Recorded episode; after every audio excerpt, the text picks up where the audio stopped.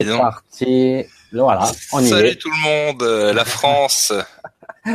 Ça y est, tu vois. Ben ouais, bonjour. Ben ce dimanche finalement, euh, encore une, une, vidéo inopinée. Ben c'est très bien. Alors je vais euh, même pas vous présenter, c'est lui qui va vous se présenter. Hein. C'est Henri que j'ai rencontré, enfin rencontré virtuellement sur le chat de Facebook et puis on a sympathisé, puis discuté. Et puis on a dit, allez, on se fait un live. On se le fait un live parce qu'il y a beaucoup de choses à raconter. On va voir un petit peu ce qui va sortir de tout ça. Alors c'est vrai qu'on a mis un petit titre euh, ancien. Euh, qu'est-ce que j'ai mis? Ancien monde. Euh, qu'est-ce que j'ai dit? Attends, j'ai pas, Ancien modèle du monde. Voilà, c'est ça. Parce que moi, c'est une vérité qui dérange. Ouais, c'est ça. Ouais, parce que c'est vrai que nous, dans le Hangout, c'est pour ça qu'on cafouille un peu, il met des, des caractères un peu bizarres. Voilà, on a un, spectateur, tu vois. Salut, salut à toi, spectateur. Enchanté. Voilà, deux, deux, tu vois, regarde, tu vois, ça arrive. Bah là, ça arrive. Ah. Donc, ben, présente-toi un petit peu, dis-moi, dis-moi un peu, qu'est-ce que tu fais, où tu es, euh, de façon générale, où, comment ouais. ouais, comme ça bien, quoi. En fait, euh, je m'appelle Henri, euh, j'ai 32 ans. Donc j'ai un prénom de vieux, mais je le vis pas trop mal.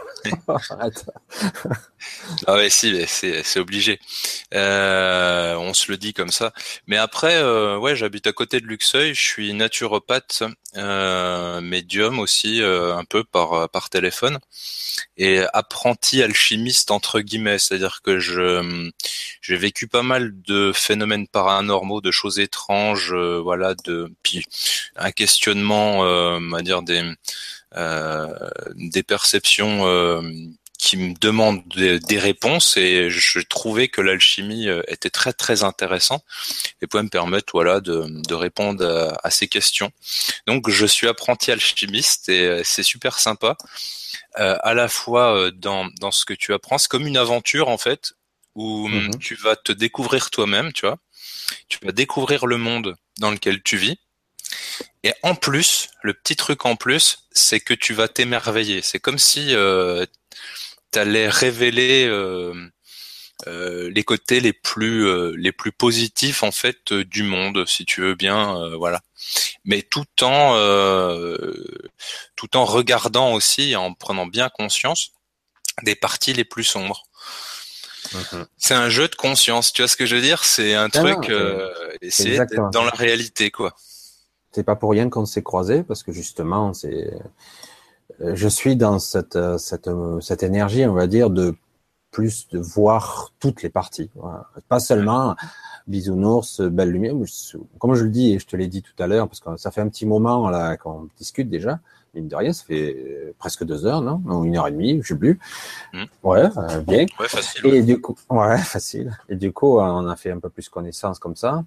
Et euh, mais c'est vrai que toutes ces parties, ben, ça fait partie de nous, même si c'est pas très agréable parfois de regarder par là. Mais voilà, voilà, c'est. Comme on disait, quoi. Finalement, au départ, euh, on se ment tous un peu à nous-mêmes. On a tous des peurs, on a tous des souffrances, et on se projette. Euh, là, j'en parlerai tout de suite après, je crois, hein, parce qu'on se projette une image en fait de nous-mêmes que l'on veut avoir, et donc pour ça, c'est même inconscient, c'est instinctif, c'est pulsionnel, c'est bizarre.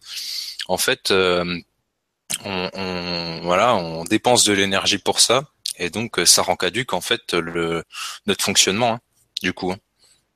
Exactement, et même, euh, comme on l'a dit, euh, on nous rentre même en complète dichotomie où on a un écartèlement de ce qu'on croit être de nous et ce qui est réellement nous.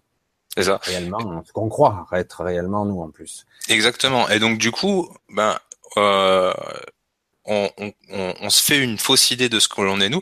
Et donc par extension, comme on est un monde dans ce monde, c'est fractal, donc euh, on se fait une fausse idée aussi du monde dans lequel on est. Et du coup, euh, euh donc l'alchimie, ça rectifie quand même ça. Et euh, franchement, on s'aperçoit que euh, voilà, euh, la société, euh, elle est, elle est dirigée, elle est construite, franchement, pour pas qu'on le voit, quoi. franchement. Et pour euh, voilà, hein, pour prendre euh, un maximum d'énergie, euh, pour de, voilà, c'est tout en fait. Comme comme dans Matrix, tu sais, quand il dit tiens, t'as une pile électrique, ma Néo, donc c'est c'est ça, c'est pareil. Il finit par vomir en se réveillant. Ouais, c'est pas possible. Ouais, parce que sa réalité ne peut pas l'accepter, quoi. Qu'il est que ça. Bon, c'est vrai que là, ça a été Matrix, c'est intéressant, hein, le, le, le, schéma de, de l'esprit, qu'en fait la réalité, c'est que qu'est-ce qui est vrai en fait? Si à un moment donné, tout ce, tous tes sens sont euh, trompés, on va dire. Si tous tes sens se font croire à autre chose, en fait, qu'est-ce qui est vrai? C'est ça. Si tu, quand tu touches un truc, tu as l'impression qu'il est réel, tu te dis, mais il est réel. Mais non, si tes sens te euh, trompent. Ouais, non, mais là, là, on est quand même dans la réalité, si tu veux. Les choses qui sont réelles sont réelles, si tu veux, dans nos perceptions, mais c'est notre paradigme. C'est la représentation du monde, en fait, qui est fausse à l'intérieur de nous. Et donc, du coup, euh, comme on n'a pas les bases, déjà on est caduque, et en plus ça renforce tout un système de peur et d'égrégore de soi supérieur que l'on se construit à l'intérieur de nous. Tu vois, comme c'est Vislar, déjà au départ, on est mal foutu, et on a un boulot à faire sur nous pour, euh, pour rectifier ça. Et le monde dans lequel on vit, la société, euh, va dire, nourrit en fait ses côtés sombres, pour moi, et c'est vraiment abusé, quoi. Ah ouais, non, mais c'est abusé parce que quelque part, je soupçonne que eux sont au courant. Hum je, ouais, parce que je soupçonne que eux sont au courant et qui nous maintiennent dans un certain, une certaine ignorance volontairement parce que quelque part, ouais. je vais le dire comme euh, vulgairement comme ça, ils se nourrissent de nous, tout simplement. C'est encore un égrégore, mais c'est vrai quoi. C'est-à-dire que toute l'énergie en fait que qu'on dépense dans la société, ceux qui la contrôlent, donc tous les bénéfices ils vont pour eux quoi. Et uh-huh. puis euh, et puis en fait euh, comment ils ont eu ce pouvoir-là, c'est que ils sont euh, dans le même dans le même monde que les alchimistes, hein, c'est-à-dire qu'ils ont accès à la vraie réalité, on va dire. Les lois, ils les connaissent par cœur. C'est, euh, tu vois, c'est transmis de père en fils comme ça. Et puis ils sont arrivés à un moment donné aussi où euh, le pouvoir corrompt, on le sait ça, le, pouvoir corrompt. Et à un moment donné, euh, ben ça, euh, ça, nourrit leur, leur, leur côté sombre, donc l'ego. Et ensuite, ben, ils ont pas ils ont pas forcément envie de, de, lâcher du lest. Ils veulent garder leur pouvoir, leurs intérêts, le fric, etc ça devient inhumain. Et c'est pour ça, euh, moi, je me pose la question, franchement, tu sais, tout ce qui est reptilien, machin, tu sais, les, mhm. euh, ce qu'on entend là, tu vois, c'est d'une certaine manière, c'est une représentation de cette inhumanité, quoi. Ben là, on en revient, euh, on en a un petit peu, on l'a un petit peu abordé tout à l'heure. Peut-être que tu en parleras de système d'alchimie et des forces qui sont en nous, qui sont en jeu, qui se mélangent. Mais on parle de, du, de même de l'histoire originelle, du péché originel du serpent qui a tenté Ève euh, et Adam. Euh, bon, bref. Donc le serpent, le reptilien, euh, c'est celui. Que Tout ça, c'est que des égrégores. Exactement. Et après, bon, voilà, les croyances de chacun, c'est autre chose. en fait, c'est que des égrégores, c'est des symboles. Tout ça, c'est des symboles plutôt. C'est c'est c'est quand même des égrégores pour moi, mais c'est des symboles qui va qui qui peuvent en fait, qui ont l'opportunité, qui ont le potentiel de nous de nous rectifier et de nous faire voir la réalité, tu vois comme elle est. voilà. Après, euh, c'est compliqué parce que moi, je parle de mon point de vue, mais j'ai pas non plus, euh, je pense, une perception euh, affinée et, parfaite du truc.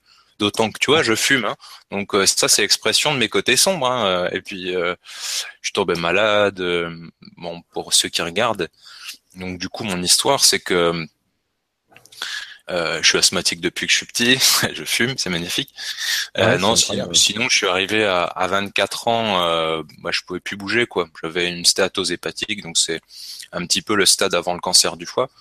Euh, des, des, nodules à la, à la thyroïde avec une hyperthyroïdie, des angoisses, de la tension, du cholestérol, la ferritine, des, des voilà, le, la prise de sang sans dessus dessous. Et je, je pouvais plus bouger en fait. Et euh, le, en fait, à l'intérieur de moi, tout ça, c'était conscient. C'est voilà, j'étais proche de la mort. Donc mhm. il fallait faire quelque chose, quoi. Sinon, j'étais pas, voilà, j'étais pas bien. Donc j'ai appris la naturopathie parce que les médecins, le problème qui, qui se posait, c'est qu'ils me disaient, t'as une, une prise de sang qui est vraiment médiocre, mais euh, on ne voit rien. J'ai juste fait un, un IRM du foie et c'était euh, un foie gras, quoi, tu vois, ce qu'on appelle communément un foie gras, tu vois. Mais le problème, euh, c'est que moi, je me sentais très très mal à l'intérieur de moi, mais d'une force inimaginable, quoi. Un truc de fou. Et euh, je me suis dit, je peux pas rester comme ça. Donc j'ai appris la naturopathie, puis en fait, euh, je me rends compte que euh, c'est c'est les vibrations dans lesquelles on est. C'est-à-dire que plus on a de la souffrance, des scories, des toxines à l'intérieur de nous, si tu veux, les échanges cellulaires qui se font mal, etc. Et plus on baisse, en fait, plus les, les, les cellules baissent en fréquence, et elles captent des, des pensées, si tu veux, ou des, des sensations, des émotions qui sont euh, négatives en fait, basse fréquence au final.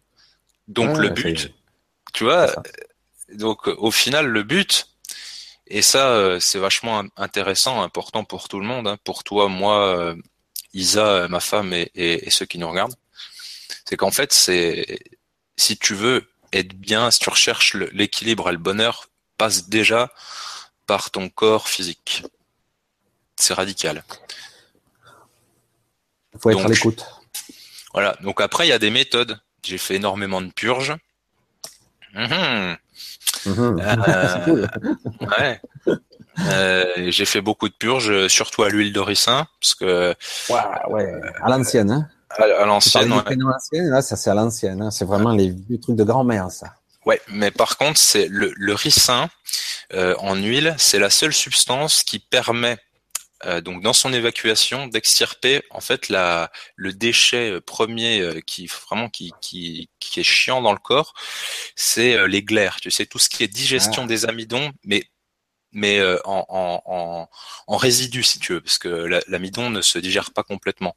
Et on a dans toute l'alimentation quasiment. Donc ça, ça va épaissir nos humeurs, ça s'appelle. C'est les liquides du corps, tu vois.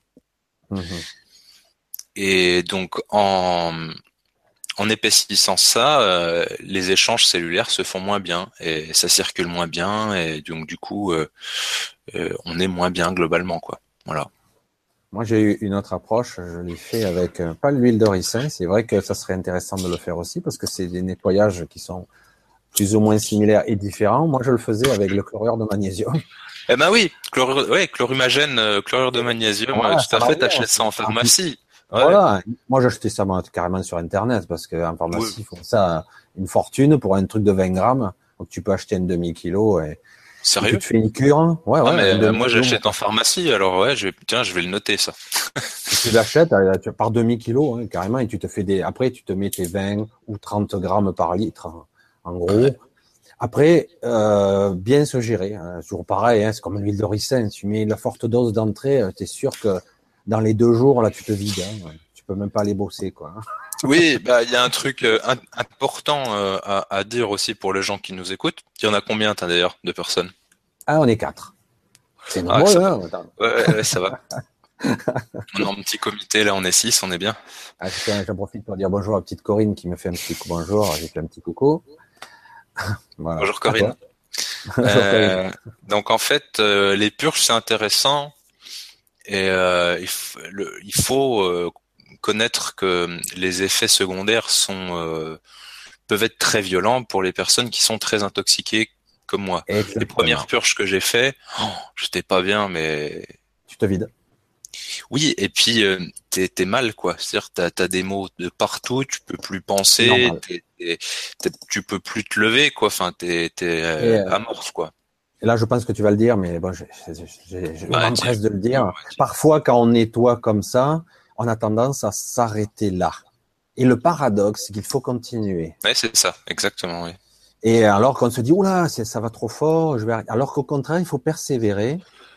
Je vais il faut pas avoir peur, il faut dépasser une certaine peur de se dire, merde, je suis en train de faire du mal à mon corps. Voilà, c'est pas ça. Tu as épuré, tu as nettoyé, et il n'y a plus rien à nettoyer, euh, ça s'arrête ça se stabilise. Même certains, ils peuvent boire du chlorure de magnésium, après euh, un verre tous les jours, ou même deux par jour. Et, euh, et puis finalement, après, à la fin, au contraire, ils ont, ils continuent à nettoyer, mais ça n'a plus d'effet secondaire comme au début, quoi. C'est ça, exactement. Et j'ai eu la même, j'ai le même cas. Au début, je le comprenais pas parce que moi, je vais euh, de temps en temps en Asie, au Vietnam, et il y a beaucoup de fruits. Et j'ai pas l'habitude de manger des fruits autant euh, là-bas. Et là-bas, j'en mange beaucoup, ils sont super bons. Et dans les quatre jours, tu peux y aller. Le système digestif, c'est saturé de fruits. Mhm. Et allez, c'est parti, c'est pareil. Parce qu'on est dans des fruits quand même relativement naturels. C'est pas des trucs qu'on mûrit en cargo. Hein. comme mmh. on mange dans les. Du coup, eh ben, et allez, je me vide. Et moi, je me disais, allez, je suis encore malade. Et non, et non, j'étais en train de me nettoyer. C'est ça. Parce qu'en fait, ce qu'il faut comprendre, c'est que la nourriture telle qu'elle est, euh, voilà, normalement euh, dans notre bol alimentaire, c'est qu'elle est remplie de toxines depuis la naissance, en fait. Et, euh, et, donc nous, on ingère ça. Notre corps a l'habitude de gérer les toxines. C'est pour ça qu'on grossit en fait. Hein. Le, le, phénomène de prise de poids, c'est euh, l'isolation de la toxine par la graisse euh, pour éviter euh, que ça soit pathogène pour les organes. Et donc, euh, quand on mange des fruits, quand on fait des purges, il y a tout qui nettoie. Donc forcément, on n'est pas bien. quoi. Le corps, il dépense de l'énergie. Hmm. Ah oui, donc ça surprend euh, pour le moment, mais après, au bout d'un moment, comme par hasard, ça fait on se stabilise et on est normal. Tout est OK. Ouais, c'est ouais. Mais il faut un petit moment parce que certains sont, comme tu le disais, extrêmement euh, toxifiés, euh, pourris à tous les niveaux, au niveau cellulaire. Mais depuis, si le mm. mec il a, il a fait ça toute sa vie entre les viandes, les machins, les viandes, on n'imagine pas la pourriture qu'on a dans les boyaux. Ouais. Euh, c'est pourri, carrément, pourri. C'est euh, impressionnant. En état de décomposition, je, dis, mais je le dis à certains, ils me croient pas, je dis, vous êtes une fausse sceptique ambulante. C'est ça. mais il suffit, hein, il suffit de faire une purge et tu vois l'odeur dans les toilettes. Hein, c'est euh, ah, exactement. Exactement. Et pour ça, j'ai dit, bon, bon, tant pis, si tu as envie de manger de la, mange, de la viande, tu fais ce que tu veux. Euh, mais sache que euh, on a du mal à la digérer. Et, et, si tu veux de temps en temps faire ben, des purges, des nettoyages, eh ben, ton corps, il te le remerciera parce que ça lui fera du bien. Parce que, au, départ, au départ, si jamais ton corps euh, il a vraiment mal et que c'est très compliqué à vivre, donc euh, là, tu te, tu te couches, tu te reposes un jour ou deux, tu mets une bouillotte sur euh, sur le foie, sur les intestins, voilà, tu mets du chaud, tu prends des bains pour bien que ça circule, que ça se nettoie et que ça ça s'évacue. Ça s'hydrate. Voilà. Boire aussi des tisanes de plantes, de l'eau chaude avec du citron à l'intérieur, des jus de légumes aussi, pour reminéraliser, parce que le minéraux, le, les minéraux, les oligo-éléments euh, et les vitamines, c'est ce qui va permettre d'évacuer la toxine, en fait, faut le savoir. Et ne, juste notre mhm. bol alimentaire, il y en a plus, en fait, dedans. donc forcément, euh, on est tout pourri, quoi. Ouais, je, t'avoue, je suis en plein dedans. Je suis en train de justement. Pourtant, c'était pas du tout ma direction initiale. Et comme par hasard, la vie m'a ramené là. Donc le bol alimentaire, la façon de boire, avant, après, pas dedans, parce qu'autrement ça s'ajoute au bol alimentaire et l'eau n'est pas gérée comme de l'eau, mais plus comme de l'alimentation. Du coup, mhm. tu l'évacues au lieu de la stocker. Après, bon, la qualité de la nourriture, la qualité de l'eau, etc., etc. Mais j'ai dit, mais c'est un énorme, énorme sujet. C'est, euh, je voulais en faire d'ailleurs, mais peut-être qu'on aura l'occasion d'en parler parce que moi je suis en train de, de bosser sérieusement sur l'eau, donc la base de notre euh, l'alimentation. Après la deuxième base c'est la nourriture parce que certains disent c'est la nourriture. Je dis d'abord c'est l'eau. On est bah composé euh, nos cellules jusqu'à 95%, on nous dit 60-70%, mais si on n'a pas une eau comme il faut, alors après.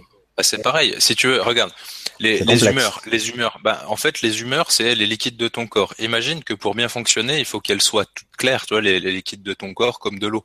Ben, tout ce que tu mets dedans, tu peux, euh, tu peux, euh, toi, tu prends une eau terreuse, tu vois, bien, euh, bien jaune, bien boueuse, tu vois, puis ça, c'est les liquides de, de ton corps, tu vois, voilà. Donc, euh, forcément, on n'est pas bien, quoi.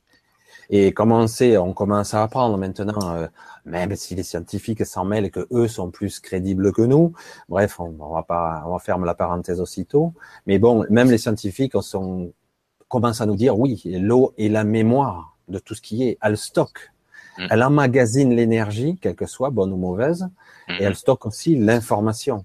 Ouais, d'ailleurs, euh, euh, d'ailleurs en alchimie, euh, il y a des procédés comme ça avec l'eau pour la restructurer et essayer de capter l'information, on va dire négantropique d'harmonie de la première matière au départ, enfin le, l'éther, l'esprit qui crée la matière au départ, tu vois, de Dieu, hein, pour les pour les pour les spirituels. Donc c'est tout simple en fait. Tu prends de l'eau, donc tu vas la distiller, ensuite tu la restructures sur une une forme géométrique sacrée, tu sais les, fleurs de vie, les trucs comme ça.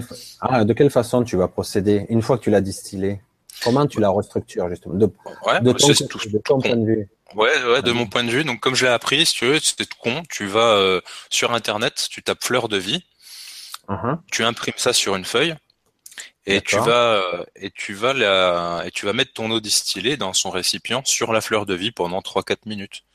Voilà, D'accord. Et ça suffira pour la restructurer? Ouais. Parce que bah pour ceux qui connaissent pas, l'eau distillée, l'eau de pluie en théorie, qui devrait être propre, qui ne l'est pas parce que qui devrait être distillée, ouais. Voilà, qui devrait, mais qui, qui est polluée. Euh, théoriquement, c'est un décapeur. C'est-à-dire que cette eau, telle qu'elle est brute, elle n'est pas bonne pour nous pour boire tous les jours, tous les jours. Mais par contre, en cure, l'eau distillée, elle peut nous nettoyer aussi. Mais elle est. Ah, toi, toi, pour toi, elle est pas bonne. Moi, de mon point de vue de naturopathie. Alors, il faut savoir. Qui la boivent. Voilà. Alors en fait, moi je t'explique, je rectifie ça de mon point de vue, euh, ouais, mes, qualités de naturopathe, c'est la meilleure eau l'eau distillée. Et elle est trop euh, brute quand même. Non non non non, c'est la meilleure eau. C'est en fait, je t'explique. Une eau, en fait, la qualité d'une eau se mesure par ce qu'elle emporte et non par ce qu'elle apporte. C'est-à-dire que moins ton eau elle est chargée de ah de bah. minéraux, euh, de euh, voilà, de bon euh, tous les produits qu'on peut y trouver dans le robinet. Et meilleure elle est. Mhm. Pourquoi? Parce que les déjà les minéraux qu'il y a dans l'eau, en général, on les on les fixe pas bien. Et tout ce qu'on fixe en tant que minéraux, c'est c'est dans les légumes. Oui, oui. et les fruits, tu vois, parce que ils sont ils sont polarisés d'une certaine manière sur le plan sur le plan atomique.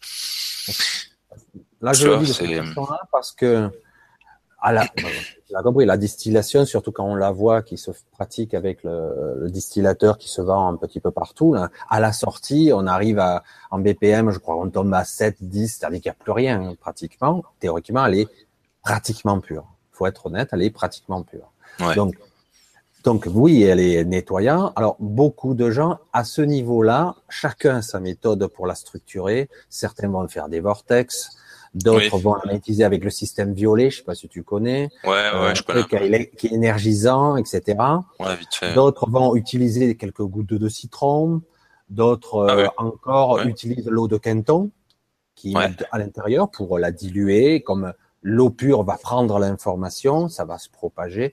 Bon, après il y a aussi la fleur de vie. Je comprends le principe, l'intention. L'intention que tu as donnée. C'est la forme. C'est la forme. Voilà. Exactement. C'est juste la forme en fait. C'est juste, si tu veux, la forme de la fleur de vie, si tu veux, comme tout est onde. La fleur de vie, elle dégage une certaine forme d'onde, une longueur d'onde. Mhm.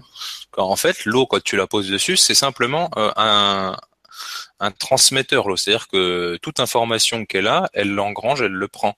Donc toi, en sortie de ton de ton distillateur, elle est elle est pure, mais chaotique. Donc toi, tu vas euh, dans le principe la restructurer donc avec un symbole, avec une longueur d'onde la plus proche, euh, qui colle le plus à la vie, on va dire, c'est la fleur de vie, quoi.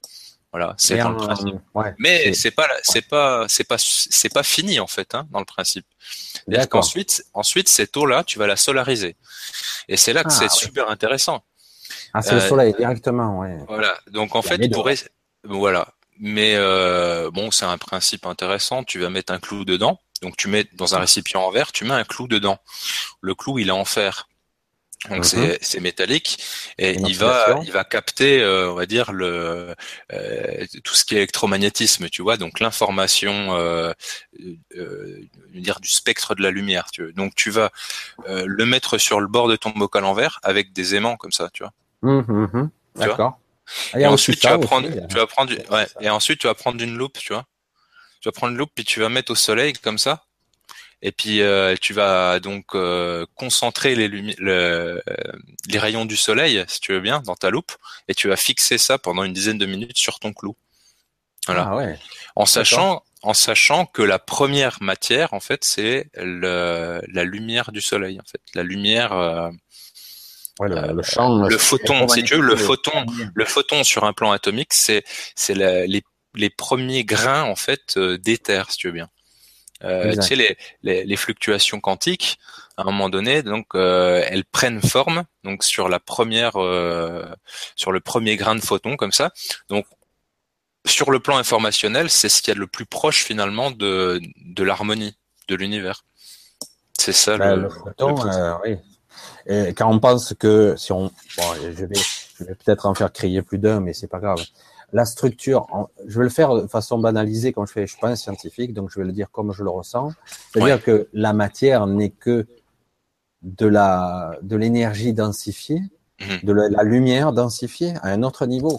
C'est ça. Donc, euh, et donc, et on, maintenant, même certains scientifiques, même si réellement on ne peut pas le voir, même avec les matériels d'aujourd'hui, au niveau d'un électron, en fait, l'électron est composé en grande partie de photons, de millions de Mhm. photons, en fait, tout ouais, simplement. les, bio, ouais, les, les biophotons les trucs comme ça. voilà, là, les biophotons, exactement, voilà, c'est ça. Donc, en fait, euh, voilà, donc on comprend que sur le principe, la, la structure même, c'est une des particules élémentaires. Bon, après, on peut parler des neutrinos, etc., que c'est encore plus subtil, mais euh, je pense plus- machins, ouais.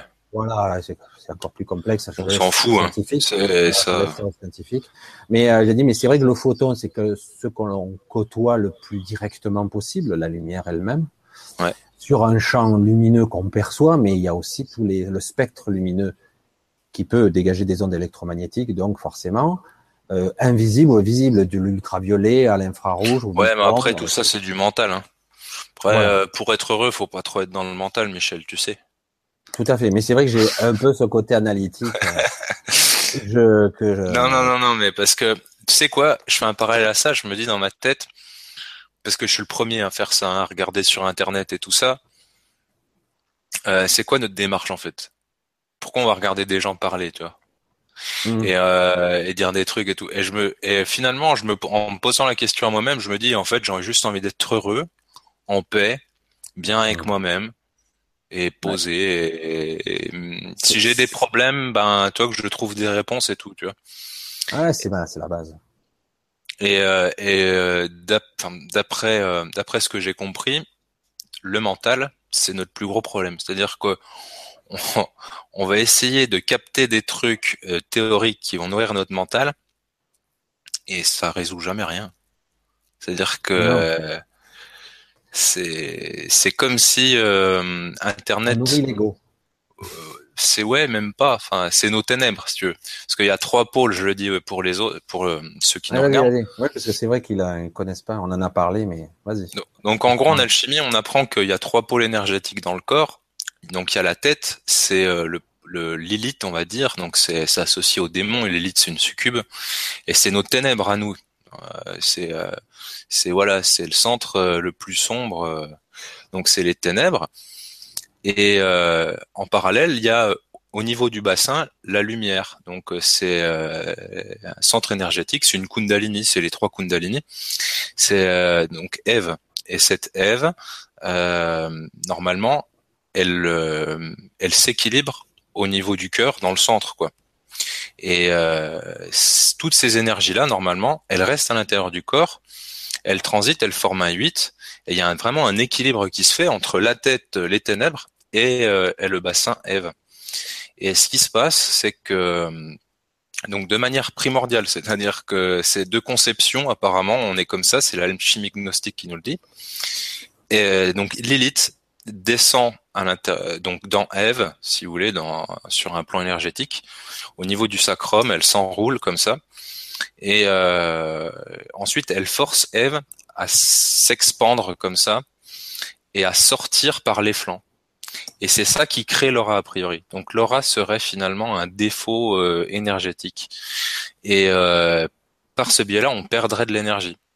Donc ça part du, du foie euh, jusqu'à jusqu'à la rate.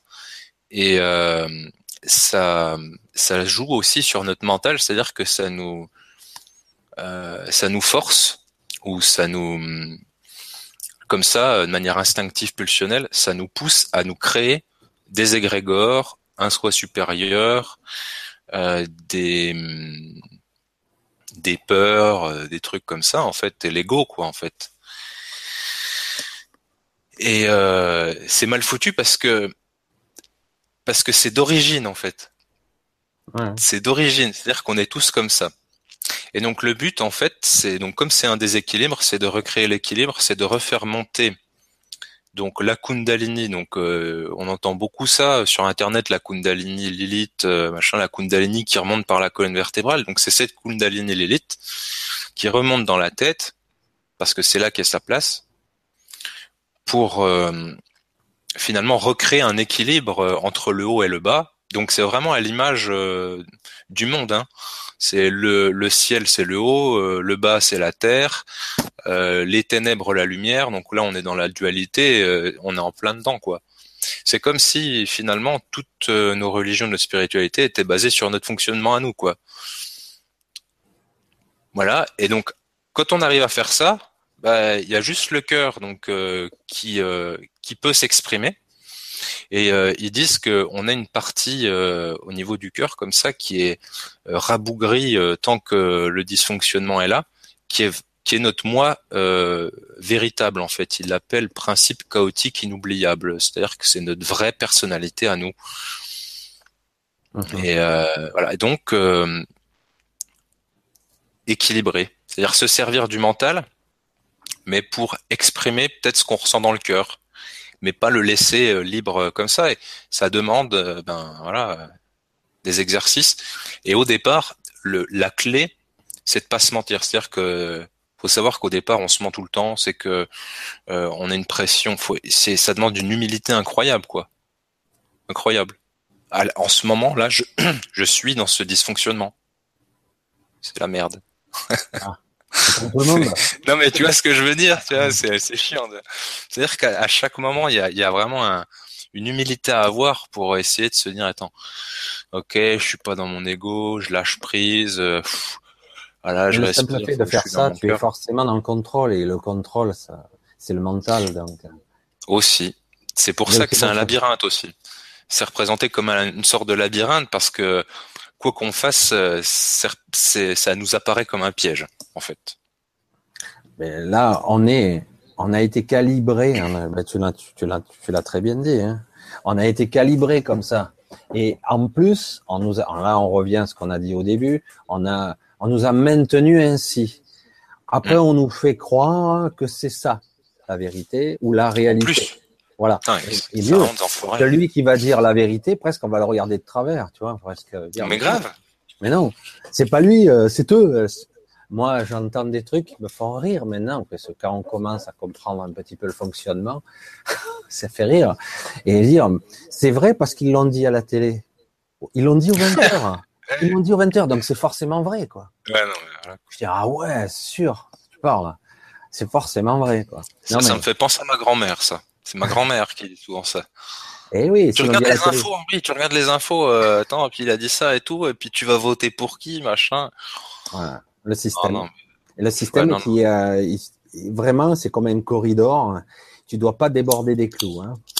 Autrement, dès que tu débordes, es soit un complotiste, soit euh, un marginal, que sais-je encore, ou voire un taré, hein, tout simplement. Mais... Ouais, bah, ouais, c'est un peu, c'est un peu les trois, hein, de toute manière.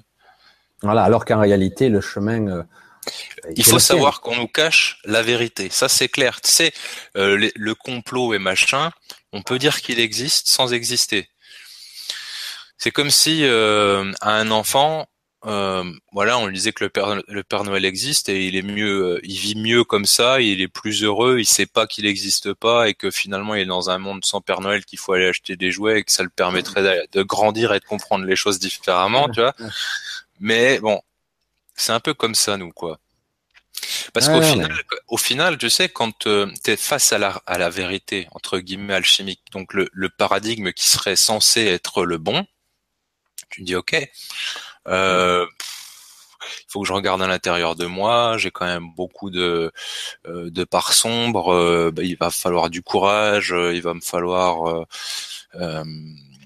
voilà du, du il va falloir que je travaille, il va falloir que je fasse des choix, il faut, il faut plus que je me mente, il faut, euh, si tu veux, donc il faut que mes, mes choix et mes actions soient en accord avec ce que je pense maintenant, et donc euh, ça te pousse à te marginaliser éventuellement, à, à, à, faire le ménage dans ta vie, euh, à te prendre la tête parce que tu es obligé de te défendre et rentrer en conflit positif, mais quand même, donc tu dépenses de l'énergie, donc c'est lourd en fait. C'est reprogrammer tout un, toute une machinerie qui était automatique avant. Et là, tu reprends conscience que la machine n'est pas très bien étalonnée. Il faudrait réétalonner la machine parce qu'en gros, c'est ça. On vit dans, un, dans une machine très sophistiquée qui ressent, qui perçoit et qui est même capable de penser par elle-même. Et c'est ça qui est rigolo parce que quelque part on te dit mais je suis en dualité, je, ça y est, je suis, je suis schizophrène quoi. mais on y est tous, on y est tous. Cherche pas, on y est tous en fait. Ouais, parce que du coup il y a des pensées qui sont pas les miennes, mais c'est lui qui hmm pense que c'est pas moi. Oula. Ah ben après, mais tu sais, beaucoup de personnes dans les hôpitaux psychiatriques, je suis convaincu, c'est des gens qui sont éveillés, mais l'ego il pète un câble en fait. Ah, Donc euh, ils se comportent, euh, ils se comportent de, manière bizarre et on est obligé de les enfermer. Ah ouais, il y en a d'autres, ils sont plus malins et ils en ont pas trop parlé aux autres. oui, bah c'est ce que j'ai fait. Moi au départ, parce que j'ai vraiment pété un plomb, enfin limite c'était vraiment compliqué. Donc là, au moment où je suis tombé malade en 2011-2012, j'en ai parlé à mes parents. Parce qu'en fait, moi j'ai j'ai vécu en fait plein de phénomènes paranormaux euh, en même temps. J'ai fait des, des apparitions d'ovnis, je les ai pris en photo, je les ai filmés. Euh, avec Isa, hein, elle est témoin, il euh, n'y a aucun souci. Euh, j'ai fait analyser les photos et tout. Euh, j'ai même, j'ai même euh, réitéré en fait une, un visuel d'ovni. C'est-à-dire que j'ai vu un ovni pour la première fois, j'ai pris en photo. Je me suis dit putain ça ça vient de moi, c'est pas possible. Enfin il y a une telle synchronicité. Tu sais, j'y pense au truc, tu sais comme dans la douche, je t'expliquais.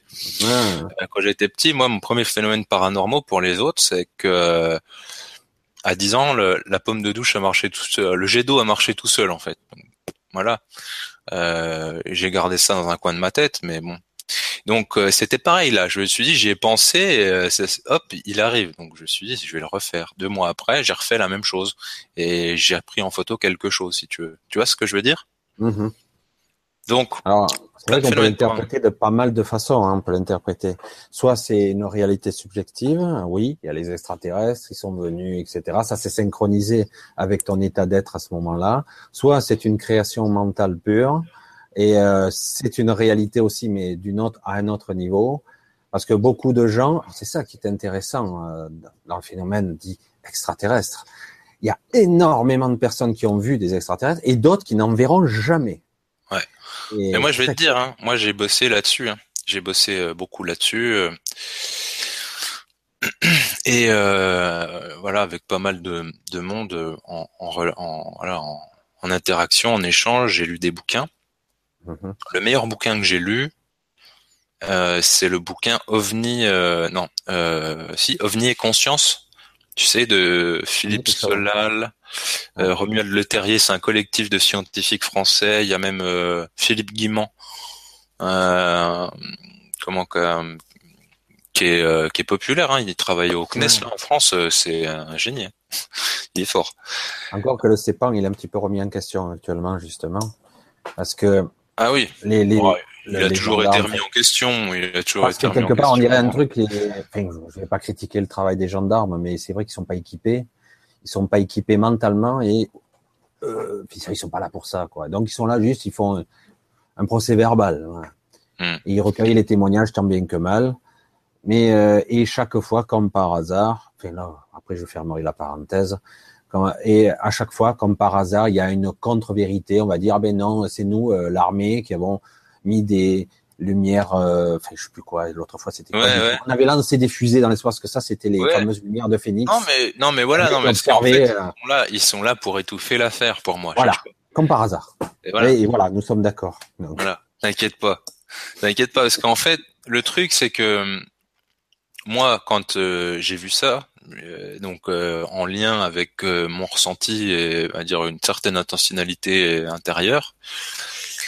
Euh, bon, je me suis dit, ça vient de moi. Et là, en fait, ce bouquin, euh, il dit ça, en fait. Ce bouquin, il dit, euh, on a tous une conscience qui est reliée à la grande conscience, à l'univers, on va dire, et que on n'est pas, on n'est pas abouti dans cette conscience, tu veux. On se crée, on est dans, on est un monde. Euh, donc notre conscience est un monde en lui-même et on crée, si tu veux, donc dans ce monde de conscience et d'information, on crée des choses à l'intérieur. Donc on est créateur, on a peut-être un un potentiel créatif un peu plus euh, peu plus élevé que les autres formes, euh, les, ah les autres règnes de la nature, on peut dire. D'accord, oui. tu comprends? Parce que tout est conscience au départ était le verbe. Le verbe est un son, le son est une information, d'accord? Donc mhm. l'information dans ce monde d'énergie, c'est les c'est une conscience, c'est une forme de conscience, un son. Voilà. Donc le son est conscience, ça c'est dans la Bible, par extension, hein le son est conscience, et le verbe se fiche cher. Donc c'est-à-dire que la, conscience prend la forme, quoi, donne la forme. Donc euh, voilà, hein, tout a une conscience en vrai. Mais peut-être que la nôtre, elle est peut-être euh, différente, euh, plus condensée, ou il y a peut-être plus de choses à l'intérieur. Et en fait, le, principe explicatif, c'était de dire, dans notre conscience, il y a plein de choses qui se créent, consciemment et inconsciemment, et le, les ovnis, c'est une projection inconsciente qui vient de l'extérieur dans une perspective initiatique mhm. pour nous faire évoluer d'une certaine manière et pour nous donner en fait des messages euh, à nous-mêmes en fait c'est notre conscience qui donne des messages à nous-mêmes là je me dis bon bah là c'est cohérent et ça colle parce que du coup euh, je suis tombé malade euh, j'ai vécu pas mal de phénomènes paranormaux plus les ovnis et ce sentiment de lien extrêmement puissant entre mon intériorité et l'extérieur, je suis bon, quand même pas photo quoi. Et mm-hmm. donc euh, là, c'est de la synchronicité pure. C'est et là, tu étais dans cet alignement à ce moment-là. Voilà. Et en plus de ça, ça m'a fait euh, euh, ça m'a fait peur. Euh, ça a évacué énormément de, de souffrance, euh, donc positif en soi. Même si quand la souffrance elle s'évacue, c'est chiant à vivre quand même, ça fait souffrir quand même. Mais au final, on est mieux. Et puis euh, ça m'a recalibré à l'intérieur de moi. C'est comme si, euh, je sais pas comment, mais bon avec la naturopathie aussi, euh, c'est peut-être aussi ça qui m'a amené à ça, c'est que je me sens plus aligné quand même qu'avant. Mais avant j'étais quand même euh, bien pas très aligné. j'étais bien bien chaotique, ouais. Donc, tu n'en avais pas conscience quelque part, tu ressentais que ta souffrance et sans la comprendre. Tout à fait. Alors et puis il y a le et voilà. Et puis il y a simplement pour finir le, le point de vue de Romiel Le Terrier qui est très intéressant parce que lui, il étudie euh, le chamanisme et les plantes. Et euh, ils ont énormément d'apparitions d'ovnis chez eux, hein, les Amérindiens. Et pour eux, par contre, les ovnis sont des formes de conscience de la nature qui viennent nous aider carrément. Hein. C'est des, des docteurs ils viennent, ils arrivent, ils font des interventions sur nous. Donc, euh, à l'instar de, tu sais, de l'enlèvement de l'abduction mmh, où nous en fait on a peur, eh ben eux en fait c'est normal. Les, les, les, petits gris donc c'est la même forme, ils viennent les chercher, ils font des trucs sur eux et ensuite après ça va mieux.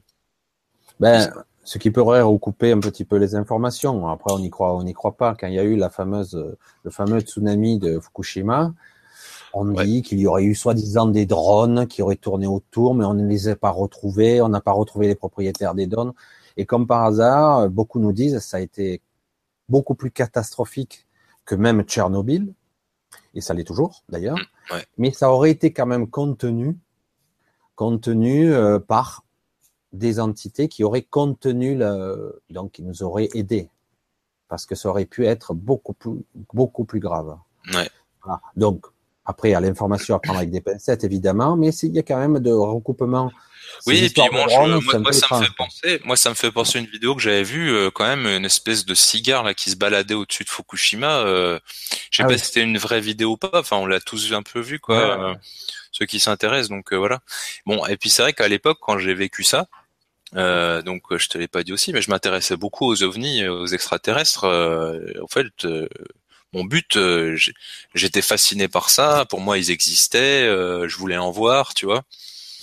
Et euh, j'avais le modèle du monde, voilà, l'univers, les, planètes, les civilisations extraterrestres. Forcément, ça existe, etc. Et on croit à ce système, c'est évident. Si on, nous explique qu'on croit au système, oui, c'est possible. Forcément. Voilà, voilà. Ou ou sinon, c'est une projection de la conscience. Et là, c'est complètement différent parce que ça nous ça nous pousse en fait à nous à nous poser la question qui on est vraiment. Et, euh, et, c'est vachement dur en fait de j'en arrive à cette conclusion là moi personnellement parce que j'ai fait un chemin à l'intérieur j'ai recalibré les perceptions euh, j'ai euh, j'ai été fidèle aussi à ce que j'ai vécu euh, et et, euh, et voilà et ça m'a amené à, à, à le comprendre mais j'imagine que certaines personnes, forcément, ont des limitations à comprendre le truc à l'intérieur d'elles-mêmes, c'est-à-dire de manière intrinsèque, parce qu'elles sont clivées, parce que la conscience est clivée encore, tu vois. Ah oui, même plus que ça. Ouais. Moi, j'appelle ça les. Euh, je, je, les avais déterminés, mais bon, après ça, c'était mon truc à moi, c'était mon chemin. Les six limitations de de, de notre incarnation. Ah oui, alors ça, c'est intéressant, ça. Ça, je connais pas du tout ça. Parce que moi, je les avais. Ça, c'est un truc euh, que j'avais un petit peu travaillé de mon côté, parce que parce qu'on a des limitations physiques, psychologiques, mentales, énergétiques, et en plus quelque part, en plus, déjà, ouais. les limitations, on nous les a, euh, on se les a imposées à nous-mêmes quelque part, hmm. parce que c'était un choix. Oui, c'est ça. Un drôle de choix, mais bon, on l'a oublié évidemment. bah, c'est déjà les peurs, quoi, en fait. Hein. Pour pallier à nos peurs et à nos doutes, en fait, on se crée des masques qui créent nos limitations, non C'est pas ça? Ouais. Et c'est un petit peu le, le saut de la foi, tu vois. Le saut de la foi, tu te retrouves au bord de la falaise, tu te dis c'est impossible, c'est une aberration. Si je saute, je meurs, c'est terminé. Alors que quelqu'un va te dire, pourtant en qui tu as confiance, il va te dire non, si tu fais un pas, tu es sauvé. Non, tous mes sens me disent le contraire. Ça. Là, je suis au bord du précipice, je suis en train de trembler du tête à la pied parce que parce que j'ai le vertige, je, je sens l'appel du vide, je, je, sens la mort. Ouais, ouais. L'anéantissement, l'anéantissement. Voilà, la fin. La, voilà, la fin de mon être, quoi. Ma survie, elle est là à 200%, le cri, elle hurle, non, recule. Et alors, quand l'autre, il te dit, euh, fais, un, fais un pas en avant, tu seras libre. Je dis, mais attends, euh, c'est illogique, irrationnel. Alors que, bon, en fait, dans cette réalité-là, si tu arrives à transcender euh, certaines croyances qui sont très très ancrées en nous, si tu arrives à vraiment à les dépasser et dire euh, non non, je n'écoute pas. Pour pas sauter de la falaise, hein, les amis. Hein. Non non, le but. C'est une image, hein, c'est une image pour montrer le la, la complexité du truc. Évidemment, on, on, est face à nos peurs, à nos croyances et dire si tous mes sens me disent que là je vais mourir, je vais pas y aller quoi. Et mm. peut-être que c'est là la sortie, quoi, quelque part. L'émergence d'une liberté d'esprit, parce que notre esprit est emprisonné. C'est clair. Voilà, c'est pour ça que je parlais des six limitations, euh, parce que notre esprit a été enfermé. C'est l'escorie, hein, l'escorie physique, émotionnelle, euh, mentaux, en fait, euh, représentés par des, voilà, des, des euh, des peurs, euh, des, des, toxines euh, en fonction des corps, des traumatismes, des voilà, euh, des doutes, euh, l'ego. Vive l'ego. Voilà. L'ego qui est paradoxalement, alors c'est vrai que j'en parle souvent et on en parle avec qui est utile en vrai, qui est utile à la survie. Et, qui est plus qu'utile. Sans lui, on, ben, on serait des zombies. mais comme quelque part, on en revient aux origines, on a été étalonné, programmé dès la naissance pour que nous soyons euh, quelque part nos parents, nos éducateurs, notre école, euh, notre travail, la société euh, nous a étalonné. Mieux maintenant, nous sommes nos propres geôliers. C'est ça. Nous, sommes, nous nous entretenons, auto-censurons. Exactement. Et, parce qu'on nous dit non, voilà ce qui est politiquement correct, voilà comment je dois me comporter, voilà les règles. Et par une euh, pression, on se on s'en rend pas compte, hein, mais c'est une pression impressionnante. Hein. C'est euh, euh, c'est effectivement, tu parles de bourreau, mais au départ, quand même, on a on a une pression extérieure qui nous fait extrêmement peur quand on est enfant. Et euh, j'imagine que, que beaucoup s'en souviennent. J'imagine que tu t'en souviens, quelques, pas forcément toutes, mais ça, euh, ça c'est présent. Et si on régresse donc dans cet âge-là, c'est là, c'est là la, libération. C'est-à-dire que moi j'ai vécu c'est une, sorte de régression. J'ai dit oh, putain, mais là je, suis en train de, j'ai 15 ans d'âge mental. Et en vrai, c'est libérateur le truc. Pourquoi? Mmh. Parce que tu te sors de ton mental, de tes codes, de tes masques, euh, de euh, voilà, de, tout ce qui t'encombre en fait à l'intérieur de toi, quoi. il y a de quoi faire. Et, il en reste encore euh, énormément. Il reste encore beaucoup, quoi. Et, euh, et, alors, ce qui est intéressant aussi, ça c'est peut-être l'époque qui veut ça, euh, à la fois on en prend plein la gueule parce que quelque part on se retrouve face à nous-mêmes et à nos contradictions, ouais. à nos croyances qui sont complètement absurdes. Et du coup, on est, tu parles de cette souffrance tout à l'heure, c'est ça, on se retrouve en, dualité. Mais non, j'ai pas envie de ça, mais j'y vais quand même. Il y a une paradoxe, tu vois ah mais j'ai pas envie de le faire, mais bon, je suis obligé d'y aller. Voilà, parce qu'il faut. Il faut. Et c'est cette société, hein, elle nous dit c'est les règles, hein, c'est ça, où euh, tu es en mode survie, euh, où tu boufferas pas, où tu pourras pas travailler, où tu pourras pas avoir d'amis, où, où, tu seras marginalisé. Euh. et du coup, tous ces trucs qui sont en toi, ben bon, mais ils te remettent sur le rail. donc, tu dois être comme The Wall, tu vois, la, musique The Wall. Ouais, ouais, ouais. c'est, tu dois être dans le cadre de la société pour être faire partie du moule, quoi. Ouais. Par contre, il y a un truc intéressant quand même que, que je voudrais rajouter parce que dans ce chemin-là, on peut se dire, mais attends, faut que faut que je regarde en moi, il faut que que je nettoie tout ça, il faut que j'enlève mon ego, machin, j'y arriverai jamais. Euh, si regarde toi par exemple, tu dis mais moi aussi, hein, je veux dire, euh, je me trouve tout pourri. Je veux dire, euh, on a des tas de trucs à régler et tout, et en fait, tu sais, je parlais tout à l'heure donc du PCI au niveau du cœur, tu sais, quand tu essayes bon, de trouver l'équilibre à l'intérieur, mhm. euh, donc voilà, au centre. Euh, donc tu as le principe chaotique inoubliable qui est là, donc il est chaotique aussi, c'est-à-dire que euh, c'est, il est inoubliable, c'est-à-dire que tu peux pas le changer, c'est aussi, c'est toi, euh, mais euh, c'est chaotique aussi, c'est-à-dire que c'est euh, c'est ce qui fait partie. C'est en fait c'est toi-même dans la dualité qui ne pourra jamais, donc euh, en toi-même, dans ton corps, euh, quand disparaître. C'est-à-dire que tu auras toujours cette dualité en toi et tu auras toujours voilà. Mais c'est ce qui nous permet euh, d'exprimer notre originalité en fait, parce que c'est un équilibre entre la lumière et les ténèbres. Donc c'est l'expression du meilleur de nous-mêmes en vrai. Voilà. Donc l'ego, il est forcément euh, nécessaire pour rester dans ce monde. Sinon, euh, il faut là, il faut sauter de la falaise. Mmh, Ça arrive. D'ailleurs, certaines fois, vrai. Certaines fois, le font, Non, mais c'est pour ça que je le dis. Parce qu'il y en a, euh, ils disent non, mais en fait, le seul moyen, c'est le suicide. Et je crois pas. C'est vrai que tu as dû y passer par là. Il faut être honnête. Tout le monde, à un moment donné, Moi, face à ses souffrances, c'est la seule option. Hmm. C'est la seule option parce que dire je suis prisonnier, je suis autour, je ressens la prison autour de moi, je, je, suis dans un carcan et ça ne ça ne me convient pas. Et ce qui est intéressant, c'est que beaucoup parlent maintenant. Euh, bon, certains parlent de la sortie de la matrice. Bon, chacun a sa façon de parler, mais la voie du milieu est intéressante parce que justement, et c'est beaucoup plus difficile, c'est de rester là.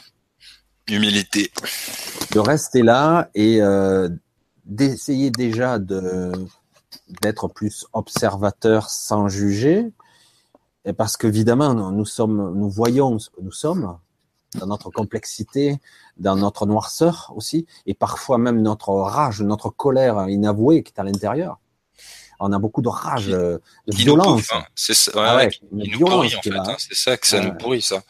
D'ailleurs, la colère, là, les chamans, du coup, euh, tu sais, parce que j'ai, bon, comme j'ai, j'ai un panel de, de thérapeutique assez, euh, assez large, je rebondis sur la colère. C'est en fait une énergie, tu sais, comme le soufre que je te parlais tout à l'heure. Mhm. Donc il y a, voilà, la souffrance. eh bien, tu peux la tu peux l'utiliser différemment. C'est-à-dire que ta colère, si tu veux l'exprimer, tu peux. Tu peux exprimer sur autrui, tu vas, tu vas le désinguer, tu vas créer de la souffrance en lui, donc tu vas recréer de la souffrance en toi, ou alors tu la canalises. Et là, tu vas bêcher le jardin, par exemple, tu vois. Ou tu fais autre chose qui est, qui est constructif, et en fait, ça te libère, et en plus de ça, tu fais quelque chose de bien. Et euh, le monde, c'est ce qu'il a besoin. C'est-à-dire que on a été élevé pour euh, pour se venger. Adulte, c'est ad ultus. Ult, ultus, c'est-à-dire se venger. Et ad, donc c'est adjoindre. Donc c'est adjoindre la vengeance à l'enfance. donc il hein. nous faut un bouc émissaire. Tu te venges de quelque, de quelqu'un, de quelque chose, d'un système, n'importe quoi. Et donc, il nous faut un bouc émissaire. Et donc notre colère, on a, on l'a tous, on a tous appris en fait à la rejeter sur les autres. Et les premières personnes, c'est la famille. Je sais pas si, euh, mais tout, je suis sûr que tout le monde est pareil. Moi, c'est comme ça. Avec ma sœur, ma mère, mon père, machin. Bah oui. Ou alors, donc on peut le faire. Hein, ça fait du bien. C'est vrai que ça libère. Euh, ou alors, tu vas bêcher le jardin. tu construis ta vie ou tu fais autre chose, quoi. C'est vrai que moi, je l'aurais exprimé différemment, mais c'est exactement ça, en fait. Et, le problème. C'est un problème ou ça l'est pas. Hein, tout dépend des points de vue. On va pas rentrer dans les détails, mais encore faut-il être un tant soit peu conscient du mécanisme qui se produit à ce moment-là, parce que on a tendance, je parle aussi pour moi, hein, je parle pour tout le monde, à l'auto-entretenir aussi. Oui. À s'auto-dénigrer et du coup auto-entretenir cette mmh. souffrance parce que quelque part, euh, on s'auto-punit. Une sorte de punition euh, étrange et alors que on pourrait prendre un peu conscience et dire attends, cette énergie-là, je pourrais la canaliser non pas du côté de l'acide, euh, ouais, obscur, acide, de la force. rage, voilà, non, mais c'est ça. Et je pourrais peut-être le canaliser vers petit à petit par là, et regarde cette force qu'il y a, je pourrais même créer des choses incroyables. Incroyable. La convertir. La convertir. Exactement. Comme de bêcher le jardin ou même d'autres choses, d'aller, euh, bon ben je vais aller courir. Pour ouais, tu fais autre chose. Et euh, mais c'est vrai que tu peux après la convertir en une énergie qui va même te libérer ou même encore te donner de la force, te régénérer. L'enlever, ah en, en, vrai, l'enlever, la colère, si tu veux, c'est ce qui rend malade. Euh, c'est c'est ce qui, c'est ce que l'on renferme. C'est-à-dire que c'est le soufre qui, à force d'être enfermé, en fait, pourrit. En fait, c'est c'est comme euh, de l'eau qui moisit euh, dans le frigo mmh. ou n'importe quoi. Tu vois, ça ça crée euh, des scories énormément. Donc le but, c'est c'est toujours de l'évacuer ce soufre et cette colère. ben voilà, c'est pareil. Mais si tu le fais sur autrui, si tu es dans cette logique-là d'adulte, donc de venger constamment euh, de, de ton entourage, eh bien tu vas tu vas enlever ta colère d'une certaine manière et t'en récupères puisque tu fais souffrir autrui. C'est ça le problème. On en parlait tout à l'heure. De toute façon, maintenant, ça commence à être, ça rentre, on va dire, dans l'éducation des gens, on va dire, qui sont un petit peu plus évolués que la moyenne, qui, qui, qui sont en quête. Ce qui se passe chez l'autre, ben, il se passe chez moi si je le vois, si je le perçois et s'il est en vibration avec moi, c'est que forcément c'est en vibration, ça tourne, ça sur, ça réagit avec moi-même. c'est ce que je te disais tout à l'heure, quoi. S'il y a quelque chose dans la vraiment euh, chez quelqu'un qui te qui te prend la tête, c'est que t'as pas résolu le truc. Voilà, il y a, y a une part de moi qui est comme ça. Voilà, et c'est tellement dur en fait de se le dire, de se l'avouer. C'est ça, c'est ça le côté mensonge en fait qu'on parle. Eh Tiens, voilà, c'est euh, c'est un exemple ça. Ah ouais, mais c'est vrai que c'est hyper balèze parce que moi j'ai tout un c'est assez comique, c'est comique, ça dépend des moments, mais quand on l'observe, parce que quelque part c'est comme si on plaçait une caméra un peu en dehors de son corps et qu'on s'observe soi-même, et c'est exactement ça. Euh, moi, j'ai j'ai des voisins hein, près de chez moi, et certes, celui-là, il me gonfle, celui-là, c'est un enfoiré, celui-là, il arrête pas de me, il me regarder, je l'aime pas du tout. Et après, quand on s'observe, on se dire, mais ce sont des parties de moi qui sont là, qui rentrent en vibration avec moi, et donc j'ai des trucs à travailler là-dessus, quoi. Voilà. Voilà. Ah, je dis, bon, et du coup, il y a du boulot, quoi. Hein. il y a du boulot. C'est ça. Et c'est ça qui est, et c'est ça qui est le plus dur. Et, et beaucoup de personnes, en fait, c'est tout con. Pour moi, hein, franchement, c'est ça. C'est-à-dire que tu rentres, tu rentres dans la maladie pour ça. C'est-à-dire que si tu as des, des choses à travailler dans ta vie, l'univers, la vie va te les mettre sur ta route. Des accidents, mmh. des machins, des trucs, de, la voiture qui démarre pas, les, les conneries. si et en plus, ça revient. si tu comprends pas, tu vois, ça, ça fait boule de neige. Tu finis par, euh, par tomber malade et, euh, et ensuite euh, par mourir éventuellement. Tu sais, il y en a, voilà. Ah, les quoi extrême, si tu coûtes vraiment pas, après ça a une masse d'énergie, euh, c'est autodestructeur. C'est ça, et c'est quand même intéressant de se dire qu'au final, la vie, donc comme c'est comme euh, ce, ce, côté fractal, tu sais, on est un monde en relation avec un autre monde, en relation avec un autre monde, c'est qu'on vibre à peu près, euh, à peu près tous, on va dire, sur la même fréquence avec une longueur d'onde différente, mais près tous sur la même, la même fréquence. Et du coup, si on arrive euh, à, à voir les synchronicités, ce qui se passe, ce qui nous arrive dans le voilà dans, dans nos vies, ben on peut rectifier. Il suffit de pas se mhm. mentir, quoi. Mais c'est compliqué. C'est le plus que moi, franchement, euh, c'était très compliqué. C'est pour cela, moi, bon, moi après chacun, pour ça que moi, c'est vrai, comme je disais, je suis un petit peu en contact avec des intervenants qui se la jouent euh, euh, maître de lumière et compagnie, euh, enseignant et compagnie. Euh, je dis pas, et je dis que ça c'est une belle part de moi-même puisque je suis en vibration avec ça. Et en, contrepartie, je me dis, ouais, mais euh, quelque part aussi, si j'ai à vivre, nous tous, alors je vais généraliser même, hein, nous tous, nous avons à vivre des contradictions, des, des, euh, des souffrances, euh, des, des problèmes divers et variés, certaines des fois presque insolubles, parfois qui nous mènent au bord du suicide ou même de du questionnement ultime, dire mais à quoi ça sert tout ça quoi, à quoi ça sert, je me fais chier. Et certains me disent non mais il faut être dans l'accueil, etc. Du coup je reviens sur le côté bisounours. Bah, c'est vrai. Oui, bien sûr que Mais dans, dans l'ouverture, dans le sens de l'ouverture, pas forcément du voilà. hein, parce que des trucs à, à, accueillir qui sont euh, de cette euh, ouais. oratoire-là, c'est moyen, mais bon. Euh... Ouais, ouais, ouais, non, c'est dur, c'est très dur. D'autant qu'en plus, moi, je réponds au tac au tac parce que bon, j'ai ma répartie euh, tac au tac. J'ai dit ouais, mais si je suis descendu, m'incarner ici, maintenant, dans ce corps, sachant ce qu'il en est, parce que moi j'ai oublié, mais sachant ce qu'il en est, euh, c'est que je devais vivre cette, ça, ces contradictions, ces souffrances. Autrement, je serais resté là-haut. Je serais resté tranquille dans la lumière. Ah, ouais. Bah oui. Ah ouais.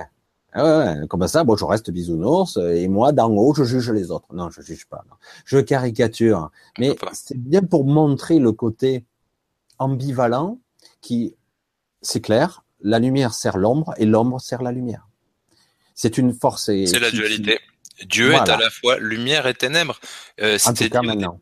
C'est oui, bah, c'est-à-dire que c'est dit, c'est dit au début de la Bible et ensuite c'est repris et puis avec des égrégores c'est personnifié des deux côtés entre Satan euh, et, et, Dieu. Mais Dieu au départ il sépare la lumière des ténèbres, hein. donc il est à la fois lumière et ténèbres. Ouais, tout à fait, tout à fait. Et on, donc, on le retrouve bien à l'intérieur de nous. Hein. On a ténèbres et en bas on a lumière. Donc il y a ces deux aspects et je pense que notre bah, tu parles d'alchimie, là c'est l'alchimie ultime. Hein. Là, il va bien falloir, si nous devons passer par cette évolution-là, intégrer tout ça, justement euh, la partie ténèbres et la partie lumineuse, en faire qu'un. Arrêtez de se mentir. Voilà. L'enfer, euh... l'enfer me ment. On est tous en enfer, en train de se mentir. Voilà, exactement. Mais c'est la vérité, de dire, hein, je le ressens bien. Hein. et donc, et ça forme le mot enfermement, on est tous enfermés, tu comprends? Non, mais en plus, euh, c'est un peu ça, quoi. Tous ceux qui sont un temps soit peu euh, en train de, de devenir un peu plus conscients de ça, même si c'est pas facile du tout, euh, c'est même extrêmement chiant. douloureux, quoi, parce que quand tu constates dans quel merdier nous sommes, dire, Bref, mais euh, voilà. Faut mieux en rigoler. voilà. Après, tu dis bon, ben j'espère comment. Non, mais il y a quand même, il y a quand même un mode opératoire. Enfin, moi, franchement, euh, avec le recul que j'ai, je me dis, euh, il y a quand même un mode opératoire. C'est-à-dire que tu te dis, ok, j'ai des parties ténèbres. Bon, euh, je tombe malade. Ok, donc déjà, je vais prendre soin de moi. Parce que mmh. si je prends soin de moi, ben je, je vais je vais expier mes fautes d'une certaine manière, mes, mes côtés, mes scories, je vais les évacuer, donc euh, je vais pouvoir euh, voilà plus facilement euh, faire l'équilibre entre lumière et ténèbres. C'est ça aussi le, le truc. Je vais peut-être, euh, je, je, vais ouvrir la lumière, non? Parce qu'on me voit ouais. plus trop. Hein? Ouais, on te voit pas beaucoup, mais ouais, on te voit ouais, ouais, mais bon, ça sera un peu ouais, plus cool. Ah ben, c'est vrai que c'est un peu gris-gris chez toi aussi. Moi, j'ai de la lumière partout. Hein. J'ai mis de la lumière partout. Ah, la lumière fut, tu vois, regarde, on est dans la création, la lumière fut, tu vois. Et la clope à la bouche, allez, c'est parti. c'est mes ténèbres, ça. C'est très non, délicat mais... pour moi, c'est euh, une épreuve. Hein. Je vous dis pour que ça, ça fait dix ça fait ans tous les jours que je veux arrêter, je vous assure. Donc, euh, moi, j'ai, euh, moi, tu sais qu'au départ, moi, c'est juste la petite aparté entre nous. Hein, nous sommes une dizaine maintenant à nous regarder, à regarder. Donc, Ouais. Et euh, la petite aparté, c'est que euh, je me suis, c'est pour ça que moi je me suis disais, j'étais pas normal. Toi, tu disais que t'étais pas comme tout le monde, moi non plus. Euh, je ne bois pas, je fume pas, euh, je bois pas de café. Alors je, ça m'arrive d'en boire pour faire plaisir ou être en convivialité avec les gens. Mmh. Euh, j'ai pas d'addiction, mais il est pas normal le type. Hein. J'ai fumé, hein, j'ai bu aussi. J'arrive pas à accrocher parce que ça, j'ai pas ce programme. Non mais c'est bien. C'est bien. Mais c'est bizarre. C'est bizarre. C'est pour moi, ça, pour moi, ça comble, ça comble une sorte de, de vide. C'est-à-dire l'addiction, même à la nourriture, hein, on, voit on a vraiment une très grande pulsion pour pour la, nourriture.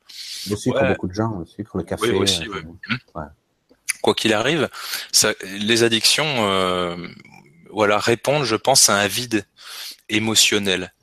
Euh, voilà. La cigarette, c'est comparé euh, euh, en, en, en, oui, en médecine chinoise, je sais plus, en énergétique, qu'en fait le, le monde extérieur est froid. Donc je, si tu veux, moi je fume pour réchauffer le monde extérieur pour qu'il soit plus doux, parce que je le sens ah, agressif. C'est comme ça que tu le perçois, toi. D'accord. Ouais.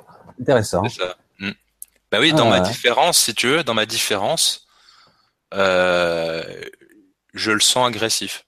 J'ai vécu des expériences, mais ça c'est intégré en moi comme des comme des traumatismes et mes perceptions ont été modifiées, alors que ça normalement ça ne devrait pas l'être. Et mhm. j'arrive pas, donc je le sais, tu vois, avec le mental. Par contre, j'arrive pas à le résoudre encore. Oui, ou, tu ne veux pas. c'est comme ça que je l'entends. Hein, bah, Parce que pour l'instant, tu n'as pas envie de le régler, tu as autre chose à faire. C'est possible aussi, ouais. Et il y a aussi une part de toi qui te dit j'ai encore le temps. Euh, tout à fait. C'est pas mm. faux ça. Mm. C'est pas faux. Ça c'est vrai, ouais. Donc bon, je te dis ce qui m'a quand je quand je perçois les trucs, je te les dis comme ça vient. Ah bah, euh, Mais euh, mais c'est vrai que tout ce mécanisme, chacun a ses stratégies et de toute façon, personne va se. bon, moi je vais pas te juger parce que tu fumes. C'est vrai que c'est quelque chose qu'on nous a créé de toutes pièces, mais aussi loin qu'on voit dans la civilisation, tu vois même les Indiens en train de se faire des, des pailles, je sais plus quoi, ils fument des... Des, des calumets de la paix. Voilà, des calumets de la paix, par exemple. Et c'est vrai que ça a toujours existé, parce que quelque part, il y a, c'est un petit peu comme pour moi avec le café, moi j'aime pas le café particulièrement, mais quand j'en bois entre amis, j'aime pas le café, mais c'est ce côté ambiance, convivial, être avec. Ouais. Tu euh, partages, tu partages, tu, tu, voilà. crées une connexion en fait avec eux. Tu partages quelque chose avec. Même si euh, boire le café, euh, aucune, pour moi c'est. Ouais, je te comprends. Parce qu'en fait, ah dans ta perception, bah oui, mais c'est logique en fait. Dans ta perception, tu crées un lien en partageant quelque chose avec eux. Donc, ce qui transite en fait, c'est des énergies de conscience. Si tu veux. Donc, ça ouvre, ça nous ouvre les uns avec les autres, ça nous regroupe. Ouais. Et euh, la cigarette, ce que j'ai pu voir moi sur les gens, c'est une addiction aussi, c'est aussi c'est un apaisement. C'est euh, je comble un vide, il y a un manque, il y a un truc affectif, il y a un truc, il y a, il y a un truc qui m'irrite, je ne sais pas ce que c'est. Et euh, c'est le seul moyen que j'ai trouvé pour l'instant qui me permet de stabiliser le truc. Voilà. C'est ça. Ça stabilise et ça, calme. Ça calme. Alors même par j'ai vu le, le vice pousser jusqu'à l'extrême où carrément les gens n'allumaient même pas la clope. Ça, c'est un autre, un autre fait. C'est carrément le fait de jouer avec. Ouais. De l'avoir dans les mains. Ouais, c'est ça. Ça occupe les mains, ça occupe une partie du mental.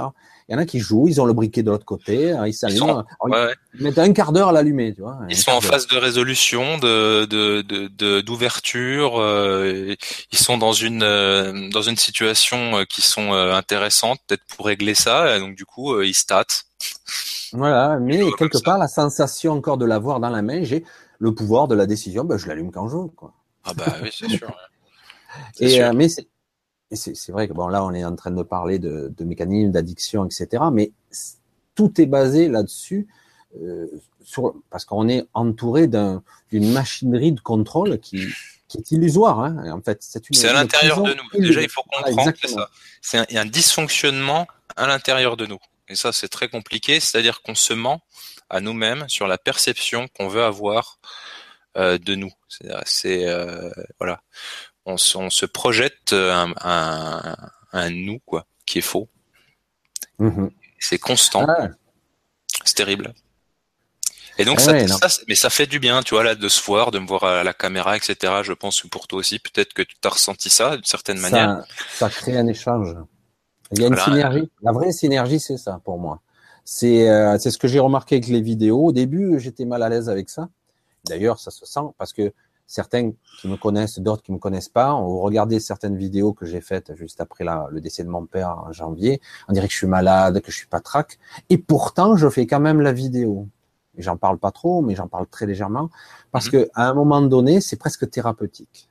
Ouais, c'est ça. Euh, il y a de l'énergie qui circule. Euh, tant pis si, comme je te le disais tout à l'heure, j'ai dit, je lance des fois des vidéos, elles sont pas terribles, j'ai pas été brillant, j'ai été cafouilleur, machin. Et j'ai dit, tant pis, je laisse tel quel, je, je serai brut de, de, décoffrage. Il y a beaucoup d'erreurs qui se glissent. Des fois, j'ai, j'oublie la moitié des trucs, mais c'est moi, le vrai moi qui est là.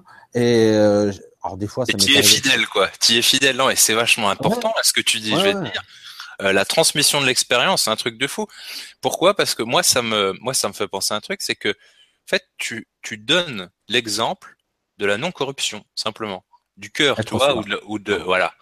Non, mais parce que, voilà, parce que je veux dire, dans cette société, on est constamment en train d'être corrompu, c'est-à-dire d'être euh, en dehors de, de nous-mêmes ou en déconnexion finalement de ce moi véritable de, de, on est dans le paraître, hein, on le voit avec nos ah télévisions, même la télé. Hein. Ça fait du bien, hein. ça fait du bien de le dire. Ah, non, non, elle, moi, elle est carrément, elle est déconnectée. Euh, je dis, je m'en servirai de moniteur à l'occasion quand le mien il va lâcher, je m'en servirai de moniteur d'ordinateur. Parce que même plus, on l'allume. Voilà, comme ça, au moins, c'est réglé. Quand je vois la merde qu'il y a, euh, on est vraiment, eh ben, on est dans la démonstration de l'ego à son paroxysme permanent. Et comme euh, comme je te disais tout à l'heure, plus tu montes dans la pyramide, plus c'est des gens qui sont corrompus. C'est-à-dire que c'est plus des gens qui ont qui ont aucune conscience. C'est qui c'est Paul Ponceau qui dit euh, c'est des entités ah. sans âme ou des portails organiques, je sais pas quoi.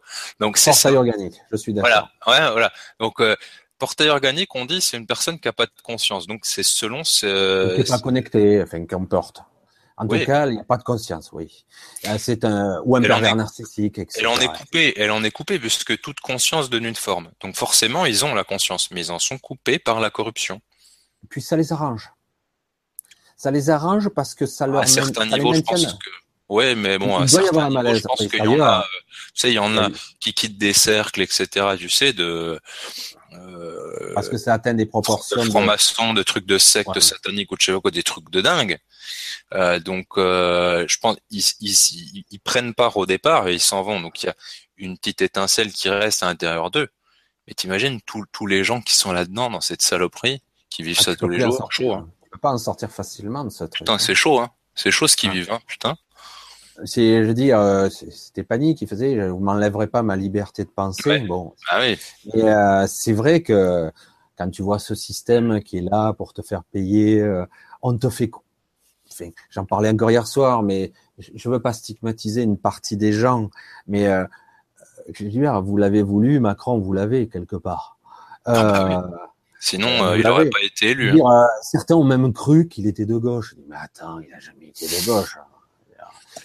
Moi, je ne parle même pas de, je ne parle même pas de politique. Gauche, droite, pour moi, c'est des pantins, c'est. Exactement. Ça sert à rien. Quoi. Là pour gesticuler. Oh, bah. C'est les acteurs euh, de notre asservissement. Donc, euh, si, enfin, faut, faut être con pour voter pour moi.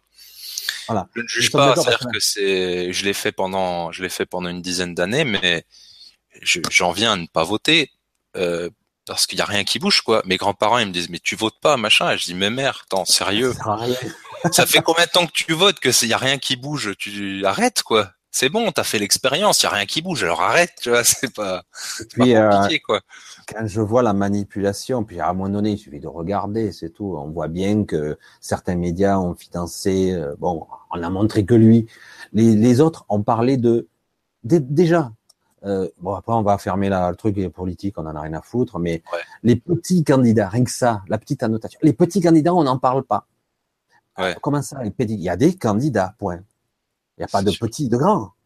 Mais dans le de jeu, on a dirigé ah bah. l'attention vers, voilà. Forcément, c'est de l'influence de toute manière euh, absolument abjecte.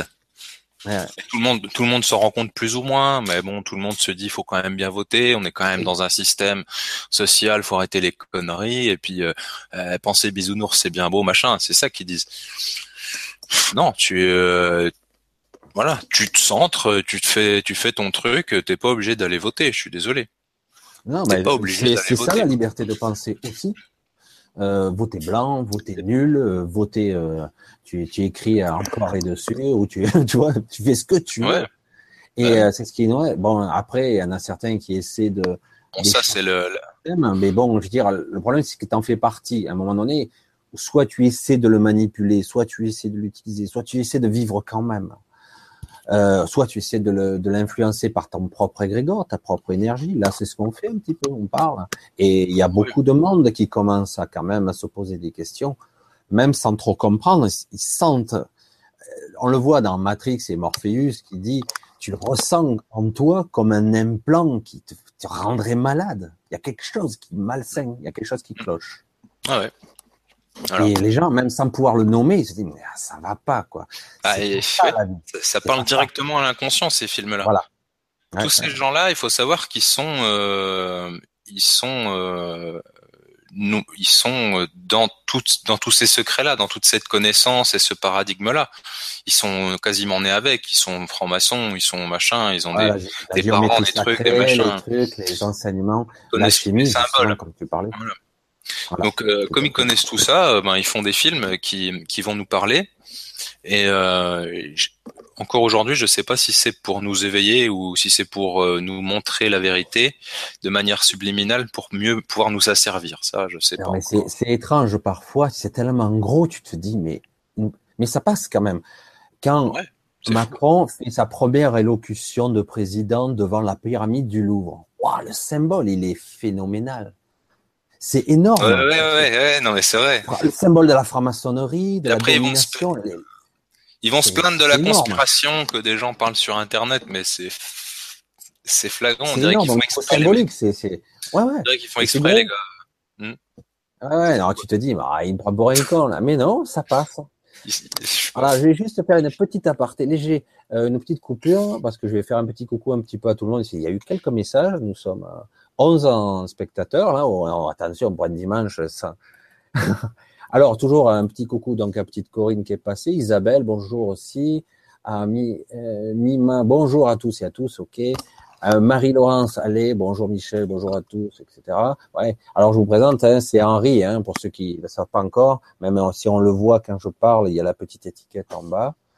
Euh, voilà, oui, tu as raison. Éviter de s'auto-punir, c'est tout un art de vie. Ça, c'est Marie-Laurence qui nous dit ça. Tout un art de vie, hein, ouais. L'indulgence, quoi. Ouais. voilà. C'est l'indulgence, c'est vrai, parce qu'au final, dans cette euh, imperfection-là, dans, dans ce dysfonctionnement primordial, donc euh, c'est vrai qu'on a, on a vachement d'indulgence à avoir, et à savoir aussi que la culpabilité qui est engendrée, avec la colère, c'est-à-dire que ces deux énergies, la culpabilité, c'est dingue quoi. C'est tout ce qui va euh, générer le stress. Et euh, c'est vrai que plus t'enlèves ça, euh, mieux tu te sens aussi, ouais. Eh ouais.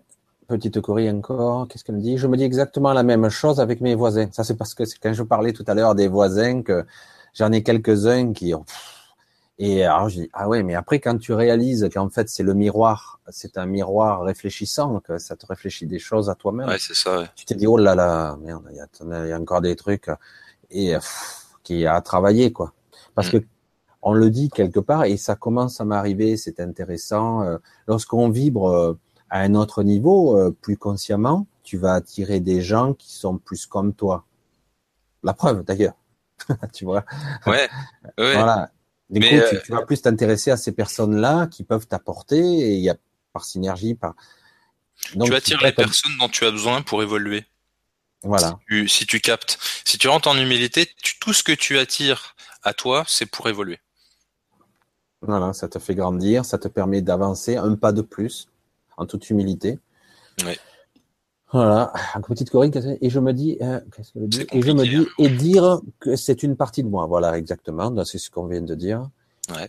Alors, et Marie-Laurence qui nous dit, oui, c'est dur de se l'avouer. Alors, je sais pas de quoi on parle, mais de s'avouer peut-être les parties obscures, hein, peut-être. Ouais. ouais. et puis le fait qu'on se ment euh, à nous-mêmes, je pense. Ouais. de temps en temps, et puis euh, euh, oui, qu'on disait finalement, euh, ouais, c'est une partie de moi qu'il faut que je travaille puisque ça fait ça fait écho. Euh, ouais. Mmh, mmh. Et elle continue, et c'est dur de se l'avouer à soi-même, évidemment, de se l'avouer. C'est évident. Il y en a marre du bisonourisme. c'est le New Age, ça. Ouais, oui. Le New Age, en fait. C'est beau quand même. Hein pour moi, je, vais te dire, Michel, le New Age, en fait, c'est euh, l'expression, la libération de la, de, la lumière en fait. Donc c'est plutôt intéressant. Oui. Mais euh, on, on, est ténèbres aussi en même temps et on trouve l'équilibre entre les deux. Donc euh, le New Age c'est bien pour la, la lumière, mais c'est pas la vérité quoi. C'est incomplet. C'est incomplet. C'est incomplet. Voilà. Alors après, on est libre de ben, d'être en accord avec soi-même de ce côté-là. Hein. Donc d'aller piocher. Ça, j'en ai besoin à ce moment-là de cette info, de cette énergie. Et puis à des moments, bon, ben, on va aller voir euh, ben, Laurent Freeman sur Stop Mensonge ou Paul Ponceau justement qui est là-dedans. Hein. Il est dans les ténèbres. Lui, il a plongé dedans. Hein. Ah bah lui, il est dans, dans ses ténèbres, lui, c'est sûr. Ah, ça, c'est énorme. Mais d'un autre côté, quand tu, oh, tu te dis, là, j'étais à petite dose là, hein, parce que. non, mais je voudrais pas être à sa place, hein, parce que. Ouais, ouais. C'est-à-dire que lui, il est, il est noyé dans les égrégores. Ouais, mais... Alors après, tu sais, en parlant de reptiliens, je veux, on peut parler des euh, voilà, euh, mais je crois que lui a témoigné du fait d'avoir vu un reptilien, je crois. Mmh, c'est possible. Se transformer, enfin une personne se transformer. Alors à savoir si c'est vrai ou pas. Et c'est vrai que cette notion de reptilien là, avec tout ce qu'on peut voir, avec des analyses de caméras, de choses, de personnes qui peuvent éventuellement se transformer ou pas. Enfin, il y a quand même des bizarreries à ce niveau-là. moi, ça m'intéresse quand même. J'aimerais bien lui en parler, savoir, euh, savoir ce qu'il en est. Mais euh, sur l'histoire des reptiliens. Euh, Parce que moi, tu sais, ça fait penser directement au film V-Live. V-Live, tu sais, là, le film américain où donc le héros il met une paire de lunettes et il voit ah. donc tu sais les affiches obey, enfin obéi. Ah oui, toi tu l'as dit en version originale. Nous c'était quoi Invasion Los Angeles, je crois. Oui, c'est ça. oui, c'est ça, exactement. Ah, c'est génial, génial. C'est des extraterrestres qui en fait dirigent la planète. Nous sommes des pauvres cons esclaves. Complètement. Marqué obéis, obéis. L'argent c'est ton Dieu. Euh, voilà. C'est exactement ça. Marie-toi, fais des gosses. Euh, voilà. Voilà, pauvre con, euh, presque en tout titre. Alors, puis les gens, les gens humains, finalement, ils mettent les lunettes et ils voient, c'est des, c'est des zombies absolument euh, dégoûtants, euh, ouais. dégueulasses. Et puis certains vivent avec des humains en plus. Et les, les, humains ne savent qui vivent avec un extraterrestre. Exactement. et à, la fin, et à la fin, ce qui est très intéressant, c'est que il casse une espèce d'antenne sur un toit et on voit finalement que les humains retrouvent cette perception sans les lunettes. Euh, et ça fait complètement écho aussi bah, à la voilà à la vibration euh, éventuellement une manipulation. Directement tu peux faire le lien avec Earp par exemple. Tu sais cette technologie américaine euh, absolument. Qui soi-disant n'existe pas. qui soi-disant n'existe pas. Voilà, et qui permettrait, oula, on cherche dans ce domaine, qui permettrait même d'influencer les pensées des gens, et même de faire penser, d'envoyer des pensées à quelqu'un. Oui. Carrément, jusqu'à la schizophrénie. Donc ça peut aller loin. Hein. C'est... Donc je dis waouh, ça fait flipper. C'est, compliqué parce que compte tenu du fait qu'on est tous schizophrènes plus ou moins euh, déjà de base, et qu'on oscille entre lumière et ténèbres avec l'ego qui, qui, qui, nous qui nous pollue.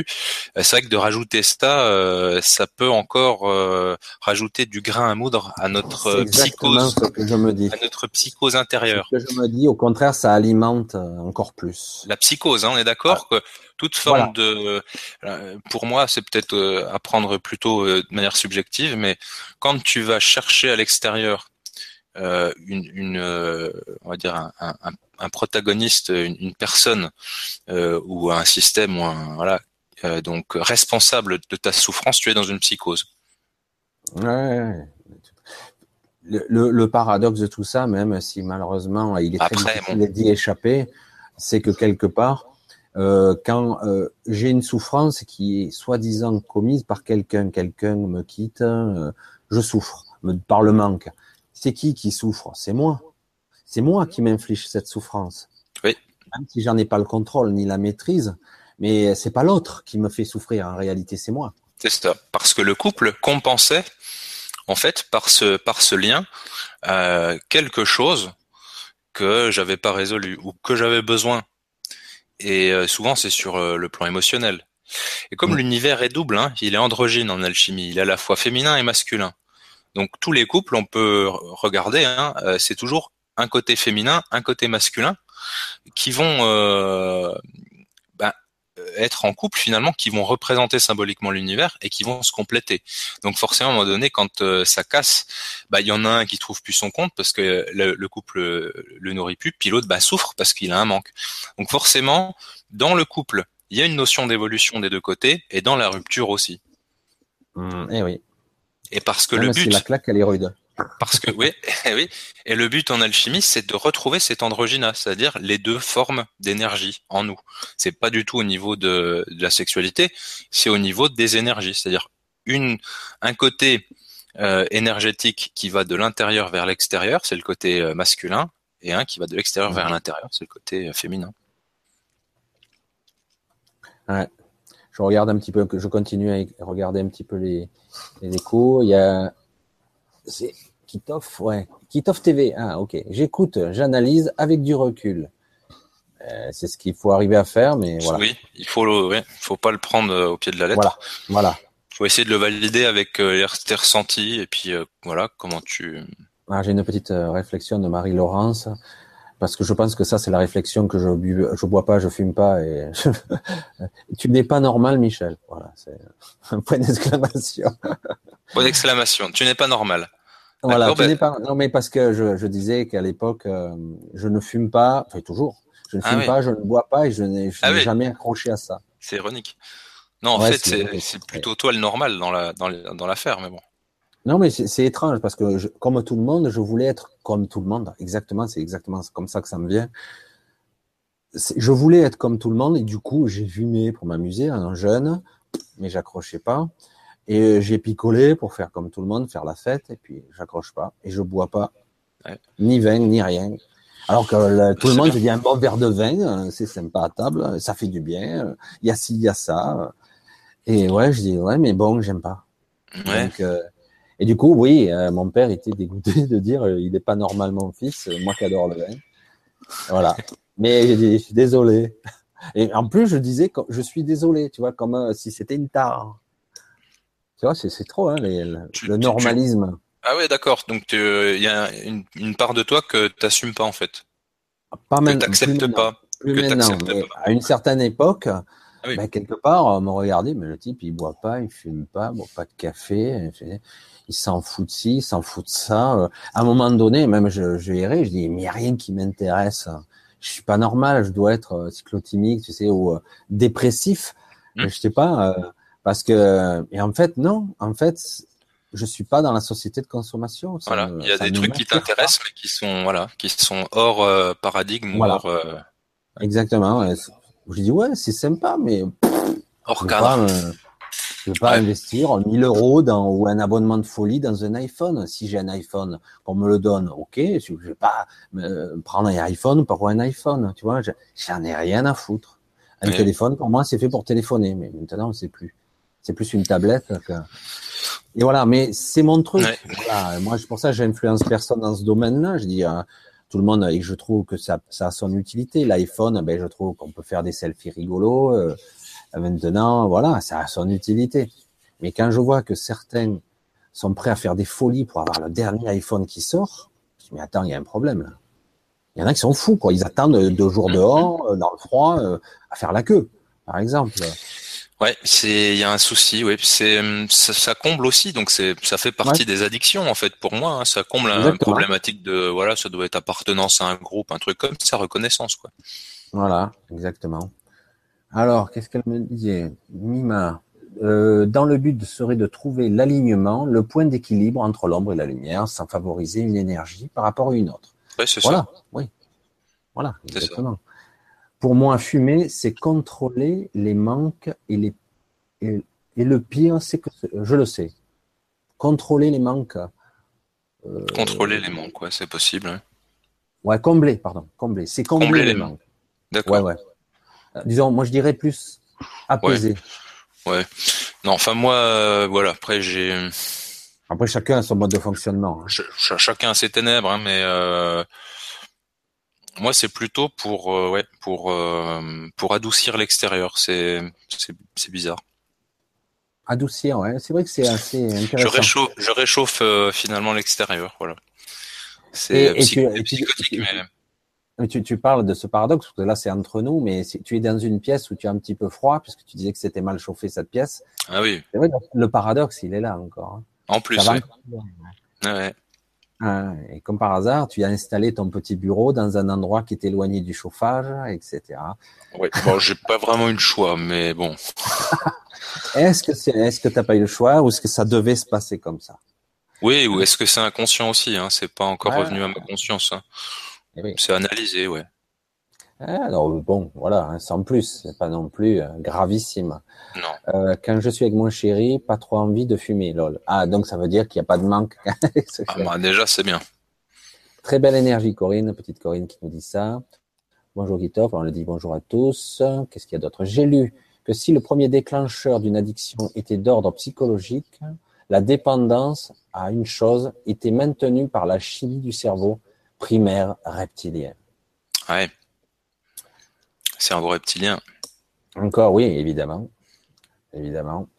Euh, moi, je vote blanc. Ah, attends, euh, par respect pour les femmes qui ont lutté pour, pour qui j'ai le droit de vote. Ah oui, c'est vrai hmm. que c'est pas si vieux que ça. Le droit de vote pour les femmes, c'est pas si vieux que ça. Je crois que c'est les années 60. Ouais, quand tu considères que le vote, euh, ça permet d'entretenir, euh, disons, le système dans lequel on est, franchement, euh, je trouve que... C'est l'illusion de la démocratie. Elles avaient quand même plus de chances de pas voter au final, mais bon. elles ne savaient pas à l'époque. C'est ça. Mais nous, pareil. Hein. Oui. Patricia Dupont, bonsoir à tous. Connaissez-vous la chaîne Sand Genael vous en, vous en pensez quoi? Je sais pas, tu connais toi Sand and Genael Non. Pas. Non. Je peux voir moi aussi les gens qui le chat. Alors là, en fait, pour voir le chat, il faut que tu ailles sur la sur le YouTube qui est en train de se dérouler en ce moment, avec un petit décalage de 10 secondes. Fais attention parce qu'il va y avoir un écho de 10 secondes, 5-10 secondes d'écart. Et tu as le chat à côté. Mais moi, on peut, avec les trois petits points, sortir le, le chat et fermer la fenêtre YouTube parce qu'autrement c'est un bordel. Non, mais c'est bon, je vais te laisser lire, c'est bon. Je vais... Voilà, mais euh, voilà, il y a le chat. Et puis éventuellement, tant que je coupe pas le direct, le chat va rester ouais. à un certain moment. Euh, voilà, mais voilà, c'est rigolo quoi. Alors, euh, qu'est-ce qu'il y a? Là, Ça d'accord. Marie-Laurence Allais, le nouille, le nouillage, le nouille. Âge. Le nouillage. ouais. nouille âge, nouille edge. Le New Age n'est-il pas de la fausse lumière? Ah, c'est une question à voir. Oui, oui. En tout cas, c'est pas exact. Ben, après, faut faut voir ce qu'elle appelle fausse lumière. C'est possible qu'il y ait des mensonges et forcément des égrégores de transmis et des et des fausses vérités. Ouais, moi j'imagine que oui. Hein. Ouais, bah, de toute façon, il y a de l'ego là-dedans aussi, ou de ce qu'on appelait vulgairement l'ego spirituel. Ouais. Je, alors, je ne bois pas, je ne bois pas de café, je suis pas accro au portable. On me trouve bizarre. Ah, ben voilà. eh ben c'est bien. Ben, t'es pas bizarre. C'est les autres qui sont bizarres. Bien sûr. Mais ah, comme tu es en minorité, tu crois que c'est toi qui es bizarre. Voilà, mais ouais. du coup, on n'en parle pas trop. Voilà. À la force du neuromarketing. Oui, ça, c'est quand on nous martèle l'information. Moi, j'ai connu ça, euh, comme je suis dans l'informatique chez mon père, etc., et d'autres personnes qui ne voulaient pas entendre parler d'ordinateur pendant très longtemps, jusqu'au jour où ces gens qui étaient hyper agressifs avec l'informatique me disent, tu voudrais pas m'en installer un? Ça y est, ils se sont fait prendre au piège du marketing. Voilà, voilà, voilà. Tôt ou tard, euh, tout le monde. Et puis en plus, comme si c'était pas suffisant, les papiers, euh, on va dire l'administratif, nous oblige quelque part de plus en plus, tout est dématérialisé, les factures et compagnie, tu es obligé quelque part d'en avoir de plus en plus, parce qu'il n'y a plus rien qui arrive dans les boîtes aux lettres, presque, sauf les PV.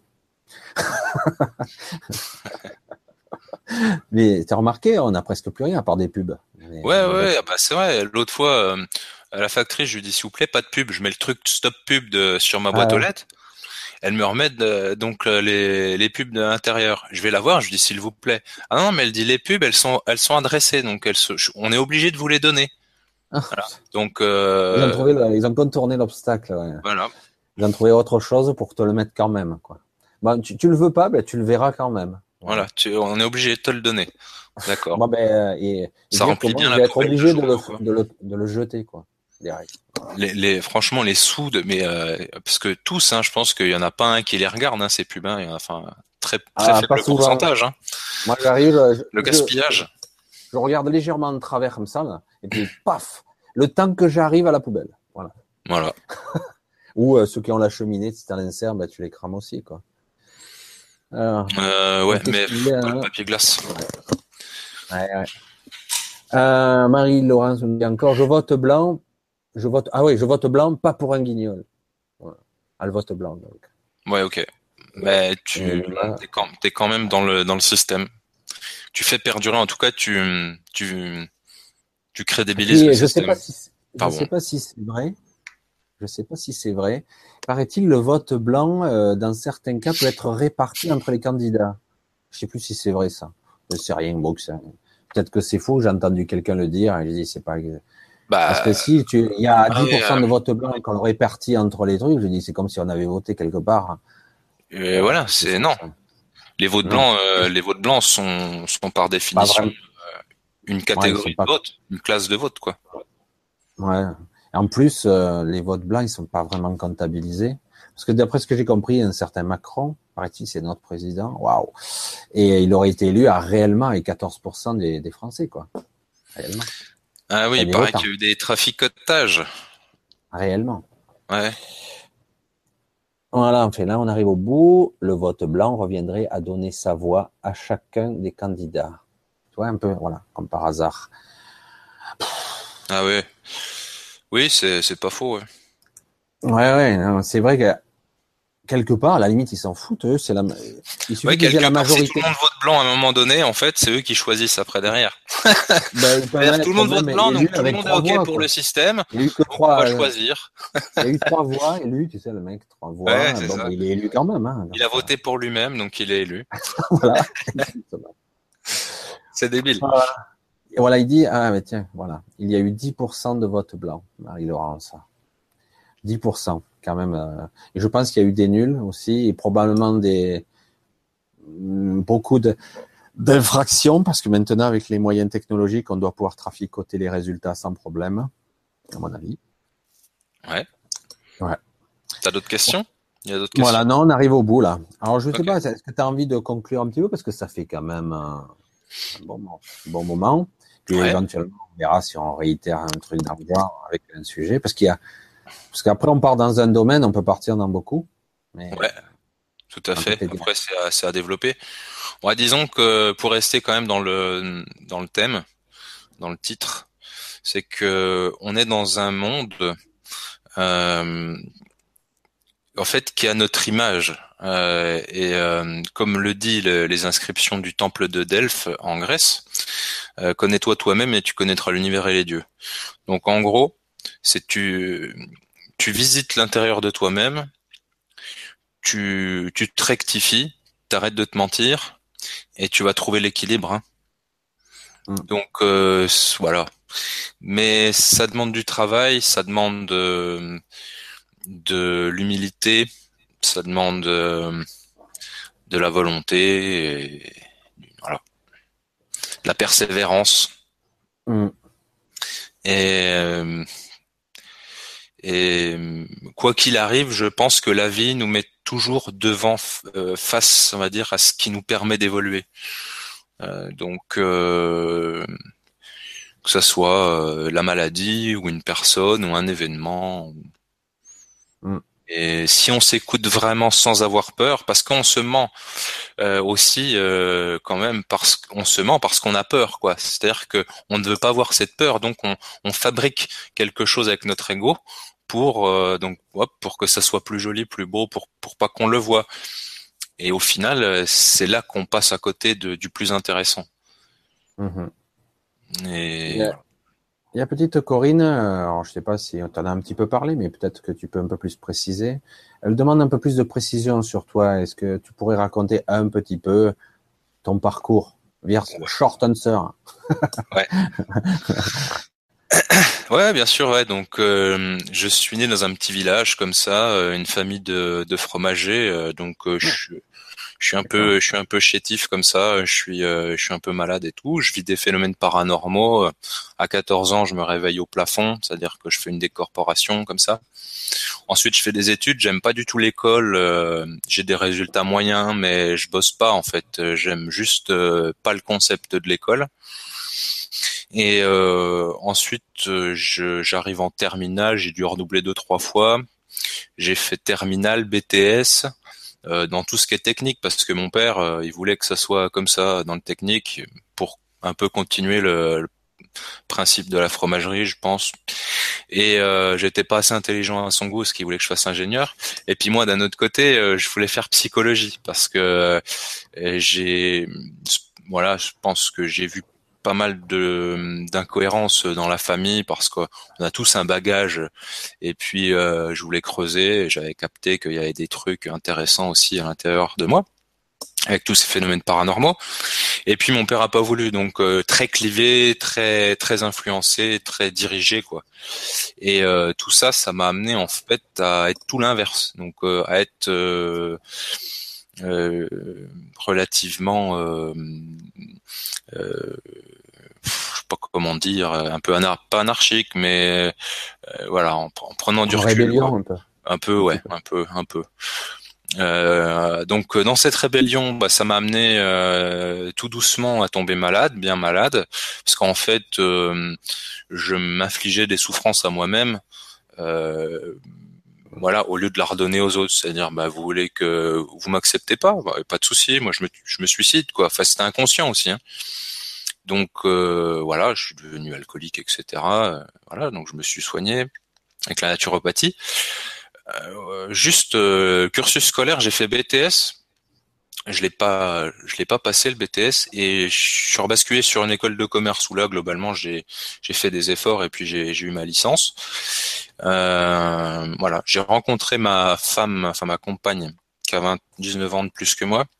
Si je dis 20, elle va gueuler. Euh, à l'école de commerce, qui travaillait là-bas.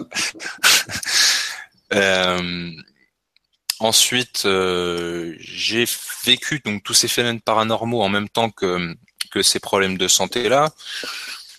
Après, qui reste selon moi euh, quand même très relatif parce que euh, peut-être que je passe à côté de la mort ou peut-être pas. Ou j'étais très mal, très mal euh, à l'intérieur de moi, un truc de fou quoi.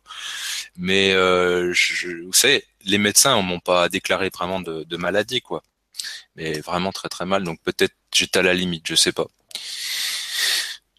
Voilà, donc euh, j'ai appris euh, la naturopathie pour euh, essayer de me guérir. Donc là, je suis à peu près, je suis à peu près cool, à peu près équilibré. Il reste encore des trucs quand même à, corriger, notamment des angoisses, des choses comme ça qui sont qui sont un peu compliquées. Et voilà. Et ensuite, on peut dire un don de médium s'est développé ou s'est affiné c'est-à-dire que c'est plutôt euh, dans cette euh, dans ce chemin que j'ai eu, euh, avec un regard sur moi, une introspection, des questions, une obligation d'être en humilité, de passer par des, épreuves qui, qui sont très dures et qui mettent en avant tes peurs, en fait, tu crées une connexion avec ta conscience qui est un peu plus un peu plus affinée que les autres peut-être. Et comme Michel a, a vu à l'intérieur de la mienne il y a tout à l'heure, là, il y a une heure, en disant euh, oui, mais finalement tu dis que t'as encore le temps. C'est exactement ça. T'as vu, t'as vu en fait à l'intérieur de moi pour moi. Et c'est ça. C'est ça la médiumnité. Tu tu comprends un petit peu l'énergie des gens leur leur, euh, leur véritable moi ce qui les mensonges euh, la partie consciente et inconsciente tout ça dans une globalité et t'arrives quand même à voilà à tirer des trucs. Donc pour moi c'est ça la médiumnité. J'ai une approche complètement différente des autres et, et, et, je suis apprécié. Donc c'est-à-dire que c'est c'est intéressant, peut-être pour la, la notion de réalité ou, ou de d'objectivité, tu vois, que j'apporte un peu quoi. Euh, voilà. Et puis le, le, le côté alchimie, en fait, c'est euh, c'est vraiment pour répondre à des questions euh, qui étaient en suspens par rapport à tout mon chemin et surtout ces phénomènes paranormaux là. Euh, que je vais décliner après si vous voulez. Euh, c'était pour moi une euh, c'est un chemin quoi, un chemin qui va, qui va apporter des réponses et en même temps euh, la, la, la, manière éventuellement de les réexpérimenter. Euh, voilà. Et pour essayer de rentrer dans un monde qui colle le mieux à mes expériences, parce que moi en fait ce que j'expérimente, c'est-à-dire que c'est en moi, euh, ça vient de moi. Euh, c'est projeté comme ça à l'extérieur, je comprends pas et je me dis voilà, le modèle du monde n'est pas celui qu'on nous enseigne. Euh, voilà, l'alchimie a simplement euh, répondu à cette question-là, puis après énormément de d'informations intéressantes euh, qui, qui en découlent quoi. Voilà. Et puis pour finir, bah, mes expériences paranormaux. Donc euh, quand j'étais jeune, j'y voilà, j'en ai parlé et euh, c'était en, donc en partir de 2009 jusqu'à qu'à aujourd'hui en fait parce que ça me suit quand même. Euh, donc j'ai eu des apparitions d'ovnis, je les ai photographiées, je les ai, euh, je les ai filmées. J'ai compris que ça venait de, de moi, si vous voulez, euh, en y pensant. Ensuite, j'ai réitéré l'expérience euh, au niveau du visuel d'ovni. J'ai refotographié quelque chose en me remettant dans cette euh, une sorte de, de, de, voilà de disposition intérieure, quoi ça a marché, hein, c'est dingue. Euh, voilà. Et puis sinon, des déplacements d'objets, des disparitions d'objets, euh, des manifestations de sons euh, bizarres qui tournent autour de nous, etc. Voilà. Ah, les sons, ouais, c'est quelque chose. Je pense que c'est les premiers symptômes, on va dire, de, des gens qui commencent à... Les lumières qui s'allument, qui s'éteignent, vous savez. Hmm. des sensations où une fois je tenais une sorte de talisman parce que j'étais encore dans les égrégores je, te, je tiens un sort de talisman comme ça, et puis je sens vraiment un truc qui me tape dans la main, quoi, avec le talisman. Vous voyez un truc euh, qui me tape dans la main. Je me retourne évidemment personne, tu vois. Euh, Voilà, donc euh, bizarre. J'ai déjà entendu des voix aussi. J'ai entendu une voix angélique qui me disait bonne nuit Henri. Voilà. Ouais. Je connais. Tu moi c'est plutôt les bonjours moi. Ok. c'est plutôt les bonjours. Ouais, c'est ouf. Hein. C'est ah, c'est ouf et ça arrive souvent en plus. Bonjour. Non, pas moi. ça m'arrive. Tu te la tête, tu sais. Et en plus, c'est clair, hein. C'est mm. clair et net. Hein. Mais ça, c'est. Euh... Franchement, c'est une épreuve, je crois, parce que c'est le, c'est le moins, c'est le plus subjectif au final, c'est le moins objectif. Donc euh, c'est le, c'est ce qui peut paraître comme le plus comme de la folie, quoi. Exactement, c'est ce que d'ailleurs, c'est les premières questions que tu te poses. J'ai dit bon, ça y est. J'ai disjoncté. en plus, tu réponds, tu sais, ben, bonjour, mais qui? En plus, ouais. Ouais, et, et t'entends pas de réponse. Ouais, c'est ça. C'est exactement ça. Je vois qu'on a vécu les mêmes trucs. Parce que moi, il y en a eu. Hein. Enfant, j'étais terrorisé hein, pendant très longtemps. Jusqu'à 30 ans, euh, jusqu'à qu'il m'arrive le gros clash que j'ai un petit peu détaillé dans une de mes vidéos. Un petit peu, hein, parce que si j'expliquais tout, euh, on me prend direct, c'est le SAMU qui arrive. c'est le SAMU. Moi, j'ai deux, un truc comme ça, c'est ça? C'était. J'ai eu. Euh, ouais, en fait, moi, j'ai vécu une sorte, je crois, avoir vécu une attaque du bas astral. Ah oui, oui, oui, si, si, avec euh, tu t'es mis en colère, et, ouais, ouais, je m'en rappelle. Voilà, et ça a été la colère. Alors, j'ai l'impression qu'il y avait, il y a eu plusieurs forces en présence. Aujourd'hui, je l'analyse avec les moyens du bord parce que vraiment ça, ça échappe. Alors certains vont dire c'est c'est une adduction, enfin tu étais des ovnis ou des extraterrestres. Chacun va l'interpréter à sa façon. D'autres c'est euh, des entités qui te maintenaient plaqué, qui te pompaient ton énergie. Euh. Donc j'ai dit franchement, je pense que c'est du bas astral parce que c'est il y avait rien de visible. Et mais le paradoxe de tout ça, c'est qu'il y avait quand même, ça, ça a duré un moment, beaucoup plus longtemps, c'est qu'il y avait une ombre dans la pièce. Ah. Ça, c'est beaucoup plus pesant. Mais cette ombre n'était ni mauvaise ni bonne. Elle était juste là. Ouais. Et euh, j'en ai déduit sur le moment, vrai ou faux, j'en sais rien, que peut-être cette pensée, euh, que c'était lui ou lui, enfin cette chose qui m'avait aidé à m'en sortir. Parce que j'étais pris. Ah. Euh, ah oui, d'accord, tu pensais à ça, ouais, ouais. Donc euh, une intervention extérieure, hein, ouais. Et qui restait là un bon moment pour voir si tout se passait bien pour moi. Et, euh, et puis après, ouais, j'avais beau appeler au machin, pas de réponse, même pas un mot, hein, juste. Et c'était intéressant parce que, ouais, C'est euh, peut-être ta conscience, hein. C'est peut-être le monde dans lequel tu es, de, le monde de ta conscience qui projette des trucs et tout. Enfin, après, ben, moi, j'ai même cru. Enfin là, bonjour, on va rentrer dans le délire parce que je dis pas le 10% de ce que je suis censé dire sur les vidéos parce que. Ah j'imagine. Parce qu'il y a des fois, hein, moi j'ai vécu des euh, trucs où, où j'ai eu l'impression de voyager dans l'espace-temps. Ouais. Donc, euh, donc une partie de toi une partie de toi peut voyager, euh, peut rencontrer une partie de toi-même à un autre temps. Bah, exactement. ah non, mais ça, c'est ça, c'est du réel, ça. Voilà, c'est ce que je crois aussi. Mais euh, du coup, je me dis, j'ai dit, et si c'était une partie de moi qui était revenue pour euh, essayer de, de m'aider, alors de quelle façon, je ne ah, sais rien. Ouais.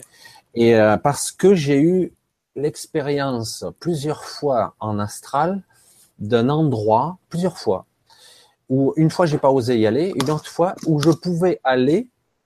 Ouais. Je ferais même pas décrire cet endroit, à part des mots. Je serais même pas décrire cet endroit, mais je savais qu'à cet endroit-là, je pouvais aller où bon me semble et quand bon me semble. Ouais, T'étais chez toi, quoi. C'est-à-dire, ouais, c'était un endroit où je pouvais à tout moment bifurquer, ou dans le temps, dans le futur, dans le passé, y compris me recontacter moi, ou et bon, après, c'est bon, ça, ça, fait, ça, fait, penser quand même un petit peu à l'au-delà, parce qu'en alchimie, la, la, roue des incarnations, en fait, euh, donc très intéressant aussi, euh, donc parle d'une incarnation d'un vécu de l'âme, donc incarné avec un temps unique et des espaces multiples. Mhm. de l'autre côté, euh, un espace unique et des temps multiples. Voilà, c'est exactement ça. Et vraiment, j'avais l'impression que c'était ça parce que je l'ai fait à deux, trois reprises. Et quand tu reviens, tu te dis waouh, parce qu'il y a l'esprit rationaliste qui te tombe comme une chape de plomb quand tu reviens. Tu m'étonnes. Et au bout d'un moment, tu te dis ouais, super génial. Au bout de quelques minutes, tu commences à dire ouais, ouais. Puis au bout d'une heure ou deux, c'est pas sûr. Euh, voilà, le rationnel, il est là, quoi. C'est mortel, quoi. L'ego. Puis c'était dans quelles circonstances Genre tu te réveilles ou genre euh, tu... Tu reviens, tu reviens. Non, non, mais je veux dire dans quelles circonstances de la journée Genre c'était le matin au réveil ou Non, c'est souvent, moi ça se passe la nuit, hein. c'est toujours pareil. Et euh, dans, dans certains, voilà, c'est ça part. Mais tu sors de ton corps, quoi. Voilà, exactement, puisque toi tu l'as vu. Moi, j'ai jamais eu ça. Le côté on se voit au plafond, moi j'ai jamais eu ça. Par contre, hum. me retrouver en train de marcher dans ma chambre et du coup, tu, tu, tu t'arrêtes en train de marcher et tu te retournes, mais qu'est-ce que je fous là? Et euh, du coup, tu réalises que tu es en fait décorporé à ce moment-là. Ouais, Et ça, c'est violent. Ah bah moi j'ai fait un... même pas conscience. Hum, ah bah moi j'ai fait un rêve euh, extra, euh, vraiment extraordinaire où je pensais que c'était la réalité en 2011, 2010, je sais plus. Euh, j'avais pas sommeil comme ça, je me lève de mon lit. Isa elle dormait, euh, je vais fumer une clope, donc euh, c'est simple. Euh, tu ouvres la porte, tu avais l'ordinateur, le paquet de clopes. Je fume une clope dans l'entrebâillement de la porte. Je regarde Isa dormir comme ça. Juste le temps de fumer, je vais me coucher. À ce moment-là, sous le Velux, je vois une forme de lumière allongée, humanoïde, qui s'allume. Moi, je suis pris de panique complet et j'ai l'impression que c'est la totale réalité. Je suis pris de panique. Je dis Isa, Isa, regarde et tout. Lisa, elle se réveille comme ça, donc c'est ma, femme. Elle s'adresse à la, à la forme de lumière, elle dit Mais arrête, lâche-nous, tu nous saoules, euh, ou un truc comme ça. Euh, donc va-t'en. Et elle se retourne, elle, elle se rendort, la forme de lumière disparaît, et moi je me réveille dans mon lit. Ouais. C'est le délire. Ah, mais j'entends parce que euh, c'est vrai que ce forme. Là, on peut parler des multiconsciences parce que vraiment, et moi, j'ai la sensation complète, en fait, en me ah, réveillant, je me dis, putain, mais c'est réel, qu'est-ce qui se passe là? Et ça l'est. Moi, je l'ai capté comme ça quand tu me l'as dit. Ouais, ça l'est. Ouais. Euh, ça l'est. C'est exactement ça. C'est, c'est dommage, j'ai pas les mots pour euh, interpréter ça. C'est la réalité en, dehors du corps. Notre conscience est... un monde, donc tu peux, euh, tu peux vivre euh, des expériences dans ce monde. C'est une autre, exactement, et c'est une autre réalité, mais c'est la réalité. Non, je pense que c'est euh, pas une autre réalité. Hein. C'est la réalité, mais qu'on ne perçoit pas. Elle se confond, ouais, ouais, voilà. Ouais. voilà. Parce que c'est exactement là, quand euh, là, comme nous sommes là actuellement, tous, tous là, ouais. euh, on est très limité par nos cinq sens, euh, étalonnés sur telle fréquence, etc. Euh, du coup, ben, Je veux dire, celui qui dit, ben, je vois, je dis, ben non, je suis désolé, tu es presque aveugle, quoi. Tu entends, ben non, tu es presque sourd. Hein. La bande de fréquence que tu écoutes, tu n'entends presque rien. Ouais, c'est vrai. désolé. Et il y a eu même des cas de témoignages énormes de personnes ou d'entités très évoluées qui évolueraient parmi nous, euh, qui ont parlé, je me rappelle plus dans quels écrits, c'est assez intéressant de témoignages de personnes. Et euh, mais des genres de formes d'entités quoi, invisibles ou extraterrestres Voilà, qui existeraient. Non, ce sont des entités, on ne sait pas si c'est extraterrestre, qui auraient toujours été là parmi nous, qui vivent comme des humains, qui sont là parmi nous, et qui, parce qu'une personne aura eu ou des accidents ou des problèmes, sont capables de les percevoir, marchant dans nos rues, etc. Ah ouais. il y a eu des, des gens, des médiums qui ont dit, c'est intéressant. C'est intéressant parce que, et ça se regroupe avec différentes histoires, ça, oui. Voilà. Et euh, cette personne, elle, voit, elle croise ce personnage, elle le voit, elle perçoit qu'il est pas comme tous les autres, qu'il est différent, qu'il rayonne différemment. Et puis elle le regarde, elle le fixe, et puis elle continue son chemin parce qu'elle sait pas quoi faire. Je lui parle, je lui parle pas. Et puis euh, ils sont deux, tu vois, ils sont deux. Il parle, il dit mais cette, femme, cette, femme, elle nous a vus. Et lui il lui répond mais c'est pas possible. Tu sais très bien que les humains sont aveugles. Ah ouais. Intéressant quand même. Hein. ah ouais, c'est très intéressant, ouais. Ouais. Ah ouais, je comprends pourquoi tu dis ça. Voilà. Et euh, mais c'est pas possible qu'elle nous voit parce que tu sais très bien que les humains sont aveugles. Ils nous voient pas sur cette fréquence-là. Et eh ouais. Mm.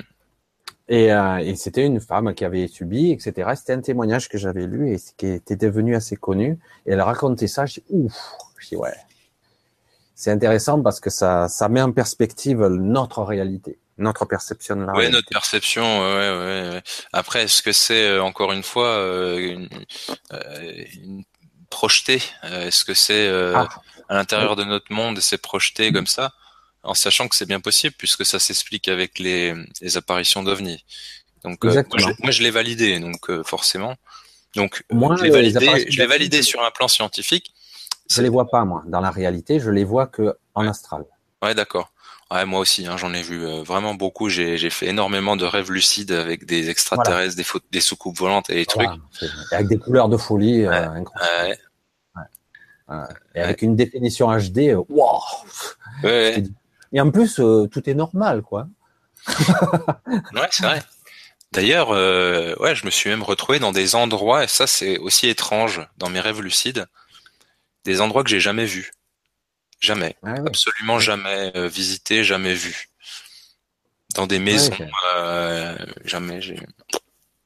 Non, non, c'est euh, des, des trucs bizarres, des agencements que j'ai jamais vus. J'ai essayé de me rappeler, mais j'ai jamais vu.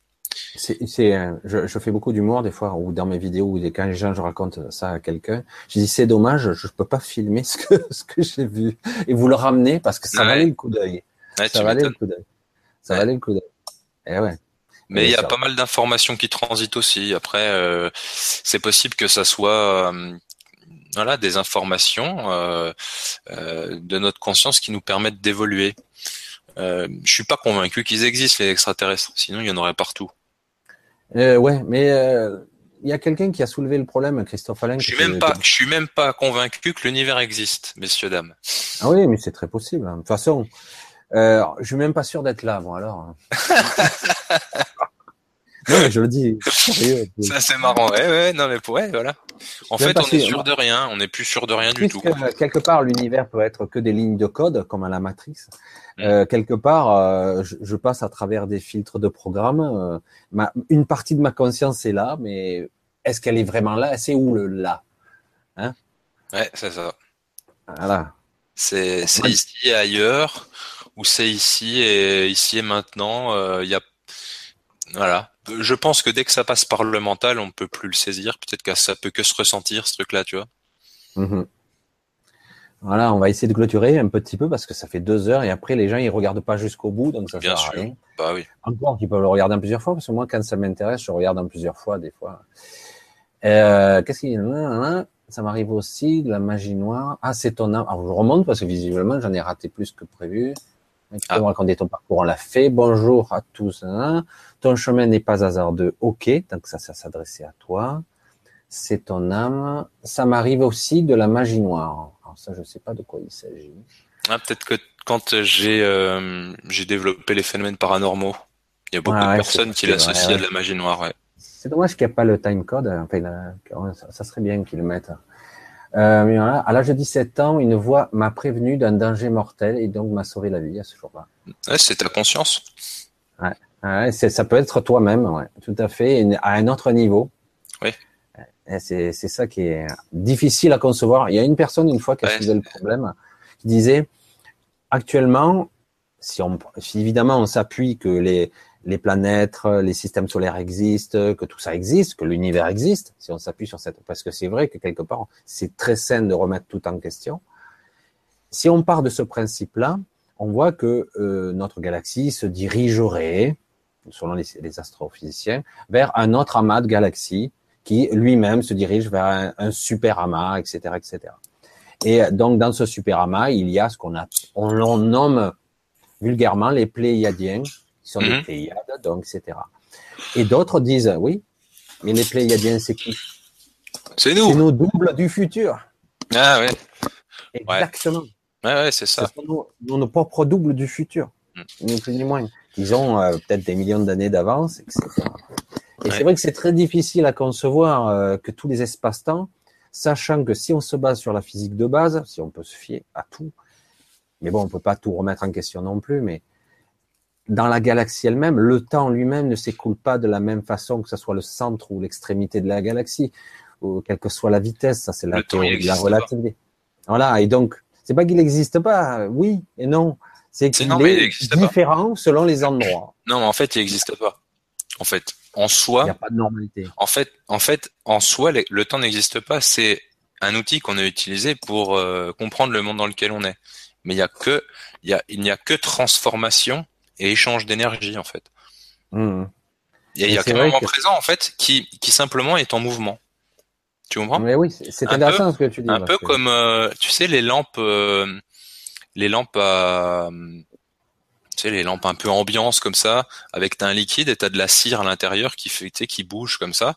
Et ben, Ah, tu peux représenter l'univers, si tu veux, le liquide euh, euh, transparent à l'intérieur, et puis la matière, euh, la, la cire qui bouge. Et donc, ça fait des bulles, ça fait des formes, et c'est toujours en mouvement. Mais c'est un peu ça l'univers. Ouais, le temps ne serait pas et linéaire et multi, euh, le temps passé, futur, etc. Mais en plus, il serait pas forcément réel. Il se créerait à chaque instant. Il serait en train de se, comme il y a des témoignages de ça. plus en plus fréquents aujourd'hui de gens qui sont étonnés parce qu'ils ont un souvenir, par exemple, très marqué de leur passé et que les autres ne l'ont pas. Et pourtant, ils font partie de son souvenir, comme si l'espace-temps, son souvenir avait changé si son réalité avait changé. Hmm. Et là, ça devient intéressant parce que ça veut dire qu'aujourd'hui, notre univers est en train de changer, monter en vibration, que sais-je encore. Et donc, certains ont leur espace-temps ou leur passé est en train de se modifier, qui et leur futur aussi, forcément. Donc, il y a Ouais, moi j'ai même tout des souvenirs. Moi j'ai même des souvenirs, par exemple, un acteur que j'aimais bien dans Retour vers le futur, tu sais, euh, J. Ouais, Fox là. Ouais, ouais. Ah j'avais le souvenir qu'il était mort d'une maladie euh, quand il était jeune. Et j'ai halluciné Ah ouais. il y a un mois, je l'ai vu euh, comme ça. Bon, il a, il a Parkinson, mais il a euh, Ouais. 70 ans ou je sais plus combien, 60 ans. ouais. Oh merde, je me suis dit, mais c'est Alors que toi, tu as le souvenir qu'il était mort. ouais. Ouais, c'est ça. Dans ton espace-temps, tu as fait faire peut-être un Bah, dans mes perceptions, j'avais toujours, j'avais en mémoire qu'il était mort Ouais. d'une maladie grave. Ouais, quand ouais, était- je- on peut là le décrire avec des sauts quantiques, là, que tu es passé d'un espace-temps à une autre réalité, etc. Parce qu'on peut bondir d'une. Parce que voilà, ça c'est un autre sujet beaucoup plus Ouais, c'est peut-être, c'est peut-être moi qui ai une mauvaise mémoire aussi. hein. Ouais, ouais, ouais. Non, mais bon.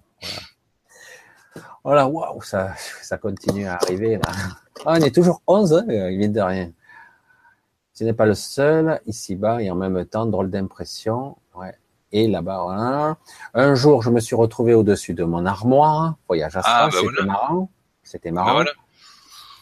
Moi aussi, Voilà, au plafond. voilà. Ah, L'armoire, c'est un peu, il faut descendre, hein, c'est pas cool. Bah, quand t'es décorporé, ça va. Ou alors c'était physique. Eh, si c'est Ouais. physique, c'est un peu bizarre, c'est un peu. Ah Ouais, ouais, il était gonflé à l'hélium. Et euh, Néris, Néris qui dit Inception, donc là je suppose que c'est l'allusion au film, Ah oui. l'intrication du rêve dans le rêve et le temps qui change à chaque fois. Et en plus, tu peux vivre toute une vie en quelques secondes, quoi. Ouais, c'est ça. dans un rêve qui est intriqué dans un rêve qui descend dans un rêve et tu peux créer ta propre réalité dans le rêve. en soi, on peut dire que l'univers rêve de lui-même, oui, c'est sûr. Après, nous, individuellement, euh, ouais, possible, ouais. Notre conscience, euh, on, peut être le rêve, on peut être le rêve de notre, de notre conscience, finalement, qui serait à l'image de l'univers. Ouais, on se rêve nous-mêmes. Ouais, on se rêve nous-mêmes. Ouais. Alors Jean-Michel Raoult ne serait pas content. Ah, pourquoi? Parce que sûrement il doit y avoir des théories qui ne concordent pas. Ah oui, ça doit pas être assez précis. Ou ouais, oh, on doit dire des conneries. Voilà, oh, c'est pas grave. on est tous ensemble. Bah, non, mais c'est vrai que bon, après il y a l'expérimentation, il y a voilà, c'est bon. Je dis ce qui en passe. effet, je... puis là, les scientifiques, ils n'ont pas la science parfaite non plus parce que tout ça, ça se ça se euh, corrige au fur et à mesure parce que on voit qu'il y a des rectificatifs en, permanence. Et puis, comme je le dis, nous Moi, avons nos perceptions. Comment tu veux expliquer l'univers dans lequel tu es si tu t'en extrais déjà? C'est-à-dire que toi, tu fais une partie de l'univers, mais tu t'en extrais pour essayer de l'expliquer. Oui. tu euh, expliques ça à l'extérieur de toi. Ouais. C'est pas, c'est juste pas possible. Ouais, tout à fait, puisque nous, nous faisons, faisons partie intégrante et en plus, l'univers, c'est nous. Voilà en tout cas, on a un univers en part entière. tout à fait. En effet, je pense ainsi, mon moi supérieur du futur, un adage dit Laissez-moi tomber si je dois tomber. Euh, celui qui, celui que je deviendrai me rattrapera. Ah ouais, c'est beau. Ah mais si, non mais c'est vachement parlant. C'est vachement parlant ça. Ouais, ce que je dois être sera. Voilà, symboliquement quoi. Faut pas sauter de la, la falaise. Oui, oui, oui, là, non, on va pas expliquer non plus. Pourquoi les Pléiadiens ont tous le même physique, blanc aux yeux, aux yeux bleus, je sais pas, non, je sais pas, blanc aux yeux. Non, non, les Pléiadiens dans la légende, ils sont beaucoup plus euh, éthériques. Non, c'est parce que c'est des Ariens. C'est des Ariens, les Pléiadiens, en vrai. non, pas du tout. Dans les grands, là, il doit confondre avec les grands blonds. D'accord. D'ailleurs, j'ai une petite histoire avec ça, mais ça sera pour une autre fois. Et euh, les grands blonds, parce que je les croise assez régulièrement, et c'est euh, un peu impressionnant parce qu'ils sont très grands. Mais eux, ils sont physiques, les grands blonds. Ils sont vraiment comme nous, mais juste plus grands. Ah, tu les vois toi en, rêve? Ouais. Je les ai croisés il y a encore deux jours et c'était impressionnant quand même. Hein. Quand tu as des créatures de 2,50 m qui se pointent vers toi. Euh, des humains, quoi. Des humains. Euh... Ouais, ouais, ouais, jeunes. Jeunes. Euh, euh super jeunes d'apparence. Ils font quoi? On dirait qu'ils ont 20-25 ans. Euh, colosses de 2,50 m d'eau, quoi. Et. mais, et, blond, et blond, un peu. la même forme de la tête, tout pareil, en pareil. fait. Pareil, bien proportionné. Normal, juste beaucoup plus grand, quoi. Ouais. Peut-être peut même plus harmonieux. Ouais. Ouais, ouais, ils sont bien habillés, presque habillés de soie. C'était assez rigolo. Mais un peu flippant parce qu'il y en avait quatre et toi tu es tout seul et un peu petit, toi à côté. Ouais. et euh, mais en plus ils parlent très peu. Ils sont un peu impassibles et euh, c'est ni bon ni mauvais. C'est euh, voilà, c'est c'est un peu flippant comme atmosphère, mais c'est intéressant parce que quand ils rentrent en contact avec toi, c'est que quelque chose, tu as quelque chose à, à communiquer ou ils ont quelque chose à te communiquer. Ah ouais, ça se passe pas au niveau du verbal. Ouais. Souvent, tu as le message en te réveillant, quoi ou euh, quand tu reviens, euh, parce que souvent on les voit souvent dans l'astral parce qu'eux ils évoluent pas tout à fait dans la 3D conventionnelle. D'après ce que je sais, hein, maintenant, euh, je n'ai pas. Moi, je veux dire juste, je n'évolue que dans mon champ de perception, dans ce que je vois. Est-ce qu'ils sont réels? Est-ce qu'ils sont réels ou pas, quoi? Exactement. Et pourtant, je te garantis que c'est dense, c'est. Ben, tu le sais, hein, tu sais ce que c'est un rêve lucide. Mm. Tu vois que même là, c'est plus réel qu'ici. Ouais, non, mais c'est tes perceptions, elles sont ouvertes. C'est ah, c'est beaucoup plus réel qu'ici. C'est intense, incroyable. Euh, tu vois les couleurs, tu te dis waouh, c'est beau. En plus, moi, j'ai une mauvaise vue ici. Et euh, d'autre côté, tu c'est éclatant de lumière, c'est violent, quoi. Mm. Mais bref, ça c'est encore autre chose. Et alors, je voulais dire que les Pléiadiens, les Pléiadiens euh, souvent, euh, ils sont beaucoup plus grands, plus éthériques, euh, plus énergétiques. Ils sont pas de la même densité. Ils sont plus, comme on pourrait visualiser, des, presque des corps de lumière. Mais ils sont entre les deux. Voilà. C'est comme ça qu'on les visualise. Mais ce n'est que mon a priori, parce que tout ça, moi, j'ai jamais eu de vraie rencontre physique avec eux. Moi, avec eux, non. Ouais. Voilà. Mais on en parle beaucoup. Alors, voilà. Ouais, ouais. Ah, si, c'est intéressant, ça. Voilà. Alors, euh, Mima, j'ai aussi souvenir de la mort de Ah, Michael J. Fox. Ah, tu vois Elle aussi. Ah, Elle aussi. tu vois Il fait Ah, ça, Mandela. C'est le fameux effet Mandela. Oui, euh, effet Mandela, ouais, ouais, j'avais vu Tout ça. fait, Merci que le, de le confirmer. été modifié. Voilà. Ah ouais, merci de confirmer. Je Ah vais, oui. je vais chercher sur, euh, sur C'est YouTube, mais je l'ai intéressant pas parce trouvé que lui. ça confirme beaucoup de personnes qui fait, euh, il y a des, des éléments du, du passé ou du futur qui sont en train de se modifier, quoi. Qui se modifient. C'est bizarre, c'est c'est un truc de fou. Ouais, ouais, ouais, c'est énorme. Parce que moi, je, pareil, j'ai des souvenirs. Des fois, tu racontes à quelqu'un, mais si, mais si. Mais non, l'autre, il te regarde comme un fou, quoi. Mais absolument pas, quoi. Moi, ça me l'a fait. Moi, ça me l'a fait pour l'assassinat de Kennedy. Ah ouais, mais tu sais, il est pas mort, hein. Non, non, non, mais euh, écoute, je, à- deux mois peut-être avant que je vois le, le truc de l'effet Mandela là, je regarde, euh, je, je- hop, le, comment sur internet l'assassinat de Kennedy. Et Ah. euh, j'avais souvenir donc euh, quand même parce que j'avais regardé récemment euh, la voiture et tout. Et à ce moment-là, je regarde effet Mandela. JFK, euh, truc, euh, truc échangé, machin, euh, c'est plus la même voiture. Je regarde, j'ai halluciné quoi. C'était une voiture, il y avait quatre places à la, à l'arrière, alors que moi dans mon souvenir ils étaient que deux quoi. C'est une décapotable de souvenirs. Une Ouais, c'est- noire, je crois. Non, moi elle était rouge. Rouge. Ah ouais. décapotable Une rouge, décapotable, euh, voilà. une décapotable rouge, euh, avec que deux places à l'arrière.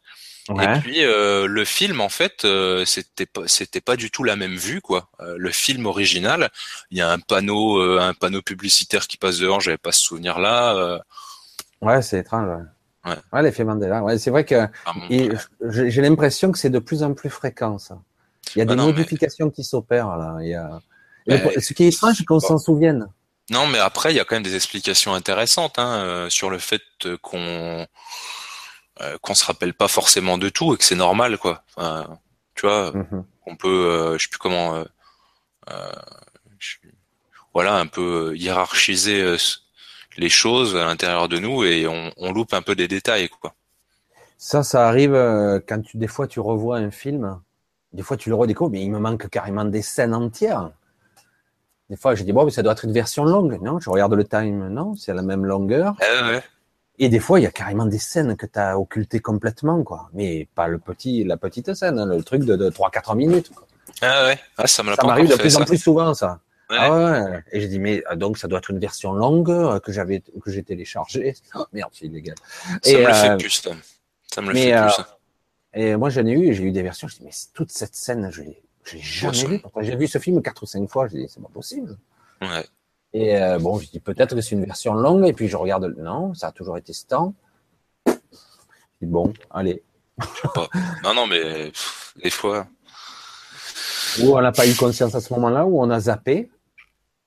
Notre inconscient a zappé à ce moment-là, qui peut savoir. Voilà. C'est fort Alors, possible.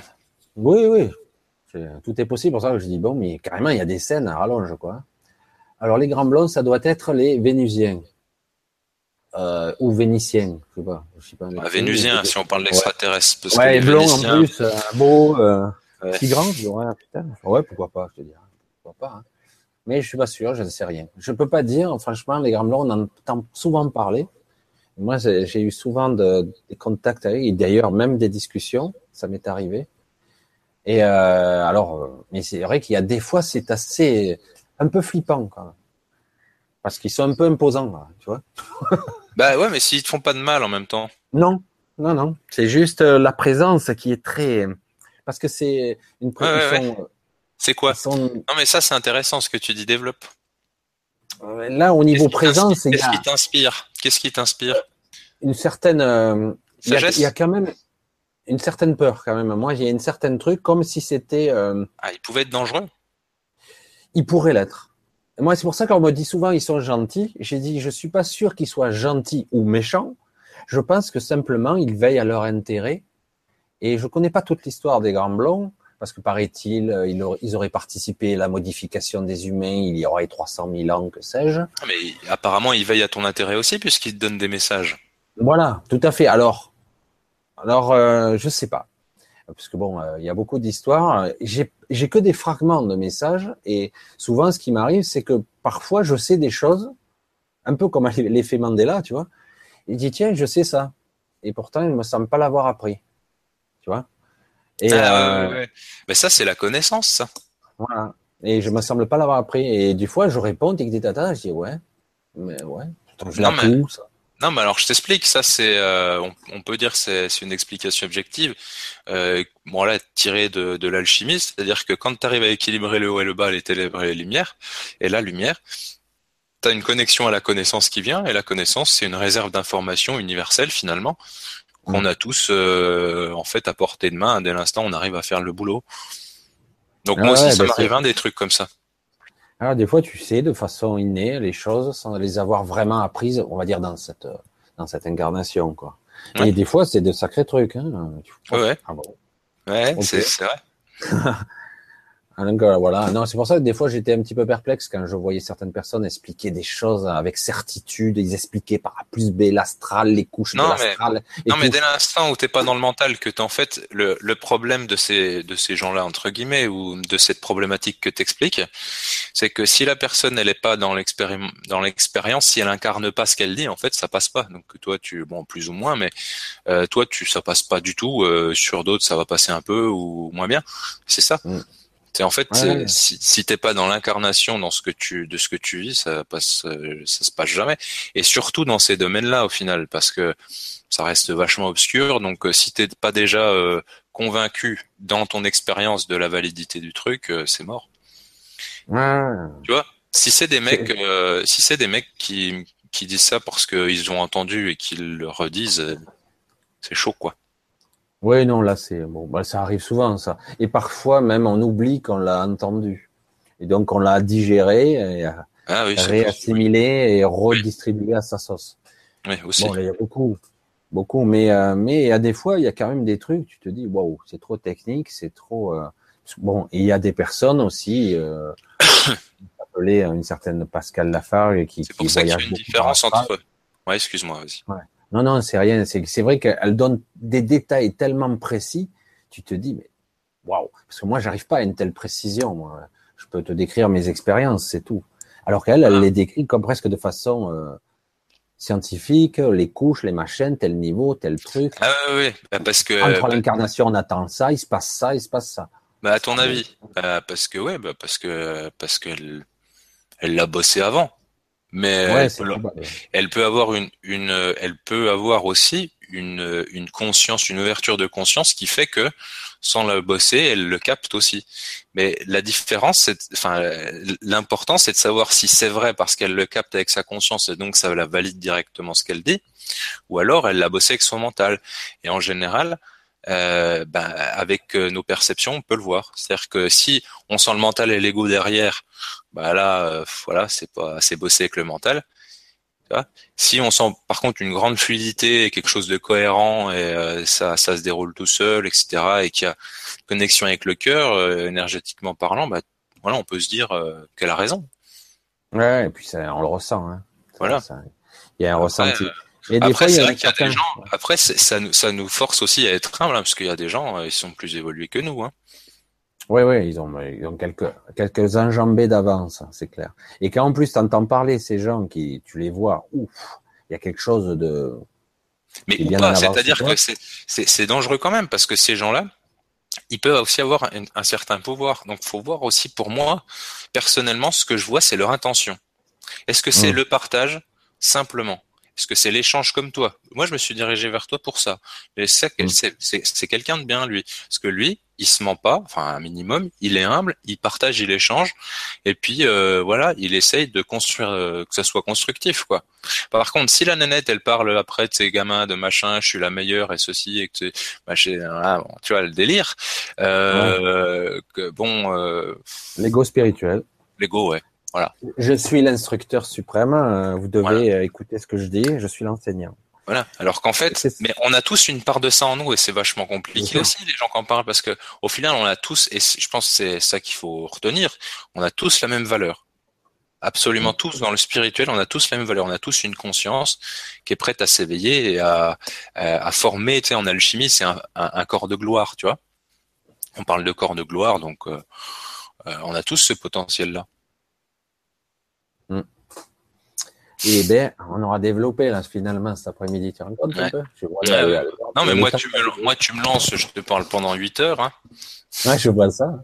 Non, mais c'est bien parce que c'est bien parce que tu as, on se renvoie la balle, on, on ne s'exprime pas de la même façon et du coup on peut exprimer les mêmes trucs mais d'une autre façon et du coup on peut soulever euh, quelque chose, une part d'ombre qu'on n'avait pas vue tous les deux ensemble. Donc c'est bien. Ouais. Euh, là, les grands blancs, voilà, là, je sais pas, bien 4 et non 6. Je sais pas. Bref. Euh, le jour de la mort de Kennedy, à la même heure, je me suis pris une porte sur la tempe droite. Ça me fait bizarre. Ah ouais, voilà, tu te souviens de la mort de Kennedy. voilà, ça fait un ancrage. Ah là, ça fait un putain d'ancrage. Euh, souvenir d'une décapotable noire, ah, elle aussi, avec quatre passagers, tu vois. Ah, moi aussi, je ah. me souviens d'une décapotable noire, alors que les vidéos aujourd'hui montrent six personnes. Tu vois ah, Tu vois comme quoi les souvenirs Ah oui, oui. Non, moi, c'était une, une, décapotable rouge avec euh, quatre personnes, donc deux à l'arrière. Et c'est vrai que dans les vidéos là, on, on en montre, euh, ils en montrent six. Hein. Il y en a quatre à l'arrière et deux devant, je crois. Ouais, ouais, il y a des gens qui courent devant là, qui courent les, soi-disant gardes du corps. Ah oui, voilà, l'histoire de ah Kennedy, ça, ça, sera toujours un truc qui reste dans l'inconscient des gens, parce que c'est vrai que vu l'angle des balles, il peut pas y avoir qu'un seul tireur. Bref, c'est une exécution, mais on ne saura jamais vraiment ce qu'il en est. Ouais, c'est clair. ça fait partie de, des centaines ou des milliers de mystères qui resteront mystérieux. Mais bon, on se doute quelque part que quand les gens gênent, ben on les efface. Hein, voilà. Oui, voilà. Et plus c'est gros parfois, et plus ça passe. Ouais, j'ai bien la sensation aussi, moi. Ouais. Voilà, Henri, en alchimie, qu'est-ce que c'est le Saint Graal? Ah, voilà, il y a un grand sujet là. Il y a du, il y a du, y a du lourd là, comme dirait l'autre. Ouais. Euh, le Saint Graal, en fait, euh, donc euh, c'est un symbole, si tu veux, qui a été inventé, on peut dire, pour symboliser l'union, on va dire, de toi, de ta personne, de ton âme avec avec Dieu, en fait. C'est-à-dire que le Saint Graal, on peut dire que arriver à terme de la compréhension, c'est toi, qui reçoit en fait l'information de Dieu complètement. C'est-à-dire Dieu t'investit complètement et Dieu en symbole, enfin ça, reste un symbole. Euh, c'est l'énergie en fait de la vie, donc on peut parler de l'éther, on peut parler voilà. C'est-à-dire que toi, ta vibration, elle colle vraiment parfaitement euh, à la euh, à la vibration du monde quoi, de l'univers. Et donc avec ça, bah, ta vie elle est rallongée, euh, tu peux faire de l'or. C'est-à-dire que tu une certaine potentialité euh, qui euh, qui est celle de l'univers quoi. Donc si l'univers de l'autre côté il est harmonie et il est négantropie, ben toi tu vis plus longtemps, tu peux peut-être agir sur la matière, tu vois des trucs comme ça. Donc c'est pour ça que c'est source aussi de pouvoir et de convoitise quoi parce que ça a été transmis comme ça euh, dans l'histoire, euh, les gens ils ont tous couru après quoi. Et sauf que c'est c'est pour servir l'ego. Réellement, ça c'est voilà ouais. Voilà, donc comme c'est pour servir l'ego, il, il, se il, n'y arrive pas jamais. Parce que à un moment donné, il y avait un petit peu enfin, Graal, c'était un bol, euh, c'était un vase, c'est le sang lui-même. C'est c'est quoi en fait, voilà. Et après, il y en a d'autres qui disaient que c'était peut-être pas ça, c'était peut-être autre chose, voilà. Bon, j'ai pas assez. Donc c'est un, euh, un, symbole au départ qui te met sur la voie, puis ça te fait poser plein de questions et tout. Tu cherches, tu cherches, puis arrivé à un moment donné, en fait, tu comprends que c'est toi. C'est ton, mm. ton, On peut parler du sang euh, aussi, ouais. Ça me parle mm. bien, c'est-à-dire que l'ADN, euh, qui est qui est même dans toutes nos cellules finalement, est la première expression matérielle de, de notre conscience. Tout à fait, c'est la. Elle, elle émettrait, le sang émettrait des, une onde électromagnétique très particulière qui nous permettrait euh, de communiquer avec euh, notre euh, notre soi supérieur, avec avec un ADN, une fréquence particulière. Le sang est très très, de toute façon, il est dans la dans l'histoire, la mythologie, dans la dans tout ce qui est historique, même les histoires complètement rocambolesques comme les vampires et compagnie, c'est toujours quelque chose d'assez mystérieux. Le sang, l'énergie du corps, l'énergie suprême. Certains disent dans les franc-maçonnerie qui, qui boirait du sang de bébé, euh, que sais-je encore. Il y a toujours une sorte de... Pour, moi, c'est ça le, le, mythe du vampire, tu vois. Voilà. Pour moi, c'est ça. Ça a toujours existé, une sorte de euh, de corruption humaine comme ça qui se regroupe, qui bouffe les autres pour euh, pour se ressourcer en énergie. Ouais, quelle horreur. Ouais, c'est D'ailleurs, ils développent des maladies bizarres en plus avec ça. ah, ça, je suis pas au courant. Mais euh, tu, tu, disais que le, le sang là, donc qui a une qui développe un champ magnétique particulier, attire quoi? Alors en fait, là c'est vrai qu'il y en a plusieurs personnes qui en avaient parlé. Je pourrais euh, malheureusement je peux que le dire que de mémoire. Alors le sang émettrait une certaine fréquence et qui nous permettrait par le sang un de vibrer à une certaine fréquence, donc pour être en communication avec les liens du sang, c'est-à-dire de la famille. Donc si on est incarné dans ce corps, c'est pas par hasard parce qu'on a un programme spécifique. Donc euh, on a choisi ce corps avec cet ADN et ce sang et le sang a la particularité aussi euh, de, si on arrive à, parce qu'il passe à travers le cœur, il y a toute une symbolique, hein, c'est le, le, le, cœur qui pompe le sang et euh, qui est capable de transmettre l'information à notre soi supérieur. C'est lui qui serait la jonction euh, au niveau. Euh, non, notre moi véritable. Notre voilà, moi véritable, tu veux dire. Parce que le soi supérieur, on est dans le dysfonctionnement originel.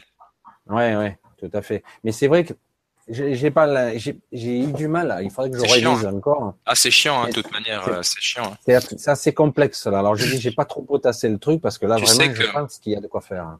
Tu sais que même, même j'ai cherché euh, mon, mon prof d'alchimie.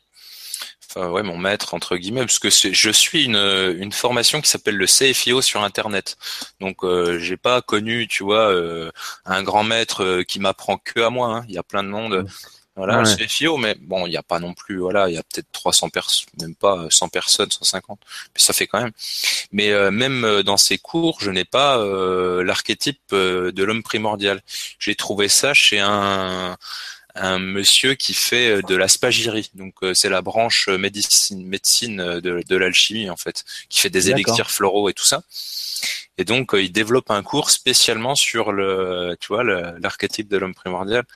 Et euh, voilà. Et ça, ça m'a beaucoup marqué. Ça, c'est, c'est intéressant. Je, je partage. Et euh, donc, comme c'est sur un DVD, moi, j'aurais voulu avoir les cours. Tu vois, j'aurais voulu avoir le croquis et tout. Euh, et j'ai pas. Alors. Euh, ça, ça ressemble un peu peu. À, il y a plein d'images qui arrivent des, des druides et compagnie. Ouais, ouais, ça j'adore moi ça. Il y a plein d'images. Alors certains disent qu'ils n'étaient pas forcément du bon côté, les druides. Ben, ça dépend en fait dans quel clan ils étaient, tout simplement, et qui ils euh, servaient. Oui, exactement. Euh, c'est symboliquement, c'est la, la, le ou qui représente euh, le mauvais côté de la force chez le druide, et le gui qui représente ah. le, le, bon côté euh, des Jedi. Ah, parce qu'il y avait tous les côtés. Forcément, ça dépend qui le serve, quel maître. Et bon, c'est intéressant. C'est vrai que mythes et légendes, folklore et compagnie. Après, euh, quel est le fond de réalité? Mais en toujours est-il que cette connaissance, tu le dis toi-même et tu la redécouvres, toi, par l'alchimie, elle existe depuis des siècles et des siècles. Quoi. Depuis l'origine de l'homme, en fait. C'est la dualité. Peut-être même des, centaines de milliers d'années. C'est, c'est, parce que c'est ce qui est, ce qui est juste, c'est, c'est juste très simple en fait. C'est simplement comment marche le monde d'une manière totalement basique la dualité, puis après sel, soufre, mercure euh, dans les trois principes. En fait, j'ai peut-être pas développé ça. Donc ouais, ouais, non, ouais. pas trop. Ah, mais bon, ouais, pour ça, il faudra en refaire. Ouais. parce qu'en est, on est bientôt. Et c'est vrai qu'il ouais, y a de quoi faire. Non, mais c'est vrai qu'après, il faudra peut-être se cadrer légèrement pour après on bifurque. Bah, sur un sujet au départ et puis après on bifurque. Que ouais. vrai. Mais bon, on en refera, je pense. Et, euh, parce y a moi, ça me plaît. C'est bien de converser parce qu'en plus c'est un échange. Parce que moi, quand je suis tout seul, des fois, euh, je suis là. Bon. Mais ouais. des fois, t'as l'inspiration du moment, t'es porté. C'est vrai que quand il y a les questions-réponses, ouais, c'est euh, ça qui est bon. C'est complètement. Moi, ça me dérange pas, quoi. Tant que c'est intéressant, que ça nourrit, euh, ça nourrit. Ah voilà, il y a de quoi. Hein. C'est vrai que dans... et puis il faut être humble parce que je dis, moi, comme je dis, je sais pas surtout, surtout. Et des fois, on a fait que généraliser euh, et des parce qu'il y a de quoi faire, hein, travailler toute une vie dans ces domaines. Donc, je mm. ne sais pas ce que j'ai vu lors de ma NDE, un très grand et lumineux, une communication, donc un être probablement très grand et très lumineux, et en communication télépathique. Là. Donc, donc Marie-Laurence donc a visiblement vécu une NDE. Donc c'est toujours intéressant les NDE parce que c'est vraiment une décorporation à un niveau un peu plus importante que la l'OBE classique, parce qu'on on est capable d'aller un petit peu plus loin. Mais comme je le dis souvent, on n'est pas encore mort, on est toujours relié à son corps physique, on n'est pas encore mort. Donc, euh, c'est pour ça qu'on dit, bon, c'est la preuve que la vie est après la mort. Je dis, non, c'est la preuve que la conscience n'est pas localisée dans le corps. Ouais, c'est ça. voilà. C'est très différent. Après, euh, le grand, c'est peut-être un ange, c'est peut-être un guide de lumière, c'est peut-être tout ça. Voilà, c'est très possible. Qu'est-ce qu'on est déjà? Qu'est-ce qu'on n'est pas déjà? Le divin? Qu'est-ce qu'on n'est pas déjà le divin? Si on l'est, pour euh, moi, on, est... le divin en fait, pourri par, euh, par un tas de saloperies autour. Pollué. Voilà. Et puis, euh, comme je dis souvent, on a évolué au lieu d'évoluer. On a, on est, on, était presque tout et on a décidé d'évoluer de, avec les fameuses limitations dont je parlais tout à l'heure, qu'on s'est imposé quelque part. Mm. Bon,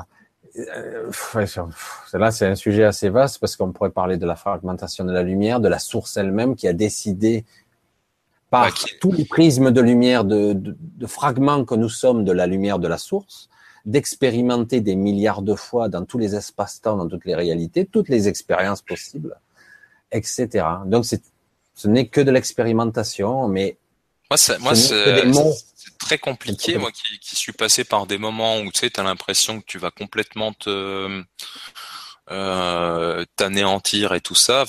Je me demande dans quelle mesure vraiment, tu vois, dans l'expérience, ce qui serait intéressant, et finalement être thanatonaute, tu es expérienceur de la mort, tu vois. Mm-hmm. Il y a un beau livre de Jacques Verber, euh, d'ailleurs, ouais, les thanatonautes, très très très bien. Euh, parce que euh, franchement, euh, moi, je suis passé par des moments où on doute, oui. Non, mais enfin, je sais pas, j'ai la sensation juste que je j'existe pas, quoi. Tu sais, dans, dans, mes, dans ces moments-là où j'étais malade et tout ça, que je me disais putain, mais je vais mourir. J'ai la sensation que. bah oui, je vais, voilà, je vais disparaître. Ouais. J'ai vraiment. Ben justement, c'était le but pour toi. Voilà, voilà. Je renvoie de suite au tac au tac les choses. C'était le but euh, pour toi que tu te retrouves face à cette euh, contradiction, pour que tu constates en fait que en fait c'est faux. Euh, tu n'existes pas puisque tu es en train d'observer cela encore. Oui, c'est ça. Donc c'est bien, c'est bien ça. On n'existe pas vraiment. Euh, en tant que, en tant que personnage que nous sommes là, non. D'accord. Nous sommes une sorte d'énergie, euh, mais en tant que ce personnage avec cet ego, ce mental, non. Non. Oui, d'accord. On est autre chose. Mais ceci dit, on existe évidemment, mais pas sous cette forme-là. C'est ça. Peut-être le. On va être déconstruit à un moment donné. Lors de notre mort, il y a toute une évolution où on va être déconstruit. Il y a de très belles. Il gens qui euh, veulent pas passer dans la lumière, d'ailleurs. Ouais, je comprends. Ouais. Bah oui, parce que l'ego il résiste, ouais, même après la mort. Exactement, exactement. Il y a de très belles expériences qui sont intéressantes euh, en alchimie, qui permet euh, aussi d'ouvrir euh, notre conscience, euh, qui nous permettent de faire, tu vois, de, de faire des, d'ouvrir des portes. voilà, pour libérer ces peurs-là, qui sont fondamentales, la peur de la mort, tu sais, le, le pur instinct de survie, tu sais, qui te, tu vois, exactement. On en est, là d'ailleurs. Hein. Moi, je, je, dirais que c'est notre stade d'évolution actuel. C'est qu'aujourd'hui, on en est dans un stade de peur, de peur peut-être d'autodestruction massive, la bombe atomique, la Corée du Nord, tout ça. Il y a toujours cette peur sous-jacente depuis plus de 20 ou 30 ans, peut-être plus. Mm. Et, euh, et, donc, quelque part, l'évolution qu'on on est censé vivre maintenant, ça serait ça, c'est on doit maintenant dépasser cette peur archaïque de survie de base pour passer par un stade supérieur, j'allais dire presque au chakra supérieur, à l'étage supérieur, pour commencer à être plus dans une ère plus spirituelle de compréhension. Euh, voilà, on va pas rentrer dans l'amour inconditionnel, etc., etc., parce que comme je le dis souvent, l'amour inconditionnel sur Terre n'existe pas.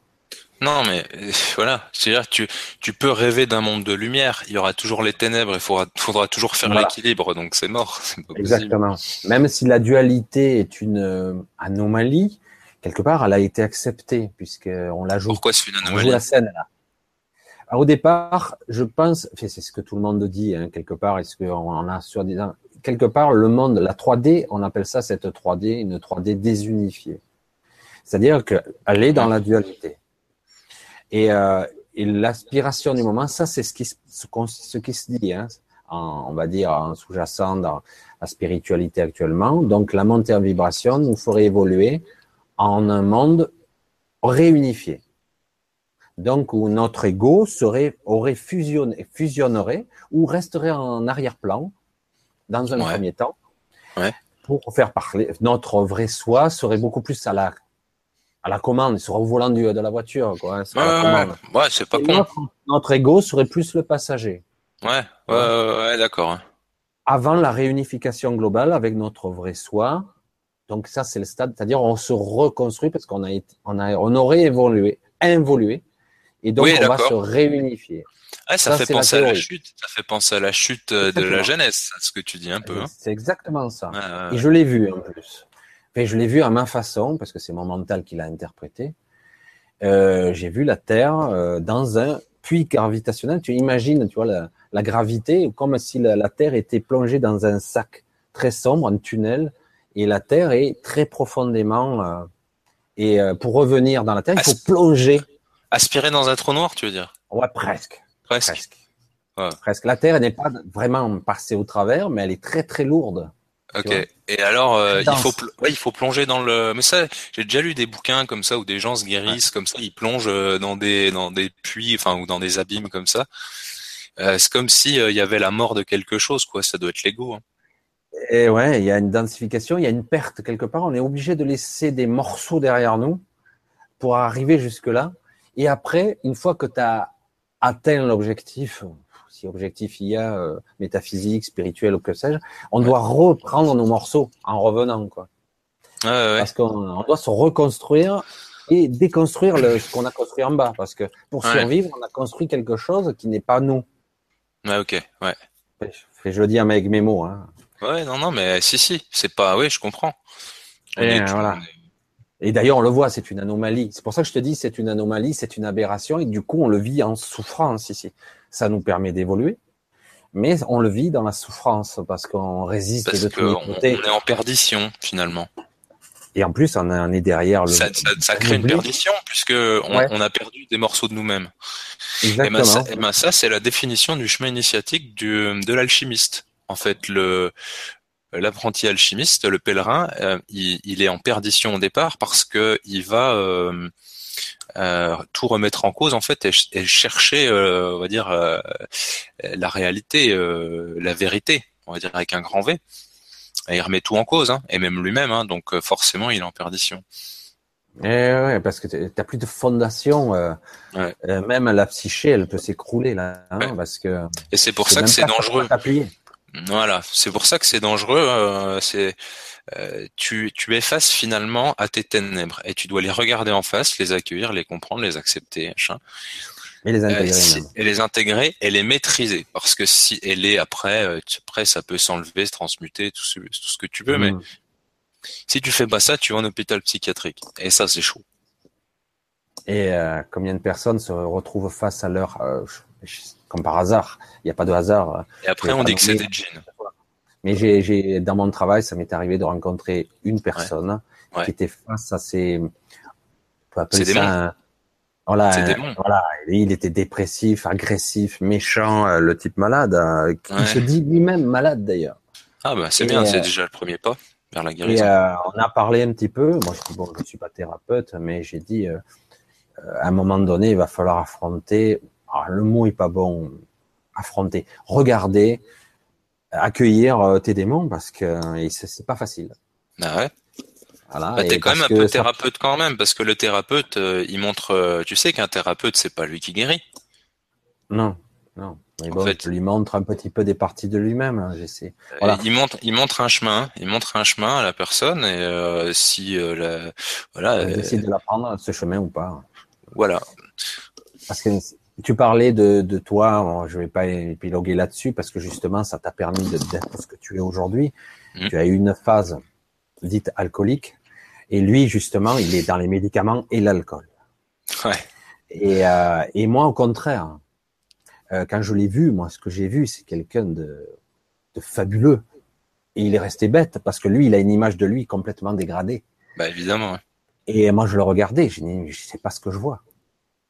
Et il me dit, je voudrais te montrer de gens que je, que je croise dans la rue qui sont beaux, propres sur lui, avec de l'argent, avec des voitures, etc., qui sont hideux, et je les ressens en tant que tels.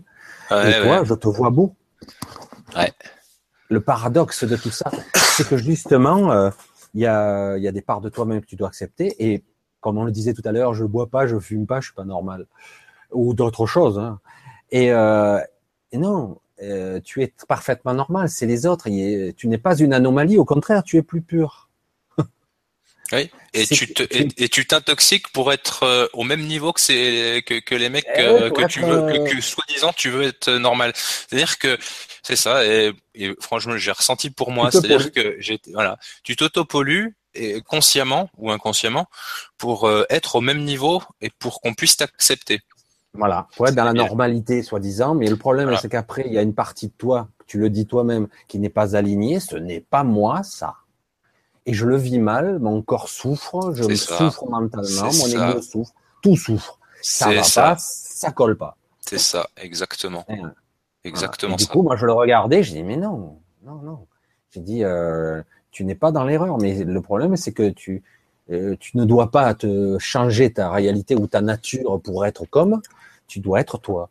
Voilà, tu dois t'accepter toi. Euh, voilà, sois toi-même. Hein, voilà, sois toi-même. Après, euh, c'est vrai que il faut quand même que cette expérience lui, lui, fasse comprendre que on est dans un monde effectivement où le niveau de conscience est différent et que euh, peut-être que la médiocrité devient une normalisation et que peut-être de plus en plus de personnes voient aussi le, le décalage et se sentent euh, isolées aussi par rapport à ça, à cette normalité.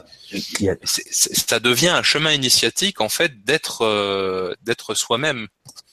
Bah, on est, on est dans un monde où on valorise la soi-disant beauté, la soi-disant beauté artificielle, hein, hein, mhm. chirurgicale.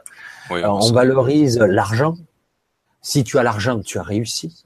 euh, voilà, on valorise le masque, on valorise l'ego en vrai, on valorise euh, ben, tout ce qui n'a aucune valeur. Tout ce qui n'a aucune valeur. C'est impressionnant quand même. Exactement. Et, tout le monde plonge beaucoup. Et si je ne suis pas comme ça, j'ai échoué. C'est ça. J'ai échoué. C'est ça le pire, quoi. C'est qu'à la fin, ah. C'était qu'à la fin, ils meurent et ils disent ah merde, j'ai échoué, quoi. Ils, ah ils, ils, disent pas merde. En fait, j'étais dans un piège. Je ferais mieux dans la vie d'après ou je sais pas. Voilà. Ouais. Non, non, mais c'est compliqué. Hein.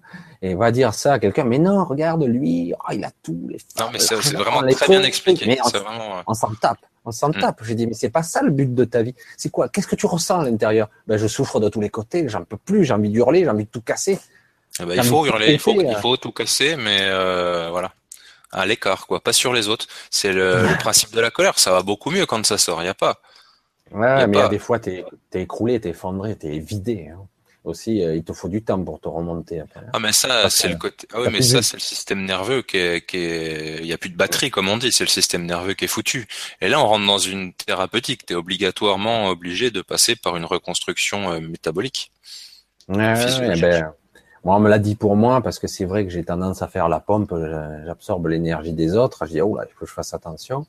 Alors, j'ai mes techniques maintenant que je développe de plus en plus, y compris pour euh, essayer de, de purifier l'autre, hein, parce que je vois, du coup, j'arrive à écarter, c'est assez rigolo. Et le pire, je dis, ouais, ça marche. parce que je le sais, je le crois et j'en suis sûr. Donc, ça, ça arrive forcément.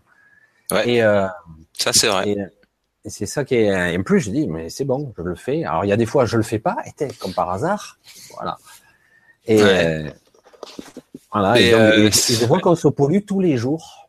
Tous les jours, on est pollué. Il faut se nettoyer tous mmh. les jours. C'est ça? C'est ça.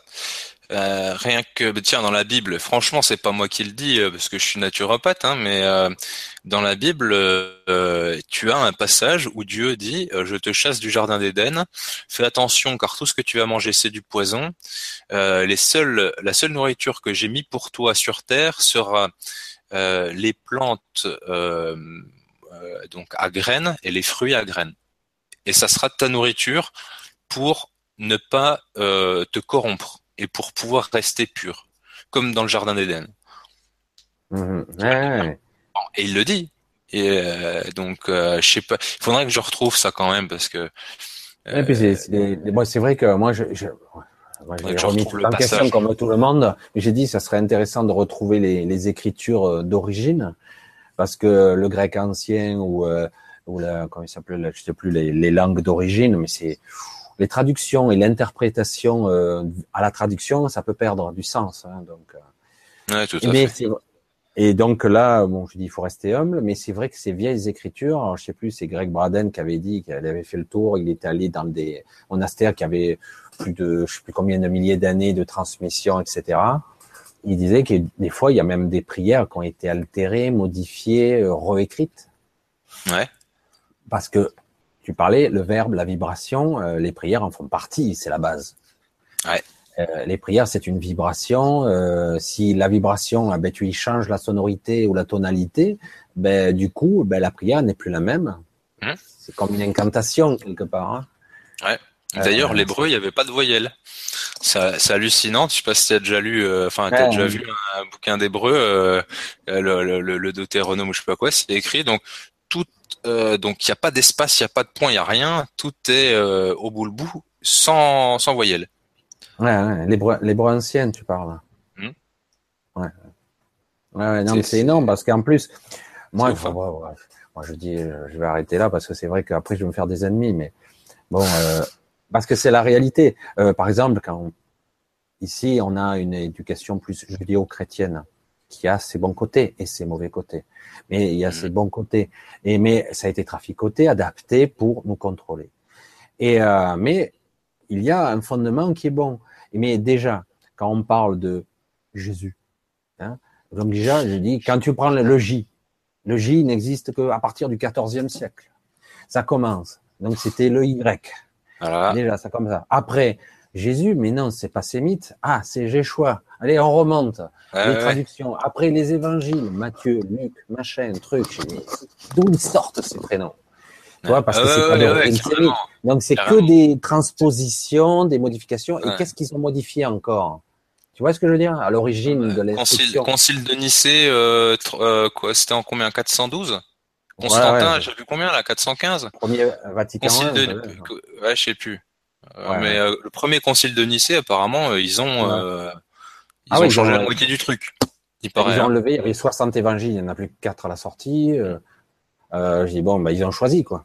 Donc quelque part c'est épuré, c'est filtré. Alors je dis pas que je suis contre la religion, je dis c'est que quelque part on a choisi, on a modifié, on a altéré la réalité. Je suis désolé. Voilà. Ouais. Bon, parce que déjà, bon, après, d'un point de vue alchimique, c'est pareil. J'ai eu la chance de, de suivre euh, l'histoire, en fait, d'apprendre l'histoire de l'alchimie au final. Hein. Et euh, l'alchimie, c'est euh, une science, une spiritualité qui est aboutie et qui apparaît dans les premières euh, bassins de civilisation en, en, Mésopotamie, voilà. Et ensuite, ça s'est répandu, tu vois, ça a continué en, en Égypte, ça s'est répandu en Grèce.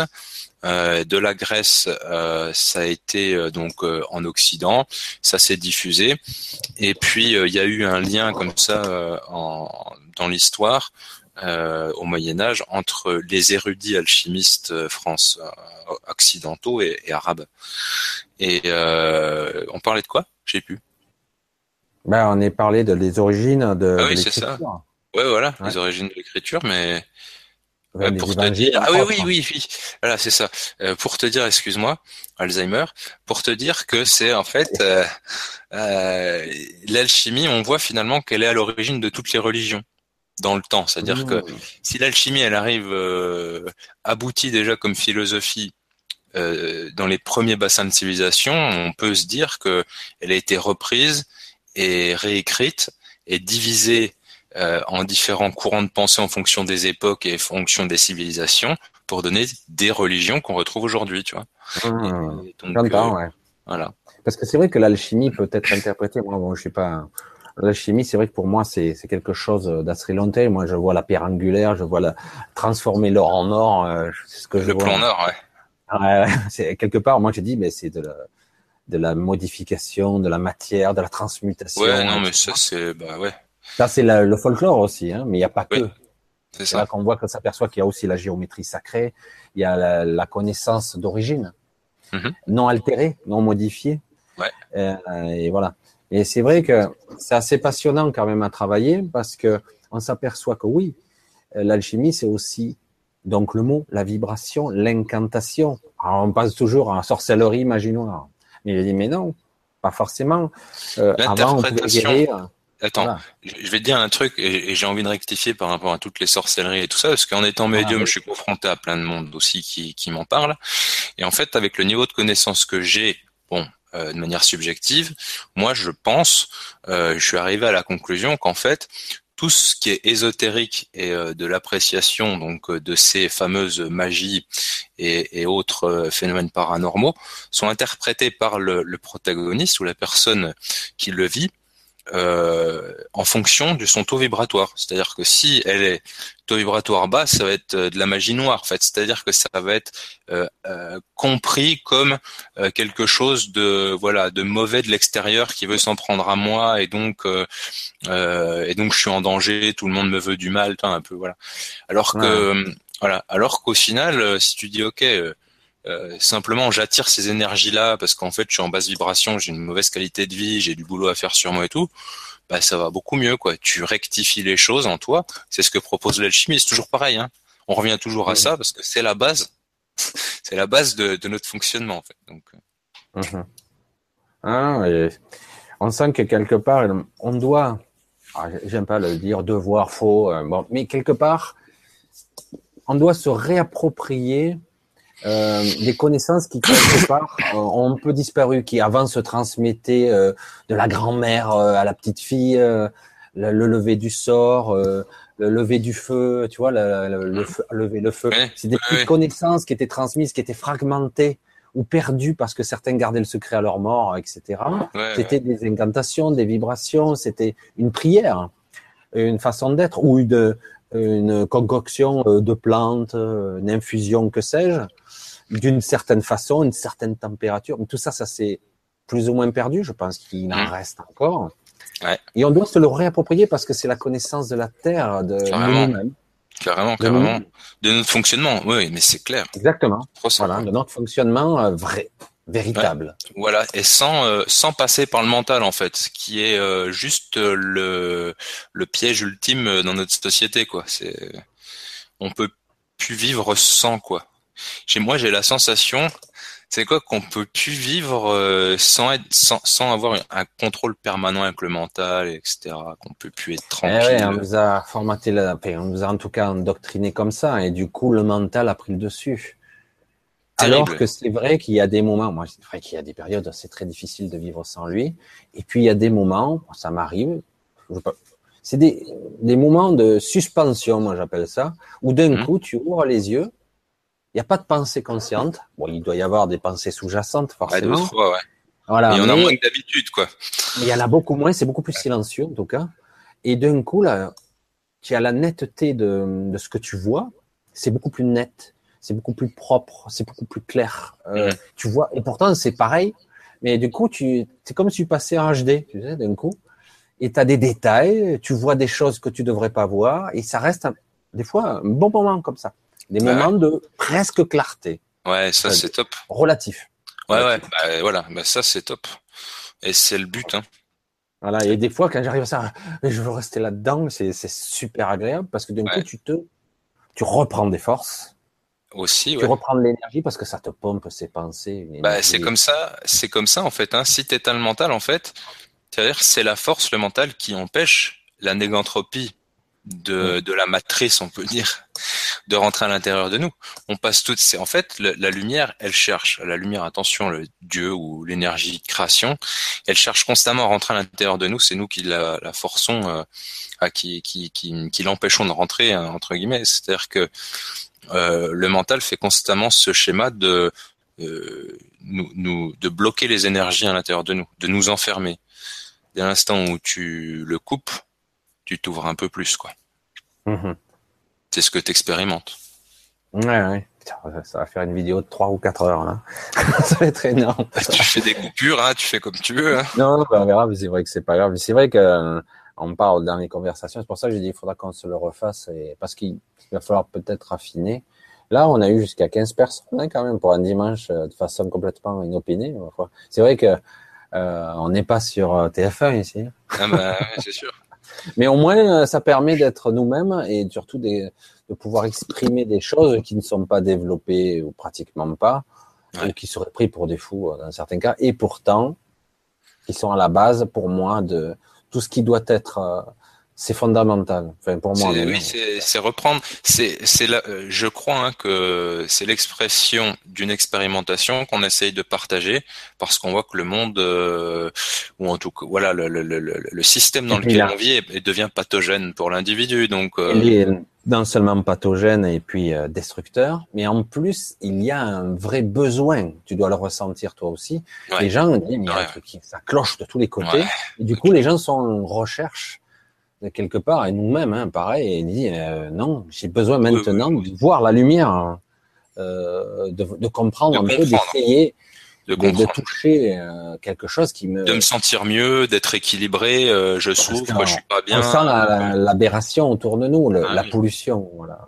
Carrément. Cette infection, moi j'appelle ça. Ouais, oui. voilà. Tu m'étonnes. Bon bah, ah, c'est quoi C'est une, une, bonne audience, 15 personnes pour toi un dimanche? Ouais, bah là pour un dimanche, ouais, c'est vrai que surtout que c'est pas prévu. D'habitude, c'est vrai que quand je fais ça, si je fais un truc sur le grand changement, on est plutôt à 250. Mais, ah mais moi, ma petite chaîne, elle, a pas ah, beaucoup de gens.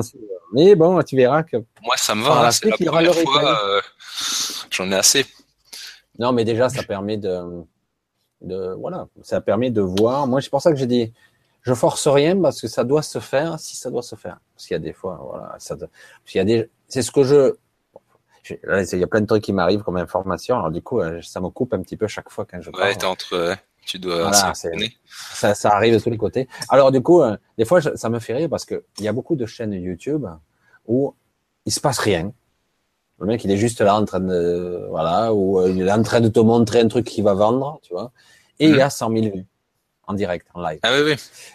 Et euh, on est vraiment. Euh, c'est pour ça que les personnes qui sont là, les 14 ou 15 personnes qui défilent, euh, c'est pas forcément les mêmes. Ouais, ouais. Et euh, pour moi, ce sont des personnes de qualité parce que c'est les personnes qui devaient être là.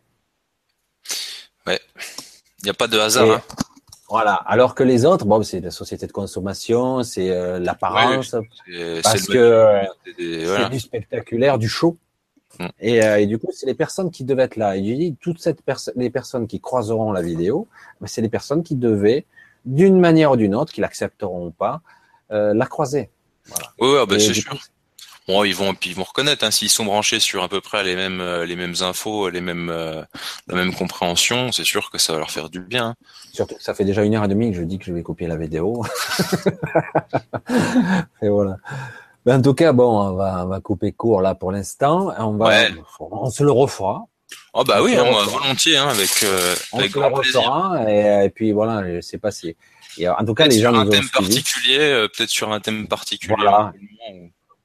Voilà, éventuellement. La naturopathie, l'alchimie ou autre, euh, mais que ça soit bien. C'est vrai que dans ces domaines. Avec des questions aussi, tu vois, moi, ce que, ce qui pourrait être intéressant, ce que, ce que je peux euh, voir par rapport à, à, à l'interactivité que tu as, bah, c'est poser des questions directement. On parle d'un truc et que ce soit plus interactif. Tiens, euh, pose tes questions. Euh, et voilà, allez-y. Hein. Ouais, Tu vois, si par exemple là, s'il y a des personnes qui ont des questions à me poser, il n'y a aucun problème. Il faudra, ouais, il faudra le, prévoir un petit peu. Mais il y en a encore. Hein, quelle est la différence entre le soi supérieur et le soi véritable? Eh ben voilà, voilà, le soi supérieur. donc comme on le disait, non, mais c'est important de prendre le, temps de répondre. Après, si tu mm. veux couper, c'est autre chose. Ouais, ouais, non. Tu le dis, mais. là, tu le sens comme ça. Vas-y. En fait, voilà, bah, la, différence entre le soi donc euh, supérieur et le soi, le moi véritable, c'est que le soi supérieur, c'est une construction mentale euh, d'une idéalisation euh, de, nous-mêmes en fait, et c'est dû euh, au dysfonctionnement primordial donc de, des ténèbres de la tête qui tombent dans les lumières des, hanches du bassin et qui va créer l'aura comme ça. donc il faut le savoir. Ça déconnecte aussi le cœur euh, et la sagesse. Et ça, euh, ça crée l'ego. Donc, on, par extension, on peut dire que le soi, euh, soit supérieur, c'est l'ego, quoi. Ah, c'est intéressant parce que, parce que ouais, c'est ça va en contradiction complète avec certains. Mais oui.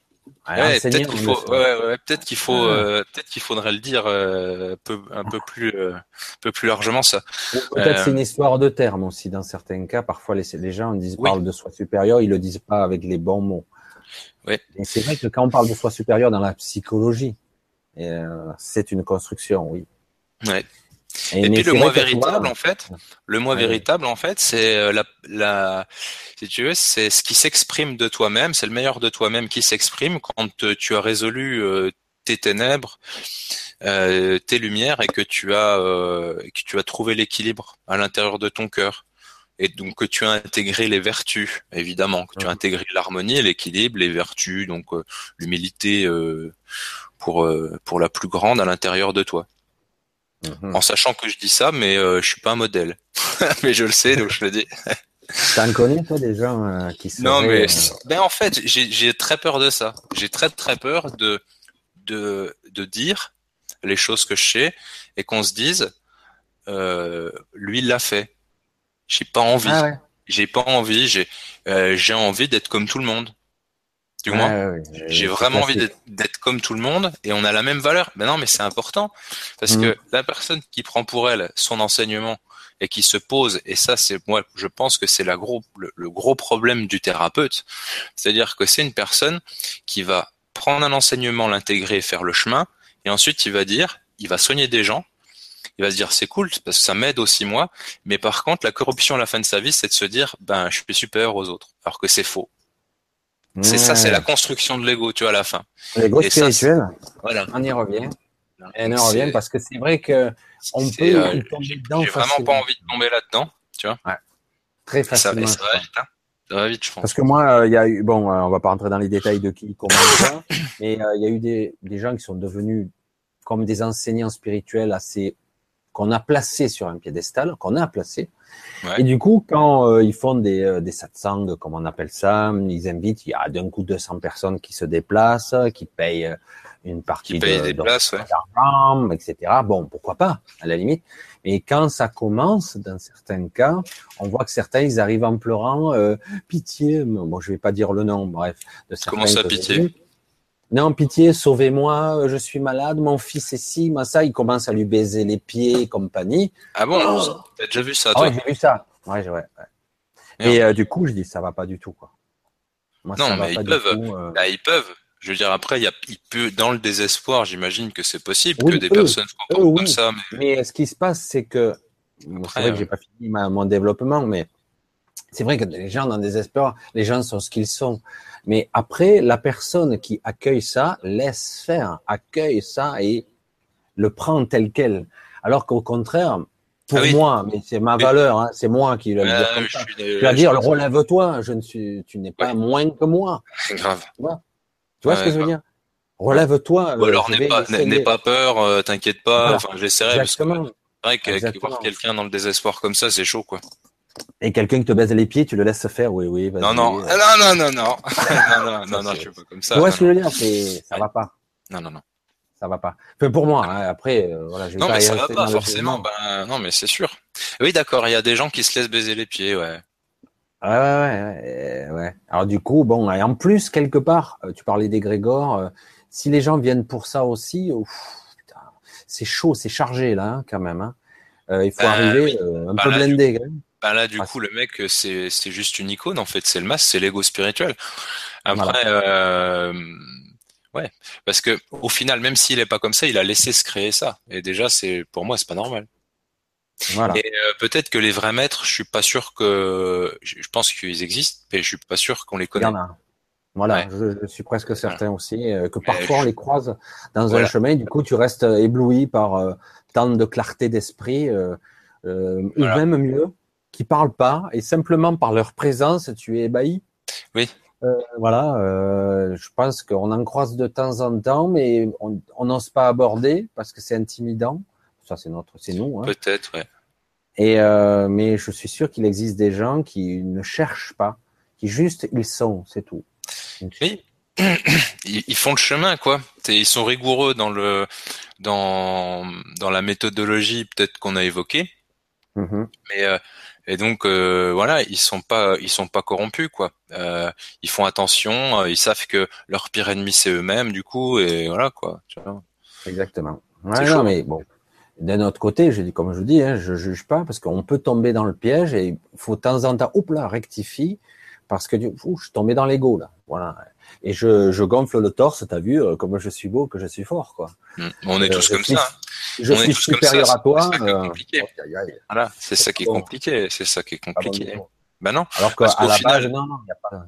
Au Mais final, tu sais, les, les- tu sais, les maîtres, les maîtres spirituels là, qui, euh, bon, qui, qui se développent là, tu vois, qui peuvent éventuellement euh, créer des mouvements. C'est, euh, c'est l'équivalent en force opposée aux hommes politiques au final. Pour moi, les hommes politiques, c'est les hommes de l'ombre, eux, c'est les hommes de lumière. Mais il y a l'ego, quoi. Il y a la dualité, il y a C'est l'ego. intéressant, hein, comme analogie, c'est inversé. Les tout. valeurs quoi. sont inversées. ouais. Tu vois, voilà. Euh, les- Oui, mais il y a, il y a toujours l'ego au centre au final parce que euh, ils ont, ils ont, ils sont toujours déséquilibrés. Ils n'ont pas équilibré le, les Ouais. ténèbres et la lumière. Ils sont dans un, dans une polarité. Mmh.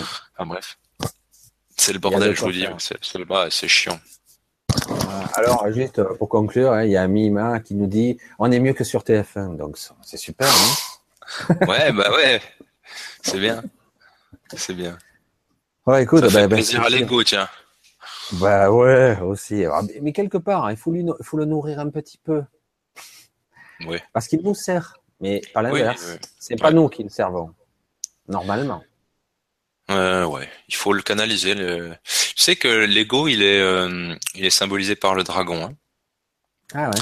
Ouais, en alchimie, hein. Donc euh, le dragon, euh, c'est, euh, tu vois, euh, une bête très puissante euh, avec euh, donc euh, Crache des, des poules qui crachent du feu, euh, euh, puis des tas de, des- voilà, il vole et puis euh, une vision aussi intéressante et euh, il doit avoir, euh, je sais plus, une vision particulière, mais il a plein de pouvoirs au final. Donc on peut dire que nous, l'ego, en tout cas, euh, euh, voilà, le corps, euh, euh, l'ego a, a des potentiels, a beaucoup de de pouvoir entre guillemets, mais si on canalise pas ce pouvoir, donc le comme on dit, le pouvoir corrompt. Donc à un moment donné, euh, il nous, C'est lui qui nous contrôle. c'est ça. Et même mieux, il pourrait même, parce que c'est le paradoxe de l'ego, il peut même nous détruire. Ben oui, je suis bien d'accord. C'est le paradoxe de tout ça, parce que moi je dis l'ego, il n'est pas réel en tant que tel, mais c'est une distorsion de nous-mêmes. Mais euh, c'est un outil, mais il peut nous détruire euh, parce que quelque part, ça le sert sur le moment. Ouais, il a pas de perspective. Voilà, ça le sert et ou ça le nourrit même. hein. Ouais. Euh, parce que quelque part, que l'énergie soit bonne ou mauvaise, il en a rien à foutre, ça le nourrit quand même. Alors si on est dans le super, euh, le, le super négatif, le noir sombre euh, qui te détruit, etc., c'est pareil, c'est l'autoflagellation, c'est le masochisme. Ouais, carrément. Hein. Je, je vais aller jusqu'au bout du truc, quoi. Ouais, je veux Ouais. exister absolument, donc euh, Voilà, je totalement, il faut jusqu'au que je, bout. valide- hein. faut que je valide mon m'autoflageller, hein. existence. euh, Voilà. complètement. Jusqu'au bout. Donc c'est pareil, hein, c'est pour ça que je te dis, mais merde, attends, ça ne me sert pas, ça. Réellement. C'est pas ce que je veux, au fond. Euh, ouais, non. Enfin, ap- après, je sais pas, j'ai jamais expérimenté, j'ai pas envie. Mais Mhm. euh, faudrait peut-être voir à un moment donné. euh, Il y a peut-être un moment où ça bascule en fait, où l'ego est complètement dans Ben, le dans on la possession, burn-out, hein. enfin dans le. Certains se suicident, d'autres déclenchent des maladies de Ouais, folie, d'autres tuent des gens dans la rue. On a tous vu ces faits divers.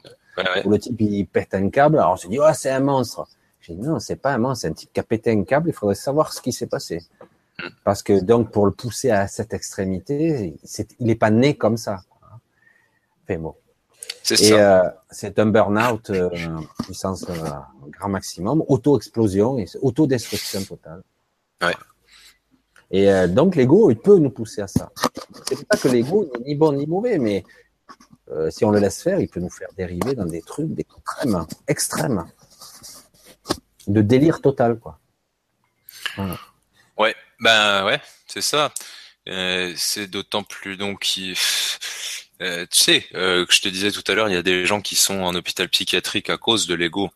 Euh, donc euh, ils évoluent un peu euh, comme ça, euh, ils débloquent des choses spirituellement. Ensuite l'ego, euh, donc comme c'est une construction, hein, le, le but de l'évolution spirituelle c'est de déconstruire l'ego. À un moment donné, l'ego il est dans une- un espace charnière où euh, ben soit j'existe, soit j'existe pas. Donc je fais comment? Et en fait, il euh, il y a des gens, oui. ils le gèrent pas et ils pètent un câble en fait. Tu vois, c'est l'ego en fait euh, court-circuite et euh, doit exister d'une manière ou d'une autre. Quoi. Mais c'était intéressant, mais bon, là, il faut avoir fait un petit chemin pour pouvoir le- l'appréhender à un niveau plus subtil. Mais je sais même pas si je vais arriver à bien le décrire. Il y avait un livre euh, que j'ai essayé de lire, comme il s'appelle je, je, suis, euh, écrit, euh, retranscrit. C'était une des paroles du Maharaji, je sais plus lequel. Enfin bref, c'est un truc, il faut le relire 50 fois pour arriver à percevoir la quintessence. Le sens, c'est hyper complexe, mais il y a des fois, il y a des trucs. Mais il le disait, il disait. alors c'est ce que j'ai essayé de développer. Ça, je note, ça, ça, ça m'intéresse c'est la quintessence de la conscience de soi, du, du vrai soi, hein, du je, du je suis. Alors moi, j'allais loin. Hein. Tu peux redonner l'auteur? Ah, l'auteur, je me rappelle plus. C'est l'histoire d'un Maharaji, c'est hindou, ça. Ouais. c'est un type qui, euh, est parti en Inde, qui est parti en Inde euh, et euh, il a fait une initiation spirituelle. il a rencontré ce type, il a retranscrit son enseignement du mieux possible. Il y a des conversations avec lui où il converse voilà, et c'est génial. Hein. Des fois, tu relis, euh, tu faut relire dix fois le passage, et du coup, euh, chaque fois, tu redécouvres encore une, encore une profondeur, encore, encore. Ouais, c'est ça. C'est euh, et tu te dis mais c'est pas possible, j'arriverai jamais à le lire jusqu'au bout ce truc parce qu'à chaque fois je relis la même page, je retrouve entre. Mais des fois, ça te passe à côté, tu dis bon, ben, je suis pas encore dans le canal, ouais. j'ai rien compris, j'ai rien miré. Et donc la, cette histoire de présence, c'est ça, la quintessence du truc. On, quand on est dans l'ego, théoriquement, on est soit dans le futur, soit dans le passé. C'est-à-dire, je remémore, ou soit dans le futur, je suis inquiet de mon futur. Tout à fait. Je m'inquiète de mon boulot, de mon argent, je ressasse, etc. C'est humain et tellement compréhensible dans cette société d'incertitude qui nous a maintenus dans un, un cycle de survie, on va dire, mmh, qui est pas naturel en fait, qui est artificiellement entretenu. C'est ça. Bah, comme dirait le, le comment il s'appelle euh, Christophe Alain, je sais pas si tu connais. Voilà, tout à fait. Et eh ben donc là, euh, il, il explique bien dans ses vidéos. Euh, on n'a pas résolu le système de survie, ce qui nous pousse en fait à pas être conscient au maximum, et donc on n'est pas libre en fait. Et on a l'impression, qu'on l'est. On est dépendant, on est. Non, on n'a pas dit. C'est vraiment. Fait, moi, à mon niveau, j'ai même plus les heures de la liberté. Au contraire, je sens les, les chaînes. Je dis bon, ben, ok, maintenant que je les vois, je vais pouvoir peut-être arriver à dénouer quelques nœuds euh, modestement et arriver à, à, me détacher un petit peu. Mais voilà. Donc en fait, ce que je voulais arriver à décrire, c'est ce qu'on on, décrit vulgairement comme la la présence, la, la vacuité. Voilà. Être, euh, être ici et maintenant, quoi. Être là. C'est beaucoup plus que ça. La vacuité, c'est c'est ce silence, c'est ce vide qui est en nous, qui est en fait tout nous-mêmes, c'est plein de nous-mêmes en fait ce vide n'est pas vide, il est nous. Et en fait, alors je vais essayer de bien le décrire. Euh, dans, ce bouquin qui est très épais, hein, c'est un gros truc, il le décrit.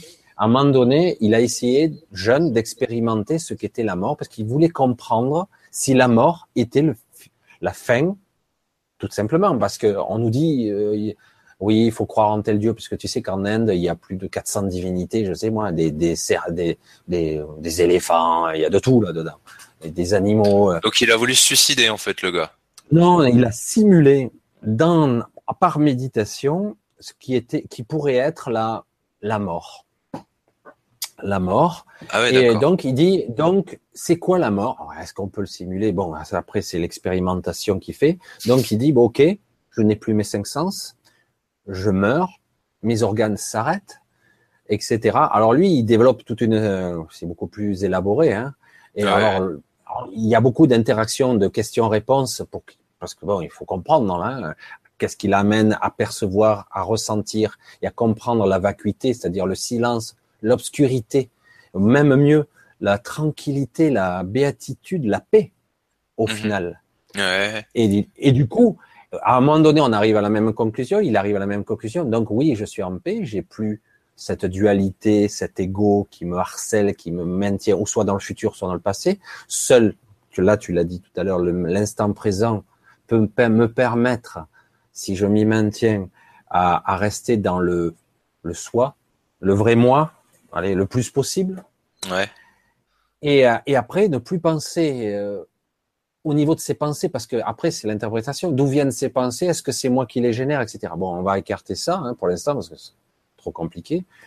Et euh, donc, à un moment donné, donc dans un état méditatif, tu te retrouves dans un certain état de, au début, tu as des pensées sous-jacentes, puis des sensations, des impressions, des images, des ressentis.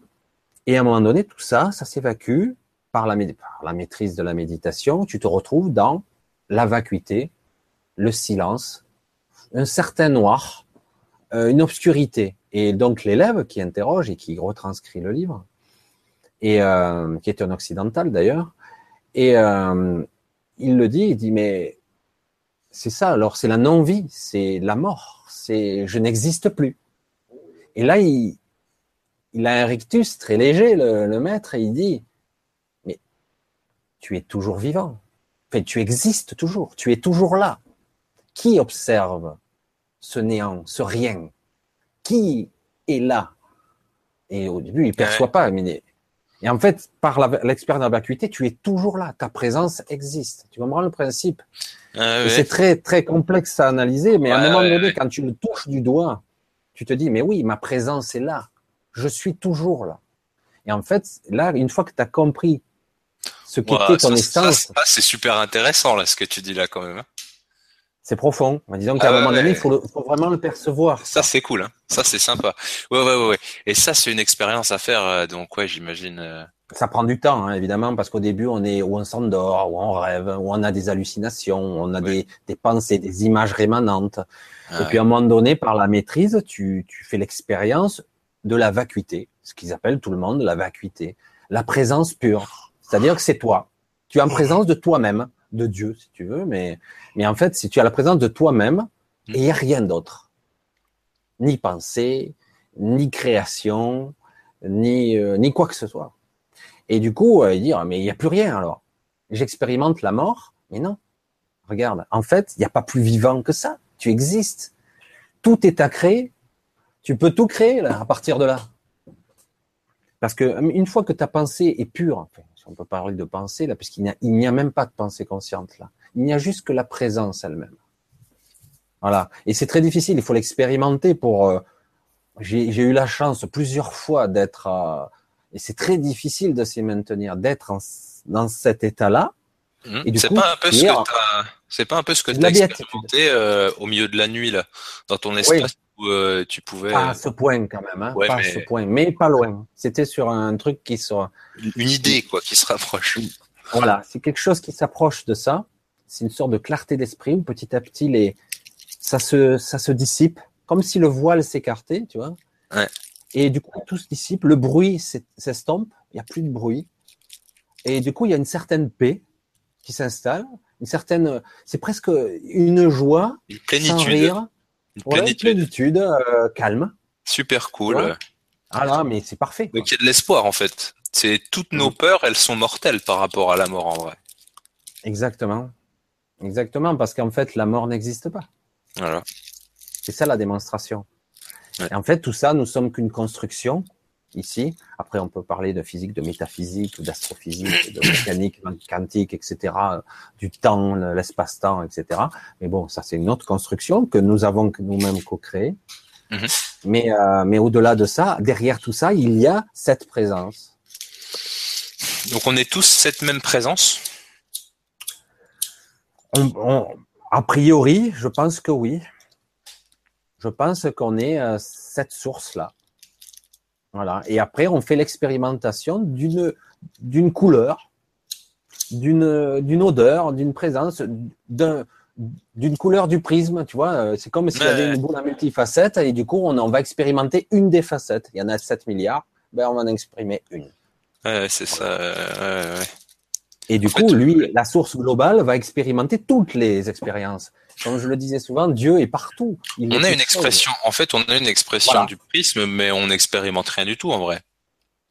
On expérimente quand même pour lui, pour ce qu'il est. Moi, non, mais pour notre, pour pour l'ego, pour le mental, pour euh, pour pour, pour ah, l'individu qu'on est dans cette société, si on revient sur un plan euh, terrestre euh, matériel, mais on n'expérimente rien du point de vue de cette présence. Cette présence, théoriquement, elle, elle a déjà tout vécu, elle sait déjà tout. Mais ah quelque part, quelque part, si elle a choisi, parce qu'elle l'a choisi, d'expérimenter ça des milliards de fois dans tous les espaces-temps, je le dis comme ça, si elle le choisit d'expérimenter ça sur toutes elle le choisit, elle le choisit pas. Elle le choisit pas. Si, elle l'a choisi. C'est ça qui est intéressant. Ah Mais nous, on n'en a pas conscience parce que, pour qu'il y ait un choix, il faut qu'il y ait une conscience. Pour qu'il y ait un choix. peut qu'il y ait une conscience. Oui, mais justement, est-ce que cette source est une conscience suprême, euh, que sais-je? Moi, je vais pas m'attarder là-dessus parce que là, ça dépasse Non, mais simplement, si on est conscience émanation de, du divin, on peut dire que si on se, euh, si on est émanation, donc euh, on peut tous se rejoindre effectivement. Et si on est à l'image du créateur, il filme à son mmh. image, donc ça peut être une grande conscience qui fait des petites consciences, certaines oui, ben, basiquement, tu vois. Tu parlais de fractal, c'est exactement ça. On est à l'information en plus petit du plus grand, quoi. voilà. Si on peut parler de petit et de grand, euh, de multidimensionnel ou que sais-je. Mm. Voilà, donc, parce qu'on a une vision 3D euh, euh, cartésienne, rationaliste ici, donc on peut mm. pas vraiment le visualiser. Puis notre manière euh, aussi de le, de le comprendre, de, de l'interpréter, etc. Chacun va l'interpréter à sa sauce, donc parce qu'il y a encore le prisme du mental, etc., etc. Donc bon, c'est juste pour donner quelques pistes de de ce qu'on peut être, ce qui est à l'essence. Mais lui, il a expérimenté, il le développe très bien, il faut le relire 50 fois. Et à un moment donné, euh, ça fait vibrer quelque chose en toi, tu, tu sens la vérité, la, la, quintessence du vrai, quoi. Tu dis oui, d'accord. Voilà. C'est pas évident, mais c'est pas évident, quoi. C'est quelque chose que parfois ça peut nous passer. Tu lis, il y en a certains ils lisent. Ah, non, mais c'est une libération. Attends, si tu parles de plénitude, si tu parles de euh, voilà. C'est, de, même de, euh, plénitude de présence et puis de, de non mort déjà. Enfin, tout ça, c'est finalement. Au contraire, c'est, plus que la vie. C'est la. Je ne même pas le décrire. C'est l'être. Parce que la vie, elle est limitée. Voilà, c'est être vraiment dans la présence, c'est l'essence même. Voilà. D'ailleurs, il y a un jeu de mots comme ça en alchimie, parce que tu sais, la langue des oiseaux, je sais pas si tu connais, tu sais, c'est la manière de, ouais. d'interpréter les mots. Voilà, de s'amuser avec les, les, les mots. D'ailleurs, le premier, c'est s'amuser, c'est s'user l'âme. C'est le premier qui arrive. Ah, intéressant. Et en fait, euh, pour euh, donc l'âme, c'est le couple égo. Hein, quand on sait, euh, quand on, étudie, donc l'âme, c'est le couple égo plus conscience. Ça fait l'âme. Donc ça fait l'individualité, la personnalité. S'user l'âme, c'est s'user l'ego pour révéler la conscience. Ouais, c'est la signification des mots à plusieurs niveaux même. Ouais, ouais. Aussi. Ah ouais, à plusieurs niveaux. Ouais. Et puis c'est pas innocent des fois. Hein. De quoi? Ben c'est pas les mots, certains mots, ils ont été mis en place ah oui, ah ben, avec, des sens inversés. Ah oui, oui. On nous fait croire qu'ils veulent dire ça, mais en réalité c'est le contraire. Et tout à fait. Parce que le mot, dans les sens originels, c'est pas ce qu'il voulait dire au départ. Ouais, complètement. C'est plus dans le contrôle quand on parle de gouvernement. Euh, voilà. Le mot travail, le mot travail, il vient du, du mot tripalium. C'est ah un engin de torture. Oh. Donc euh, à chaque fois que tu ouais, à chaque fois que tu dis je vais travailler, je vais me faire torturer tranquille, tu vois. le, voilà le symbole quoi. c'est parce qu'en plus dans la mémoire archaïque, ça y est, hein, stocker ça. Ouais. Donc, on Donc c'était une croix, euh, c'était une croix, pas une croix euh, du Christ, c'est une croix comme ça quoi, un peu comme ça. D'accord. Ouais. Et donc la personne était euh, était enchaînée comme ça et écartelée en fait. C'était un truc. Super. violent. Non, va travailler. Va te faire écarteler, ça. Voilà, c'est ça. Voilà. Donc, euh, pour revenir à ce qu'on disait, euh, le euh, voilà. Donc les, les je sais plus l'histoire des mots, la langue des oiseaux, s'amuser très bien, mais c'était pourquoi dire? On parlait de quoi? Ben, le, sens des mots. Ouais, je sais plus pourquoi le sens. Tu me disais que le sens des mots qui, avait beaucoup de sens caché. Oui, oui, mais on parlait de la, vacuité, de la plénitude. Je sais plus du tout. Je sais plus du tout. Je suis désolé, Michel. On part dans toutes les directions. Hmm. Ça c'est normal. On sait pas qui, on n'est pas centré, euh, donc c'est. C'est pas grave. Et puis surtout, euh, au, bout de quelques heures, euh, quand on fatigue un peu. Hein. Oui, c'est ça. Voilà. Ah, c'est ça. Non, mais c'est super intéressant. Mais ça me fait, ça me fait tellement plaisir de pouvoir, de pouvoir exprimer ça euh, voilà, parce que en fait, euh, ces choses-là, tu les, tu les étudies, tu les expérimentes seul. Trouver des personnes comme toi, des auditeurs, des personnes qui, qui sont intéressées, qui vivent les mêmes choses, waouh, eh ben, ça fait du bien, quoi. C'est pour ça que c'est ce que je te dis. C'est pour ça, même si on a très peu de personnes qui regardent, au moins c'est des gens qui s'intéressent justement, qui élargissent leur conscience et leur perception, qui disent bon ben, bah, euh, oui, là ça me parle, là ça me parle pas. là, je suis pas tout à fait d'accord. J'aimerais bien parler avec eux. Euh, parce qu'on a des, des mots. Ah, bien sûr. Au pire, ils sont curieux et j'imagine qu'au mieux, euh, ils ont, ils vivent les mêmes choses que nous, quoi. Ils ont la même perception, la même compréhension à un moment donné, euh, si tu n'es pas trop idiot, euh, tu es bien obligé d'être confronté à des, euh, à des questionnements, mm. euh, à des ressentis étranges. Euh, Je ne vais pas te dire euh, pour te rassurer. La réalité, c'est ce qu'on nous en dit. Voilà, c'est comme ça, comme ça et comme ça. Et puis après, je vais mourir, je vais disparaître, etc. c'est ça. Ben moi, euh, c'est le but de tout ça. Hein, c'est sans intérêt. Quoi. C'est ça. Mais c'est, ça serait déjà bien, euh, bon, au-delà de tout, euh, effectivement, la vie après la mort et tout ça, c'est important. Développement de la conscience, c'est important. C'est même peut-être, voilà, euh, central aussi. Mais je pense que c'est encore plus central de comprendre le monde dans lequel on est, parce que en fait, on est dans un monde et on, sait, voilà, il nous arrive des tas de trucs. Moi, les, phénomènes, les phénomènes paranormaux, voilà, j'ai vécu j'ai voilà, j'ai vécu ça et, et, et, franchement, bah, tu peux, tu peux pas être dans un schéma euh, qu'on qu'on te donne et qu'on te fait boire tous les jours, quoi. C'est pas possible. Tu dis là, ça sort du paradigme. C'est simple. C'est un truc que tu peux pas expliquer. C'est plus matérialiste. Et c'est impossible théoriquement. Voilà. Voilà. C'est plus matérialiste. voilà. Des fois, on te dit, mais non, c'est une impossibilité. Et pourtant, ça arrive. Ah oui, c'est impossible. Non, non, non. non, non. C'est juste possible parce qu'en fait, le paradigme est faux. C'est-à-dire que, en fait, le monde, il est surtout pas matériel, quoi. À mon avis, le, le, monde, c'est de l'information. voilà. Exactement. Voilà, on l'a dit en même temps. Mais c'est vrai que c'est exactement ça.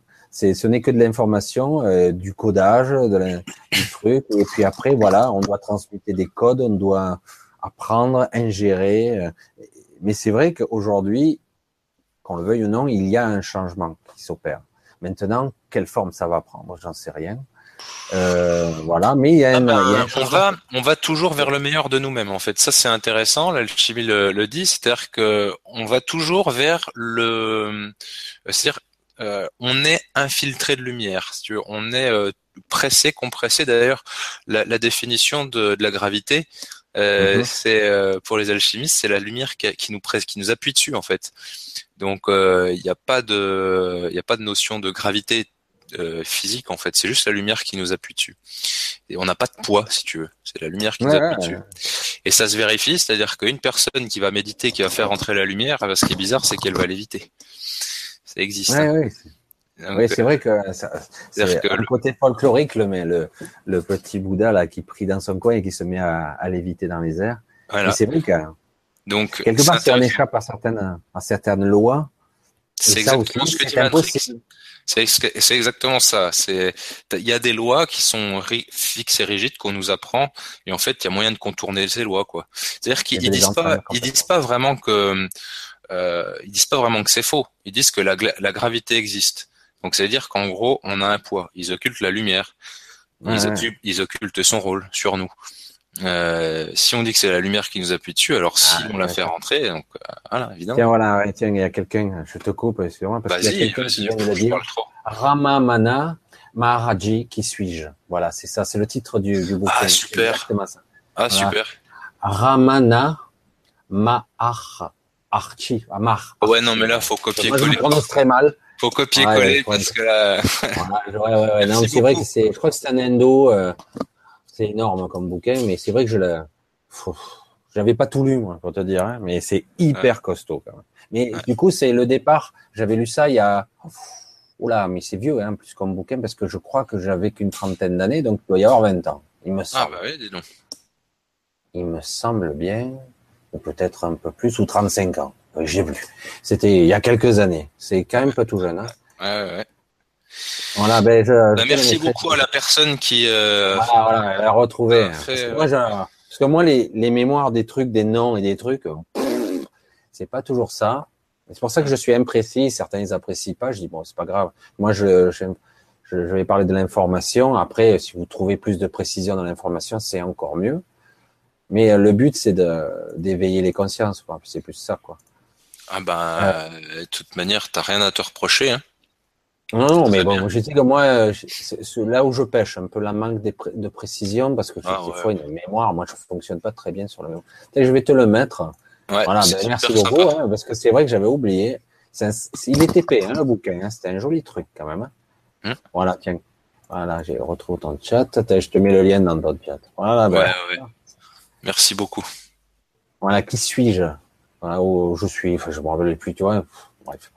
Et c'est vrai que c'est ça date, hein. donc c'était bien avant la, la période, euh, on va dire, euh, de soi-disant éveil des gens, tout ça. C'était un petit peu avant quand même hein, que c'était sorti tout ça.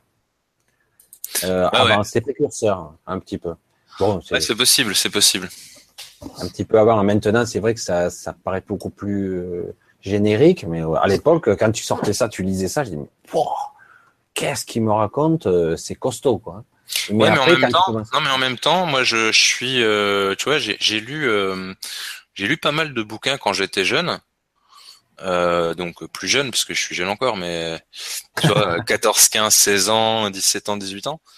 Et je trouve que c'est à ces moments-là où c'était le plus bénéfique. C'était des trucs que je captais rien du tout, mais c'était le finalement j'avais la sensation de euh, que c'était très positif, que je captais un truc, une énergie euh, intéressante si tu veux bien, et que comme finalement ici, euh, enfin aujourd'hui, ça voilà, ça échange pas mal, ça transite beaucoup les informations, mais ça commence bien, ouais, maintenant. ça se mentalise aussi beaucoup. C'est ça le problème. Tu vois ce que je veux dire? Donc eh avec voilà un peu ma mon aspect candide de, cet âge-là, euh, ça touchait des parties en moi qui étaient euh, voilà, qui, avaient besoin de se réveiller, qui avaient besoin de de réponses, mais mais pas mais ce qui est intéressant, c'est que c'était pas forcément des réponses euh, mentales quoi. Et je crois que ça l'est toujours. Ben, chacun aura son vecteur pour comprendre l'information. Parfois, il faut expérimenter dans la souffrance pour comprendre. Parfois, ce sera un intellect. Parfois, il faut un choc, un accident, une maladie. Mais à un moment donné, tu es face à une révélation ou non, et parfois tu, tu en crèves. Hein. Tu n'arrives pas à ah transformer l'information, euh, ça lâche. Hein. Ouais, c'est ça, exactement. Et ce que je disais finalement, c'est que donc comme euh, cette lumière, elle est autour de nous et qu'elle elle nous pénètre finalement euh, d'une certaine manière, et que nous on, on l'empêche d'entrer, eh ben la maladie c'est ça, c'est que c'est, on, on s'enferme, on s'enferme, on devient tellement dense d'une certaine manière qu'elle n'arrive plus à passer, l'information de la vie n'arrive plus à passer. Et euh, et donc du coup, euh, ça se résorbe très bien une maladie. Je veux dire, euh, dès l'instant où tu te réouvres à, cette cette énergie-là, qui est juste équilibre et harmonie, donc ça ça refleurit à l'intérieur de nous, quoi, tout simplement. Tout à fait, parce Bon, là, c'est vrai que c'est un cheminement. Nous sommes, euh, le monde occidental, on va dire, a été vraiment euh, programmé, euh, plombé dans des dogmes et des règlements qui sont très très très difficiles à vivre. Aujourd'hui, je pense, bon, certains, ils ils, ils ont basculé même de l'autre côté. Je suis bouddhiste maintenant. Oui, parce qu'il n'y a plus de repères vraiment occidentaux. Voilà. Alors, les gars, non, il n'y a pas de question de bouddhisme. Si le bouddhisme te permet d'accéder à une certaine clarté d'esprit, pourquoi pas mais il faut pas forcément devenir bouddhiste pour être dans la clarté d'esprit. Euh, nous sommes pas des, des orientaux. À la limite, c'est leur philosophie. Euh... Elle est plus adaptée à eux, euh, c'est tout. Après, euh, c'est possible que ça peut, ça puisse convenir. Oui, oui, mais ça reste, ça reste une méthode, ça reste euh, un accompagnement. Mais... C'est une vraie. En fait, on parle toujours de religion, mais en fait, c'est plus une philosophie de vie. Mmh. normalement, à la base. Après, ça a été détourné. Hum. Mais a priori, on n'a pas besoin de, de se faire tous, tous, tous ces tous ces enseignements nous ramènent à nous-mêmes à l'intérieur de nous. En fait, pour moi, et donc, euh, ce n'est que des accompagnements. C'est pas, c'est pas C'est un enseignement que l'on doit prendre. Euh, et voilà, c'est tout simplement. Il y a une certaine sagesse, voilà. Ouais, c'est ça. Une sagesse qui est ancestrale, voire millénaire dans ce cas. Euh, et qui nous permet de bon de prendre certaines informations et il faudra probablement l'adapter aussi à, à ce que nous sommes devenus parce que quelque part nous avons quand même évolué euh, dans une direction. Je dis pas que c'est supérieur, hein. loin de là. Je dis que nous avons évolué, ouais. évolué et du coup il va falloir le, le réadapter pour reprendre notre chemin. Ah oui, c'est ça que je voulais te dire. Dans la conception euh, de la de, de, de, la, de la lumière, on va dire, euh, donc du point de vue alchimique, c'est que la matière est, un, est une dépression de lumière et peu à peu, en fait, au fur et à mesure du temps, donc euh, conceptuel, c'est-à-dire tout bouge, mais tout tend à revenir à la lumière, si tu veux. Donc, c'est tout ça temps. Se construit, ça se déconstruit. Ouais, c'est ça. Et donc ces dépressions-là, euh, elles vont effectivement euh, fluctuer. Donc c'est, ça sera la vie. Mais à un moment donné, ça va vraiment hop, se, se redensifier, se repacifier. Enfin, en, lumière, il y aura plus vraiment de, de matière. Et les machines qui, qui servent dans l'univers à transformer la matière en lumière, c'est les trous noirs, tu vois. Mmh. Tu vois ce que je veux dire? Ouais, Parce que ça densifie, ça, ça, passe par un trou de verre, enfin, on pourrait l'appeler comme ça, qui densifie la matière à un extrême. C'est une machine, ouais, c'est une machine en fait qui qui prend la matière, qui la densifie de manière infinie et euh, hop, ça la volatilise. En fait, il y a, y a plus, il y a plus du tout de matière, quoi. Ça redevient des fluctuations quantiques, quoi. Ouais, ouais ça redevient énergie ou ouais, c'est pas trop quoi. Voilà, information. Voilà, ou information. De toute façon, donc donc en fait, les anciens, ils avaient compris qu'en comprenant cette notion-là, l'être humain allait forcément vers le, enfin entre guillemets, euh, le meilleur de lui-même, mais peut-être potentiellement qu'il allait se détruire. C'est-à-dire que c'est possible que aussi euh, il allait complètement disparaître, qu'une autre forme de vie allait allait revenir et que voilà, il y aurait plus d'être humain. Donc ils ont pris ça pour eux, ils ont un peu euh, conduit voilà les, les les foules et les masses et par différentes ères. Donc il y avait l'ère du Père, l'ère du Fils, et aujourd'hui c'est l'ère du Saint-Esprit. Donc là on est, si tu veux, dans la chrétienté, euh, mais ça a été déterminé euh, des milliers d'années avant, a priori, mmh. selon. Et alors, euh, parce que ça correspond plus peut-être à notre énergie du moment. Quoi. Ouais, c'est ça, le Saint-Esprit, c'est-à-dire que tout le monde aurait la capacité à intégrer le réel à l'intérieur de lui et non pas euh, euh, voilà euh, personnifier un égrégore du père avec son épée Damoclès, puis dire que le fils est arrivé et donc voilà un messie, une personne sur la planète va nous sauver. Et maintenant, c'est arrivé à ben, ben en fait, on est tous le Christ quoi. Ah ouais. pas encore. pas encore. Non mais on y arrive doucement, tu vois. En fait, on est tous le Christ dans le Saint-Esprit. C'est-à-dire mhm. quoi? C'est-à-dire se purifier l'esprit pour intégrer le réel et puis se rééquilibrer et puis être euh, ok. Et puis donc voilà, donc c'est ça en fait. Le chemin vers la lumière va toujours être de plus en plus positif et négantropique, harmonieux, en fait, euh, dans le sens de de la définition de la, de la lumière, quoi. Tu décris l'évolution là, presque. Ben oui. Hein. C'est pas la théorie de l'évolution, c'est l'évolution spirituelle. Là. Mais ça revient au même. Bah, on, se dirige vers. C'est l'évolution du monde. C'est l'évolution du monde euh, dans un contexte spirituel, oui, c'est sûr. Euh, et c'est marrant parce qu'à la fin des temps, à la Jérusalem céleste qui revient, des trucs en or, des machins. Donc il y a quand même un certain symbolisme que une expiation et une évolution, expiation du soufre qui libère euh, donc qui ouvre les gens, donc qui libère qui libère de la place pour faire entrer de la lumière. Tu comprends? Etc., mhm. etc. Donc j'imagine que selon ce principe-là, on arrivera à une forme de civilisation très harmonieuse, et qu'ensuite on s'éteindra complètement. Bon, euh, évidemment, et puis le, la, la, matière, elle suivra, et puis euh, voilà, il y aura plus rien. Et ça suit, tu sais, le, la théorie de l'expansion, donc de l'univers, et de Big Crunch. Donc c'est-à-dire que euh, expansion, voilà, et compression, redevenir la forme originale. voilà, pour redevenir absolument absolument sans matière. Et après, re-explosion, tu vois. Une sorte d'implosion, enfin, non, une compression de matière, parce qu'après, ça serait à nouveau la, la régression de l'univers. Ça, c'est la théorie, mais bon, comme quelque part, ça échappe un peu à nos concepts d'humain, ça, c'est, ce ne sont que des théories. Mm. Parce que déjà, même le Big Bang, non, mais déjà même j'ai du mal à j'ai du mal à considérer que l'univers existe moi. ah ouais non mais c'est ce que je te dis moi moi je vais plus loin je te dis même est-ce que j'existe moi? Donc euh, là est-ce que est-ce que je te parle? Est-ce que je suis là d'abord? Ouais. je dis ça en plaisantant mais si bah si c'est à peine hein. bah si mais techniquement on peut faire acte de présence. Voilà oui. C'est dans ton livre dans ton livre.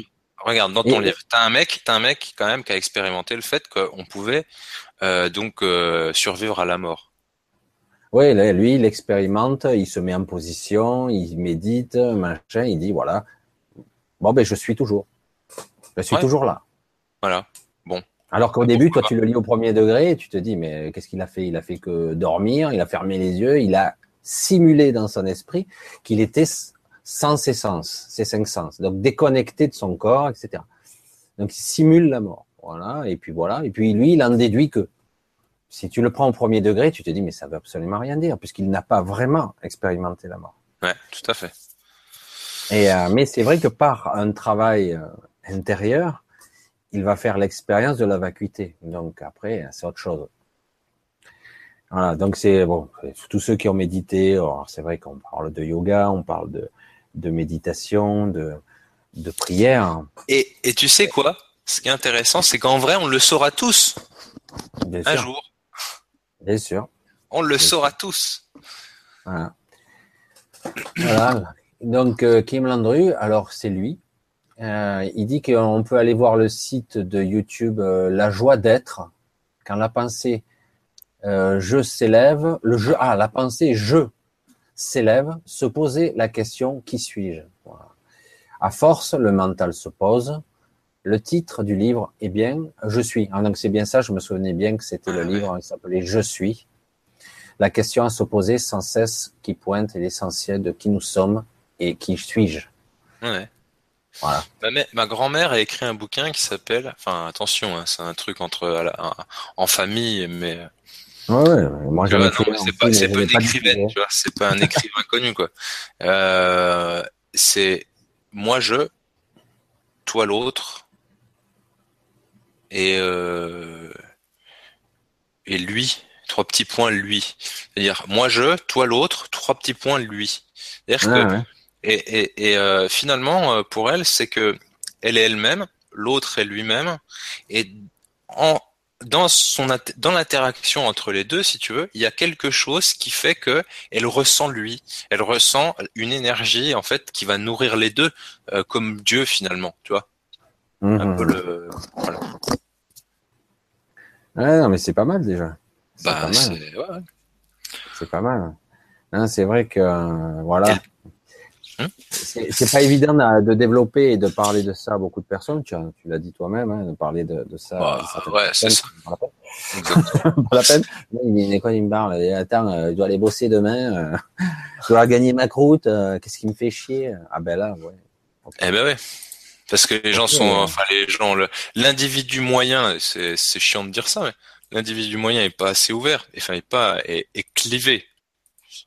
Bah ça a été voulu, voilà.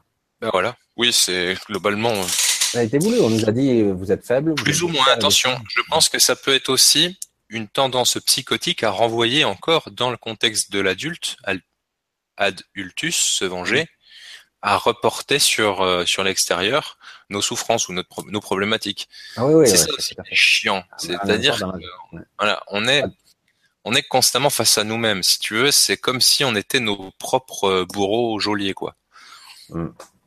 Parce qu'a priori, même s'il y a euh, comment dire des, des voilà des produits toxiques, des ondes, des machins, on serait capable de s'adapter à tout et de tout transmuter.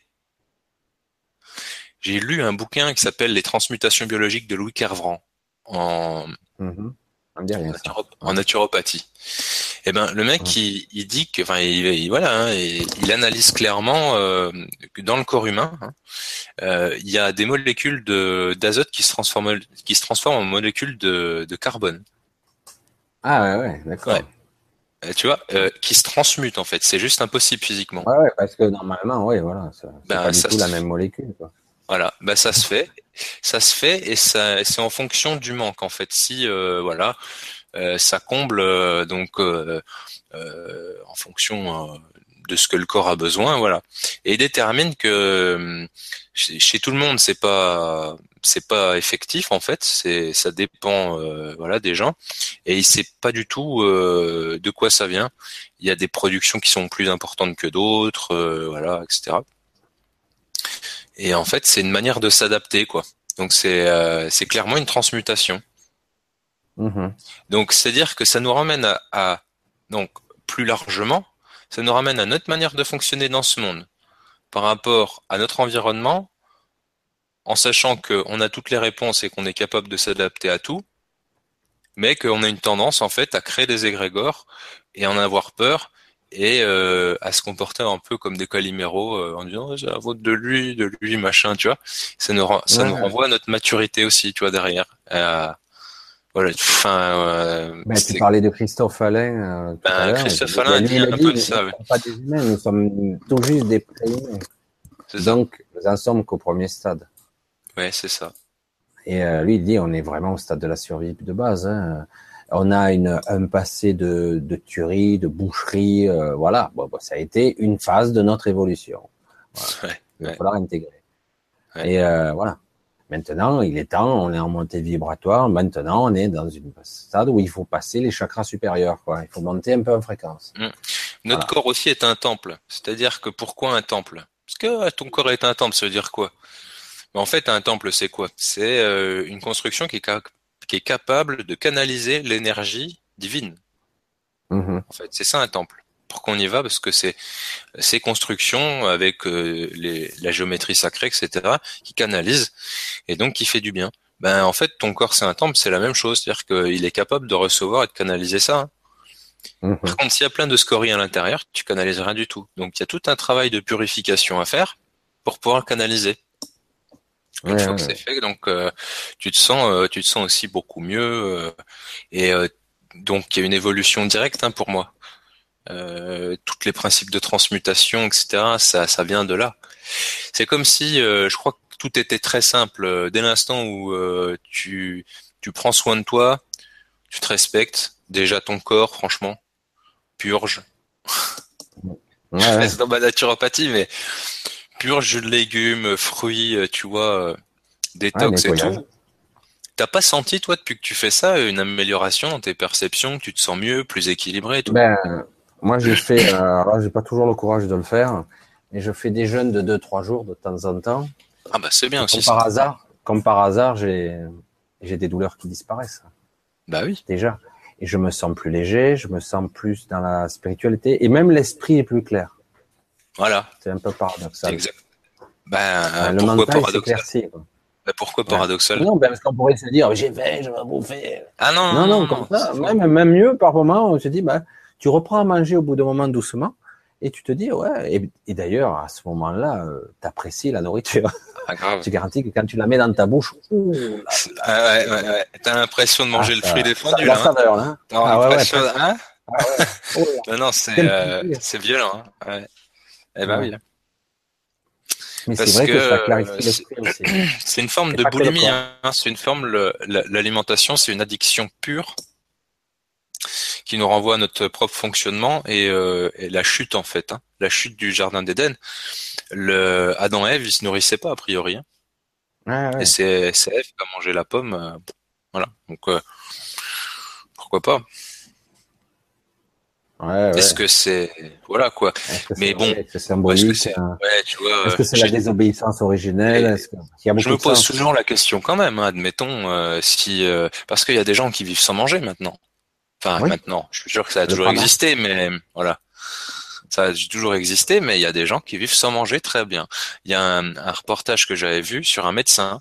Ça fait deux, trois ans qu'il a arrêté de, de manger. Euh, il a été d'ailleurs surveillé parce qu'on n'y croyait pas. Ouais. Et ils l'ont surveillé pendant un, ou deux mois, j'ai vu combien de temps. Il mangeait pas. Ouais. Voilà. Rien du tout. Il boit par contre plein de trucs. Il maigrit pas. Il maigrit pas il m'écrit pas non plus, et il n'a pas forcément de technique non plus. Euh, c'est genre euh, de pranisme ou de choses comme ça. Hein. Il, ouais, a pas de. Ouais, parce que certains au départ, euh, ils apprennent à respirer tout simplement. Je dis, j'inspire le prana après, ou j'inspire la lumière, voilà. Mais elle est tout autour de nous. Elle est tout autour de nous. Donc, euh, si tu sais respirer bien, oui, forcément. Donc on est on est dans de la présence, on est à la fois dans du lâcher prise, on est à la fois dans euh, dans, dans du non mental tout ça, ça nous amène à déverrouiller des petits trucs pour euh, pour se sentir mieux et euh, être plus centré, être dans le bonheur. Tu vois, c'est un peu ça le, le, principe. Tu vois. Mais c'est c'est complexe parce que justement là, tu soulèves un, un petit problème parce que j'avais je suivi, je me rappelle plus de ce docteur, tu vois, encore les problèmes de nom, mais c'est pas grave. J'avais suivi l'histoire et lui, euh, il pensait pas qu'il y parviendrait parce qu'il était sceptique. Il est, il est venu pour ça. Et puis finalement, euh, il le dit. Je crois que j'ai même vu une vidéo sur YouTube où il parlait de ça d'ailleurs avec sa femme. Il disait qu'il était avec elle, il buvait un thé avec elle, mais même au moment du repas, ouais. au moment du repas, et lui ne mangeait pas. Il n'en éprouvait même pas le besoin. Mm. Et euh, mais c'est vrai, il disait que par contre, euh, je l'ai vu pendant d'autres trucs où il a écrit, il a dit il y a des gens qui ont essayé en forçant le, trait, en voulant jeûner à tout prix trop vite et trop radicalement, ils en sont morts. Ouais. Ils ont, Moi ça ils j'ai vu. pas un- pu réintégrer la nourriture parce qu'après ils ont voulu remanger mais ils pouvaient plus. Oui, c'est ça. Il y a plus assez de force et tout. Ouais. Euh, ouais, j'ai vu ça. euh, j'ai vu ça. C'est un chaman en France euh, qui est pas connu du tout, mais qui, explique bien ça. C'est-à-dire que si tu si arrives à intégrer la notion de pranisme avec la respiration, avec le renoncement, avec voilà la, la- une certaine manière de la, la liberté euh, de ton de ton esprit, tout ça, euh, ben tu tu maigris, mais à un moment donné, tu, tu perds plus de poids et tu te sens bien et t'es Ouais. bien. Alors que euh, si tu jeûnes pour jeûner dans une attitude de, de privation, là tu ton, là tu perds du poids et t'es t'es rachitique et tu deviens anorexique et Ouais, tu meurs après. Ben, si tu le vis comme une privation, c'est clair que tes cellules, elles n'ont pas la bonne information, quoi. Voilà, donc ça veut bien dire quand même qu'il y a Voilà. des choses qui se transmutent à l'intérieur de nous. Forcément. Voilà, tout à fait. L'information passe euh, quand même. Euh, Donc, on de est- là, dans les cellules, etc. Ouais, Voilà, c'est-à-dire qu'il y a de la lumière. La seule explication, c'est ça. Il y a de la lumière en tant qu'information de vie, enfin lumière, information de vie autour de nous, et les gens qui arrivent à vivre sans manger, c'est des gens qui arrivent à l'intégrer à l'intérieur d'eux et garder une cohérence de leur métabolisme euh, sans aucun problème. Mhm, Alors que, donc dans une ouverture, tu sais, toute l'ouverture qu'on disait tout à l'heure, mhm. alors que les autres euh, qui euh, qui sont dans cette privation sont sont enfermés, sont dans des peurs, sont euh, toujours dans ces basses vibrations et ça périclite, ça périclite quoi. Mhm. Ben voilà, on en a dit hein, beaucoup hein. Pas mal. Là, j'ai remis en charge parce que mon truc 4G, là, j'ai peur qu'il se décharge. Parce que là, je pensais pas hein, qu'on tiendrait aussi longtemps. Et bien, a priori, ça tient pour l'instant. Parce que de toute façon, si ça coupe, je me reconnecterai en ADSL classique. Ouais. Voilà. En tout cas, euh, ben, 19 jusqu'au bout, on a, on a 13 pers 12, 13 personnes. Mais c'est vrai que là, on a, fait une- on a pas mal parlé. Alors, Je il y a Emmanuel Erard, intéressait là, qui m'avait demandé justement en début d'après-midi, euh, est-ce que j'allais faire une vidéo? Je dis, ben, je sais pas. C'est ça la beauté de la chose. Et puis finalement, ben oui, on a fait une vidéo cet Ouais. après-midi et plus longue que d'habitude parce que là, j'étais pas tout seul. Alors, il disait, il dit, euh, Emmanuel Erard, euh, la Terre est montée tellement en vibration maintenant, à, à nous de faire le passage intérieur à l'unité. C'est sa façon de d'exprimer que quelque part, Bah euh, oui, c'est le début d'une certaine ascension, d'une certaine évolution. Euh, Ouais ouais ouais, c'est ça, c'est c'est ça. Donc c'est bien ce nettoyage à l'intérieur de soi, c'est bien cette euh, cette prise de soin, prendre soin de soi, voilà, être euh, Voilà. être dans dans une attitude de respect. Et je vous confirme, vous êtes bien présent dans les trois, dans la 3D, car je vous vois et vous entends, mais je ne peux pas vous toucher. Eh ben oui. Quand tu Ah. disais que C'est rigolo. quand tu disais que tu savais pas où t'étais. Voilà, non, c'est clair. Si si, en Le fait charbon euh, se bien là. transforme bien en diamant, il dit encore. Alors Ah ouais, ouais. pourquoi pas Ah ouais. notre corps en lumière pure Ah, Ouais, eh ben c'est la- ben écoute, euh, c'est comment il s'appelle? Comment il s'appelle? La personne. quoi, la lumière pure? Non non, Ah, non, non, la personne. Emmanuel toujours pareil, Emmanuel. Ah oui, Emmanuel. Ah bah c'est le prénom de mon papa. En fait, Ah. Emmanuel, euh, c'est peut-être lui, tu imagines Ah, je- Emmanuel Erard, non, c'est peut-être Ah ouais, non, Ah, non, ça peut être un pseudo, hein, mais bon. Ouais. Non, non, euh, en fait, Emmanuel, le principe, c'est le corps de gloire en alchimie, en fait. Donc, en gros, euh, ton, c'est prévu, quoi. Euh, C'est prévu, comme du diamant, de transmuter notre corps, euh, donc charbon, en diamant, euh, corps de gloire, quoi. C'est Jésus qui, euh, qui le disait. hein. Et en alchimie, Jésus, c'est le premier alchimiste. Enfin, le premier. Le, le grand maître alchimiste qui a bien qui a bien bossé sur lui et qui était capable de, de faire plein de choses, quoi. Mhm. Alors, il y a, il y a un petit, un petit peu euh, d'humour, là, Marie-Laurence qui nous dit euh, faudrait peut-être vous ancrer, les gars, là. Parce qu'on plane, peut-être. Peut-être, ouais. Ouais, c'est pas grave. Au contraire. Oui, bah, tout est histoire de centrage. Peut-être qu'on n'est pas, on n'est pas assez centré, mais pour moi, de mon point de vue, je me fais porter par la discussion et je le vis très bien. Pareil. Donc, pareil. Euh... pareil euh, c'est vrai que ça c'est du live, ça part comme ça part. C'est moi ce que je dis souvent. Des fois, on, le, on peut le reprendre en décalé, en plein milieu. On prend la, la vidéo en plein milieu. C'est vrai que si on n'est pas dans, on n'a pas été transporté ou on n'a pas eu le cheminement de la vidéo, du coup, c'est peut-être simplement du but en blanc comme ça, ça fait bizarre. Ouais. Oui, je pense que c'est ça. Je pense qu'elle, euh, elle est peut-être pas trop ouverte et puis elle se dit oulala, là là, mais il parle de quoi les gars? Euh, Faut arrêter de planer. Je pense euh, que c'est de l'humour, hein, c'est de l'humour. Peut-être, peut-être. Non, mais après c'est pas pas forcément méchant. Je pense faudrait, ouais, ouais. Euh, Qu'est-ce qu'il dit Merci messieurs, en espérant que le plaisir de ce très bel échange soit renouvelé. Ben voilà. Bah ouais. On, L'appel est lancé. Ouais, ouais, ouais. Voilà, prévoir des batteries, des sandwichs à boire. Hein. ouais, j'ai la dalle. Bien pipi avant de commencer. Euh... Parce que si on reste 4 heures, 5 heures comme ça, c'est sûr.